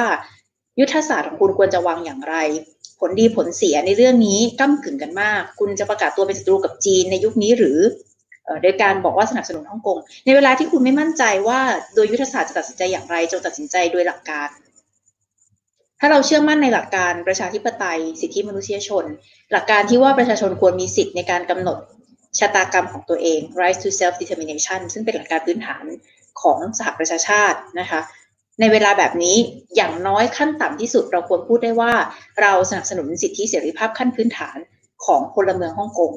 แน่นอนคุณคงไม่ต้องการที่จะประกาศศึกกับจีน แต่อย่างน้อยที่สุดหลักการพื้นฐานว่า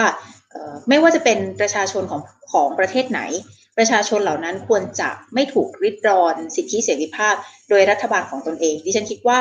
ถ้าเรื่องเพียงแค่นี้รัฐบาลไทยไม่มีความกล้าหาญพอที่จะพูด ก็ยากที่จะทำอย่างที่ดิฉันบอกมาว่า การนโยบายระหว่างประเทศของไทย grand strategy ก็คือทำการเมืองภายในภายนอกให้สอดคล้องกันมีนิติรัฐนิติธรรม เพื่อที่จะเป็นหลักเป็นที่เคารพนับถือตาในเวทีระหว่างประเทศได้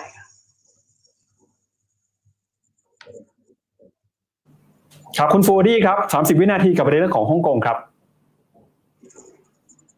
ครับรบกวนเปิดไม้ด้วยนะครับ ต้องต้องขอถามต้องขอถามก่อนว่าจะให้ผมเป็นรัฐมนตรีในรัฐบาลที่มาจากการเลือกตั้ง หรือว่าเป็นรัฐมนตรีที่มาจากการแต่งตั้ง อันนี้ผมคำตอบผมคงไม่เหมือนกัน ถ้าถ้าถ้าแต่งตั้งแล้วผมต้องเจอมาสถานการณ์นี้ผมคงลาออกถ้าจะเจอคำถามนี้คือมันทำไม่ได้จริงๆแต่ว่าถ้ามันเป็น เป็นเป็นรัฐบาลที่ผมได้มาด้วยความชอบธรรมแต่ที่ผมมีความภูมิใจเนี่ยผมคิดว่าผมสามารถพูดได้พูดในเชิงหลักการ พูดว่าพูดว่าเราต้องยืดเยื้อกับประชาชน อันนี้คือสิ่งที่ผมเชื่อ แต่คือผมไม่รับตำแหน่งอยู่แล้วครับถ้าว่าต้องถ้าต้องเป็นรัฐมนตรีที่ที่ตนบังคับไปพูดในสถานการณ์แบบนี้คือผมคงผมคงไม่รับตำแหน่งตั้งแต่แรกครับ ขึ้นอยู่ว่าจะถามว่าถามยังไงมากกว่าครับ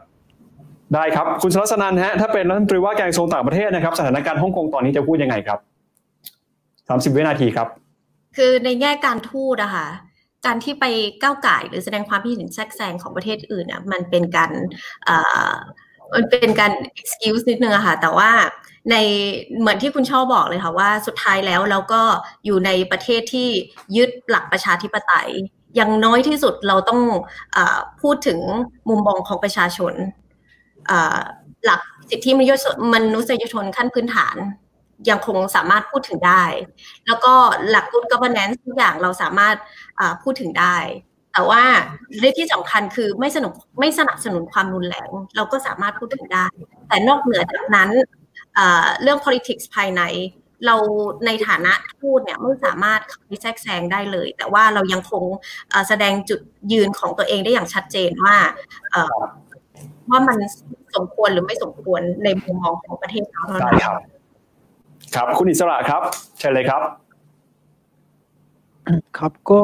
ก็ไม่ใช่เฉพาะเพียงแค่เรื่องเรื่องของฮ่องกงนะครับ ไม่ว่าจะเป็นเรื่องของความขัดแย้งของเราหว่างประเทศไหนๆนะผมคิดว่าในฐานะที่ประเทศไทย เราต้องเวลาตัดสินใจทำอะไร เราต้องมีหลังพิง หลังพิงที่ว่านี่ก็ทับก็จะประกอบด้วยหลักต่าง ๆ อยู่ไม่กี่หลักครับ อันที่หนึ่งก็คือหลังพิงในในเรื่องของมารยาทในในฐานะที่เป็นสมาชิกของประชาคมโลกประชาคมภูมิภาคนะครับ อันที่สองซึ่งก็เป็นหลักสำคัญนั่นก็คือหลังพิงทางด้านนิติรัฐนิติธรรม รือว่า rules of law นะครับก็คือก็คือหลังพิงทางกฎหมายนะครับ แล้วก็อันสุดท้ายซึ่งก็เป็นเป็นสิ่งที่ที่ผมได้พูดมาแต่ต้นนั่นก็คือ หลังพิงทางด้านผลประโยชน์ของของประเทศ แล้วก็ผลคำว่าผลประโยชน์ของประเทศหมายถึงผลประโยชน์ของประชาชนนะครับก็ก็ยกตัวอย่างให้เห็นภาพชัดๆถ้าจะพูดถึงเหตุการณ์ในฮ่องกงสิ่งที่เราจะต้องคำนึงถึงทั้งผลประโยชน์ของประเทศภาพใหญ่ แล้วก็ภาพผลประโยชน์ของประเทศโดยเฉพาะเจาะจงก็คือคนไทยรวมถึงธุรกิจไทยที่ที่อยู่ในนั้นถามว่าการตัดสินใจที่จะเดินไปในทางไหนก็ งจะต้องพิจารณาหลังพิงต่างๆ ทั้งทั้งสามหลักที่ผมพูดไปเนี่ยครับประมาณนี้ครับ ได้ครับมาดูคำถามถัดไปเลยนะครับครับคำถามถัดไปนะครับ คุณผู้ชมส่งมาถามว่าในโลกที่หันขวาอำนาจนิยมและชาตินิยมมากขึ้นนะฮะ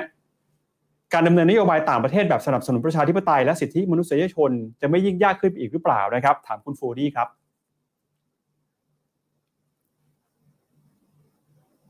ครับเปิดไมค์ด้วยนะครับ ครับเชิญเลยครับคิดว่าคิดว่ายากแต่คิดว่าคิดว่าเป็นไปได้ครับ อย่างที่ผมพูดไปแล้วว่า ต้องลองถามผู้ถามเองว่าในในโลกหลังโควิด เนี่ย ถ้ามีประเทศที่ประสบความสำเร็จหลังโควิด จีน เวียดนามกับนิวซีแลนด์กับไต้หวันเนี่ยคนถามอยากจะเลือกอยู่ประเทศอะไรครับ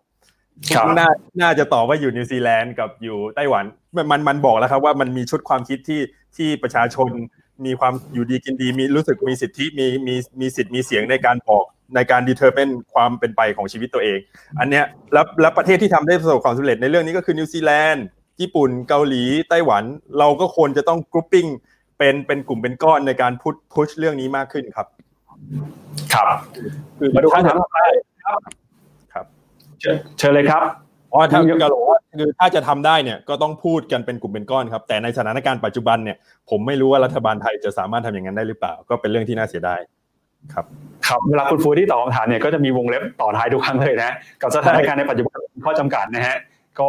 เราก็หวังว่าเดี๋ยวในสักวันหนึ่งเราจะกลับมาที่มีโอกาสพูดคุยกันในในสถานการณ์ที่สามารถพูดได้หรือว่าพูดได้เต็มปากเต็มคำในเรื่องของประชาธิปไตยได้มากกว่านี้นะฮะก็หวังว่าน่าจะเห็นนโยบายที่น่าสนใจจากหลาย ๆ ท่านเช่นกันนะครับ มาดูคำถามต่อไปเลยครับ คุณผู้ชมถามว่าขอความเห็นนะครับเรื่องของความมั่นคงในมนุษย์ด้วยนะครับ เพราะว่าเรื่องของการละเมิดสิทธิมนุษยชน สิทธิชุมชนที่มาในคราบของความมั่นคงทางเศรษฐกิจนะครับคำถามนี้ขออนุญาตถามคุณอิสระแล้วกันครับ ครับครับก็ไม่ได้ครับว่าว่าเมื่อเมื่อตอนต้นตอนต้นตอนแรกที่ผมบอกไว้ครับว่าสิ่งที่จะเป็นตัวกำหนดระดับหรือว่า ท่าทีของความสัมพันธ์ของระหว่างประเทศมันประกอบด้วย2อย่าง อันที่หนึ่งก็คือการอาหารกับการเศรษฐกิจ เพราะฉะนั้นเนี่ยแน่นอนเมื่อประเทศไหนที่มีความความแข็งแรงทางทางเศรษฐกิจมากกว่ามากกว่าประเทศอื่น ก็ย่อมที่จะสามารถที่จะใช้ย่อมที่จะใช้ตัวนี้เป็นเป็นเหมือนอาวุธ เป็นเหมือนเครื่องมือในการที่จะนำสร้างผลประโยชน์กับประเทศตนเองให้ได้มากที่สุด เพราะฉะนั้นเมื่อเมื่อในฐานะของถ้าเราอยู่ในฐานะของประเทศที่มีความมั่นคงทางเศรษฐกิจต่ำกว่าประเทศนั้น ผมคิดว่าเรามีความจำเป็นที่จะต้องดำเนินนโยบายในการในต่างประเทศด้วยความระมัดระวังอย่าอย่ามองแต่สิ่งที่มาเย้ายวนเฉพาะหน้านะครับ ว่าว่าบางเรื่องมันอาจจะเป็นเรื่องที่ที่ให้ให้ประโยชน์ให้อะไรได้ แต่ว่าเมื่อมองในในภาพรวมในภาพใหญ่ มันก็อาจจะไม่ได้ไม่ได้อ่าให้เกิดประโยชน์กับกับประเทศทั้งในทุกมิติได้อย่างแท้จริงครับ ครับมาดูคำถามต่อไปเลยนะครับคำถามต่อไปครับ คุณผู้ชมถามนะฮะเทีมงานขึ้นคำถามได้เลยนะครับ คำถามถัดไปนะครับ ถามว่านโยบายการขับเคลื่อนเศรษฐกิจไทยเพื่อรักษาความเชื่อมโยงกับเศรษฐกิจโลกในยุคหลังโควิด ควรจะเป็นอย่างไรนะฮะคงไม่ใช่การเจรจา FTA เพื่อเพิ่มการส่งออก แต่เพียงอย่างเดียวคำถามนี้ขออนุญาตถามคุณช่อแล้วกันครับ พอดีเลยนะคะยังไม่ได้มีเวลาพอที่จะพูดเรื่อง CPTPP นะคะแน่นอนท่ามกลางโลกที่เราบอกว่า reverse globalization บอกว่าเราจะกลับไปชาตินิยมแล้วก็พึ่งพิงตัวเองมากขึ้น แต่ว่าการเจรจาการเจรจาสร้างความร่วมมือทางเศรษฐกิจใหญ่ๆ ยังคงค้างคาอยู่นะคะ แต่ว่าประเด็นสำคัญก็คือท่ามกลางโลกยุคที่จริง ๆ ไม่ใช่โควิดด้วยเป็นตั้งแต่ยุคทรัมป์มาแล้วนะคะว่าโลกที่มันมี มีการปกป้องผลประโยชน์ของตัวเองมากมายขนาดนี้เนี่ย เราจะเจรจายังไง นโยบายในเชิงเศรษฐศาสตร์การเมืองของประเทศไทยก็คือ อย่างที่ที่ฉันเคยพูดไปแล้วว่า เราคงต้องมองพึ่งพิง domestic demand มากขึ้น คือความต้องการในประเทศมากขึ้น การท่องเที่ยวในประเทศมากขึ้น หรือขยายออกไปในระดับอนุภูมิภาคหรือระดับอาเซียนพึ่งพิงตลาดที่แคบลงนะคะ เพราะว่าในตลาดใหญ่ๆเนี่ยแนวโน้มมันมันรุนแรง รุนแรงมากๆ แต่ในอีกเรื่องหนึ่งที่ยังไม่ได้พูดถึงนะคะสำคัญมากก็คือ แน่นอนเรายังจำเป็นต้องไปเจรจา FTA กับประเทศอื่นๆนะคะที่ค้างคาอยู่ก็มียุโรปก็ยังค้างคาอยู่ใช่ไหมคะ FTA กับ EU แต่ว่าในการเจรจาเหล่านี้เนี่ยเราแทบไม่เห็นการปกป้องผลประโยชน์ของประชาชน คือเราเนี่ยคิดว่าเราอยากจะได้เจรจา FTA เพื่อจะเซ็นตกลงกับเขาให้ได้ โดยที่เราละเลยความต้องการที่จะปกป้องผลประโยชน์ของตัวเอง อย่าลืมนะคะเราเราพูดถึง EU เนี่ย EU เป็นหนึ่งในประเทศที่ปกป้องชาวนาเกษตรกรในประเทศของเขาเยอะมาก คุณอย่าลืมนะคะว่า EU นี่ไม่ใช่ประเทศที่ผลิตแต่รถยนต์หรือว่าเครื่องบินหรือว่ายานอวกาศนะคะ ประเทศอย่างเนเธอร์แลนด์ประเทศอย่างแม้แต่เยอรมนีเองสินค้าเกษตรเขาก็เยอะเหมือนกันอังกฤษเองสินค้าเกษตรก็เยอะแต่ตอนนี้อังกฤษไม่ได้อยู่ใน EU แล้วนะคะการปกป้องผลประโยชน์ของประชาชนในประเทศ โดยเฉพาะภาคเกษตรควรจะเป็นแกนกลางในการเจรจาต่อรองกับ กับประเทศอื่นๆ หรือภูมิภาคอื่นๆ ในการจัดทำความตกลงการค้าเสรีกัน ที่ผ่านมาความตกลงการค้าเสรีของเราเนี่ยผลประโยชน์ไปตกอยู่กับกลุ่มทุนขนาดใหญ่เยอะเราไม่ได้ปฏิเสธการพัฒนาและการสร้างความร่วมมือทางเศรษฐกิจระดับภูมิภาคแต่ว่าเวลาไปเจราจาควรคำนึงถึงการปกป้อง หรืออย่างน้อยมีมาตรการรองรับ ถ้าจะเปิดเสรีในภาคการเกษตรก็ต้องมีมาตรการรองรับผลกระทบที่จะเกิดขึ้นกับเกษตรกรรายกลางรายย่อยมากขึ้น ครับได้ครับ แล้วก็มาคำถามทางบ้านคำถามสุดท้ายแล้วกันนะครับคำถามนี้ถามคุณสุรัสนันนะฮะเดี๋ยวทีมงานขึ้นคำถามที่หน้าจอได้เลยนะครับ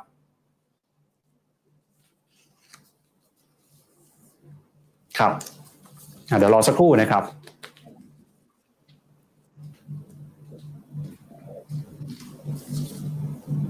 ออทีมงานบอกคำถามหมดแล้วนะฮะ ก็ เดี๋ยวผมถามเพิ่มอีกหนึ่งคำถามแล้วกันนะครับ ก็ในประเด็นเรื่องของบทบาทเทคโนโลยีดิจิทัลนะฮะคุณสรัสนันได้พูดเกินไว้ในตอนช่วงที่เรื่องของความมั่นคงด้วยนะฮะเทคโนโลยีหลังจากนี้ไปเนี่ย จะเป็นยังไงฮะหลังโควิดไป แล้วก็จะส่งผลต่อนโยบายต่างประเทศยังไงคือเทคโนโลยีทุกวันนี้ค่ะ เราเห็นได้อย่างชัดเจนว่าจะเป็นตัวขับเคลื่อนเศรษฐกิจ แล้วก็จะเป็นตัวชี้วัดอีกตัวหนึ่งที่สำคัญที่จะบอกว่าประเทศนั้นเนี่ย จะประสบความสำเร็จหรือเปล่า หรือว่าจะหาตลาดใหม่ๆได้หรือเปล่า เพราะฉะนั้นจะต้องอันดับแรกเลยเนี่ย ประเทศไทยจะต้องมาวางโครงสร้างใหม่ มาสร้างความเข้มแข็งในส่วนนี้ให้ประเทศของเราก่อนก่อนนี้ที่ดิฉันเคยเกริ่นไว้ค่ะ แล้วดิฉันมั่นใจว่าในทุก ๆ ประเทศเนี่ย ตอนนี้ก็เริ่มเห็นความความจริงมันเขาเห็นความสำคัญกันมาสิบปียี่สิบปี แล้วว่าตัวนี้จะเป็นตัวชี้วัด สปีดการการดำเนินทางต่อไปของประเทศโควิดเป็นตัวที่เพิ่มความเร็วกับสิ่งที่มันมาเฉยๆทีนี้มันก็จะไปสะท้อนถึงความเป็นอยู่ของประชาชนนับแต่นี้ไป ก็คือถ้าใครสามารถจัดเทคโนโลยีได้ ก็คือสามารถขึ้นบนทันได้ แต่ว่าก็จะมีกลุ่มคนกลุ่มหนึ่งเนี่ย ผู้เฒ่าผู้แก่ก็ดี หรือคนที่ยากไร้หรือคนที่อยู่ในชนบทเนี่ยความเป็นไปได้สูงมาก ที่เขาจะตกรถขบวนนี้ เพราะฉะนั้นพันธกิจของของรัฐบาลอีกอย่างหนึ่งคือจะทำยังไง ให้กลุ่มคนกลุ่มกลุ่มนี้ค่ะ ไม่ไม่เสียผลประโยชน์ หรือว่าทำยังไงก็ได้ที่ชีวิตของเขาเนี่ย จะสามารถยืนอยู่ได้ใน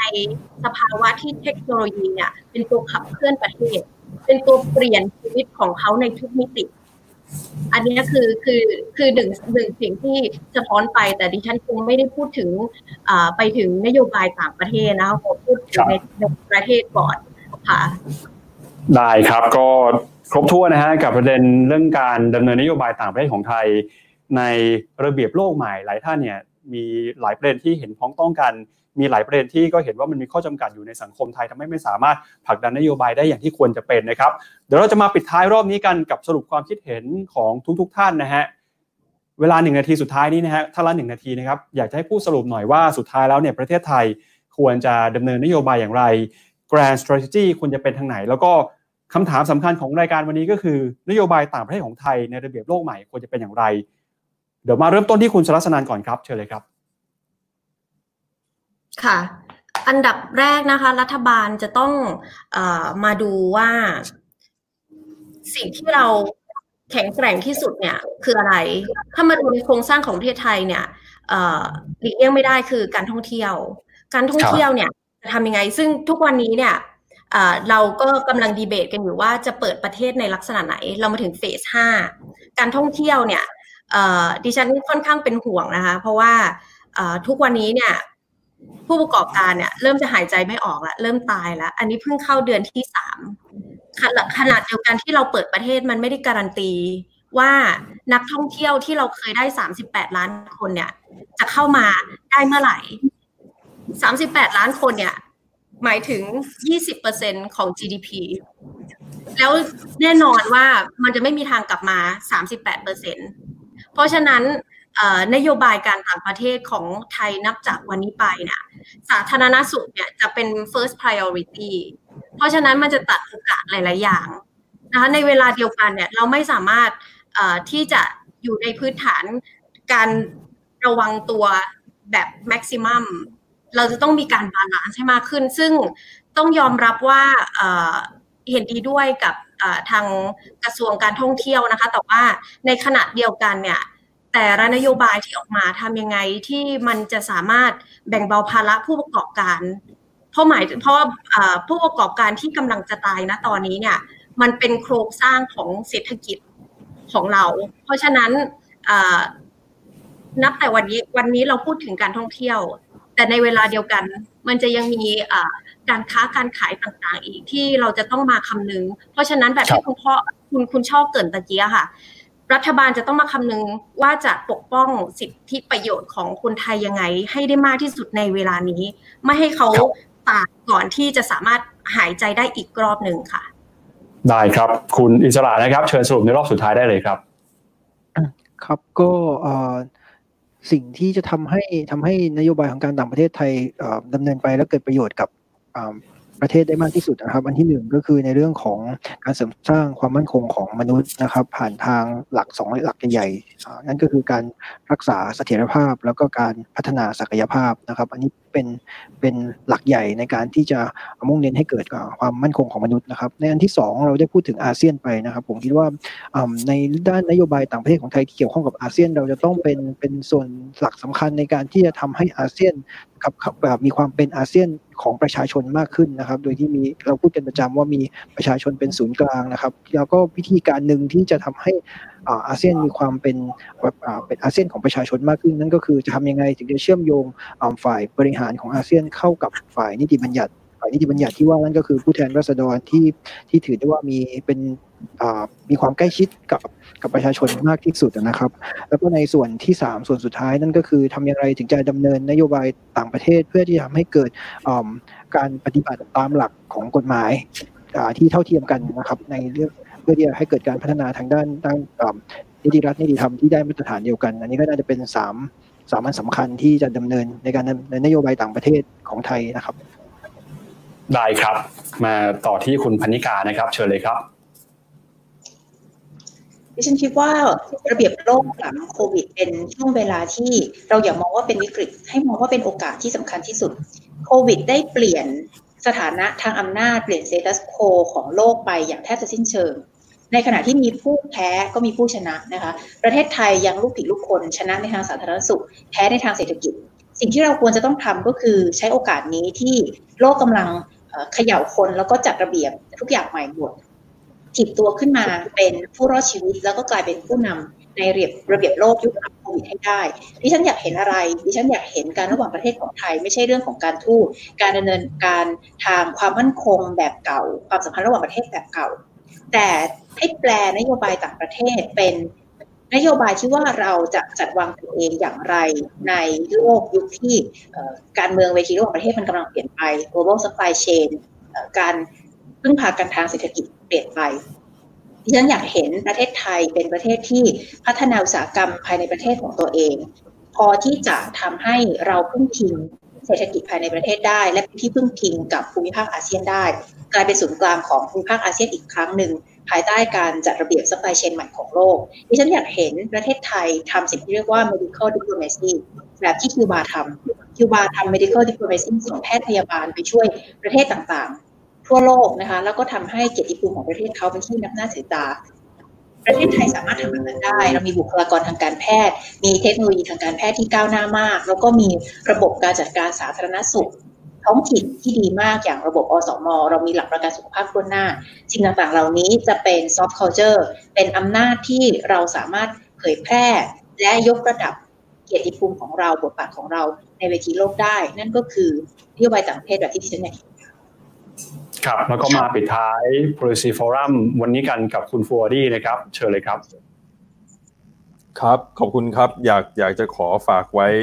สี่เรื่องใหญ่ ๆ แล้วกันครับเรื่องแรกผมคิดว่าเราเราก็คงจะเป็น middle power ต่อไป ซึ่งซึ่งเป็นสิ่งที่หลาย ๆ ครั้งเราเราเป็นสิ่งที่เราเลือกไม่ได้ เราไม่ควรจะไปเลือกอเมริกา เราไม่ควรจะไปเลือกอยู่กับเมืองจีน แต่ว่าในการที่ไม่เลือกข้างเนี่ยมันไม่ได้หมายความว่าแต่ละ issue เนี่ย เราไม่สามารถเลือกเลือกสิ่งที่ถูกต้องได้ และเป็นประโยชน์ต่อประเทศได้ ก็อยากจะขอให้เป็นเรื่อง issue issue ไปอย่างเช่น แล้วมันก็มีหลาย ๆ วิธีครับสมมติกลับมาเรื่องฮ่องกงถ้าเราเลือกที่จะไม่พูดที่จะไม่ประจานจีนปกป้องฮ่องกงอย่างออกนอกหน้าเนี่ย มันจะอาจจะมีช่องทางทางทางการทูตอื่นๆแล้วอาจจะช่วยผู้ลี้ภัยไปประเทศที่ 3 หรือกับการันตีความปลอดภัยของผู้ลี้ภัยนั้น ๆ ในประเทศเราได้ไหมซึ่งซึ่งมันเคยเกิดขึ้นอยู่แล้วครับในในในในในในอดีต ข้อที่2ออยากจะให้โฟกัสเรื่อง non traditional security มากขึ้น เรื่องความมั่นคงในรูปแบบใหม่ ทหารกระทรวงกลาโหมต้องคิดแล้วครับว่าความมั่นคงในรูปแบบใหม่เป็นยังไง เราจะซื้อเรือรบที่แปลงเป็นเป็นเป็นโรงพยาบาลได้เป็นสถานีกักกันได้ หรือจะเป็นเรือยกพลขึ้นบกที่ทำอย่างอื่นไม่ได้ จะซื้อ F16 หรือซื้อจะซื้อเครื่องบินทิ้งระเบิดน้ำที่เราไปสามารถช่วยอินโดนีเซีย ช่วยมาเลเซียได้ในยามจำเป็น เราในอาเซียนเองอาจจะต้องคิดกันแล้วครับว่าอาจจะต้องคิด คุณท่อพูดไปแล้วเรื่อง medical diplomacy มันอาจจะต้องมีเรื่องเรื่อง disaster relief ที่จับต้องได้มากขึ้นไหม อาจจะเป็นอาเซียน force ที่จะเน้นเรื่องว่าถ้าใครประเทศไหนเกิดภัยพิบัติเนี่ยส่งกองทัพส่งกองกำลังไปช่วยในประเทศนั้นๆ ได้หรือไม่ข้อที่สามนะจะกับกระทรวงพาณิชย์ครับ เรื่องซอฟต์พาวเวอร์ที่จะจับต้องได้มากขึ้นสิทธิประโยชน์ ที่จะให้กับอุตสาหกรรมที่เราเก่งอยู่แล้ว อย่างเช่นด้าน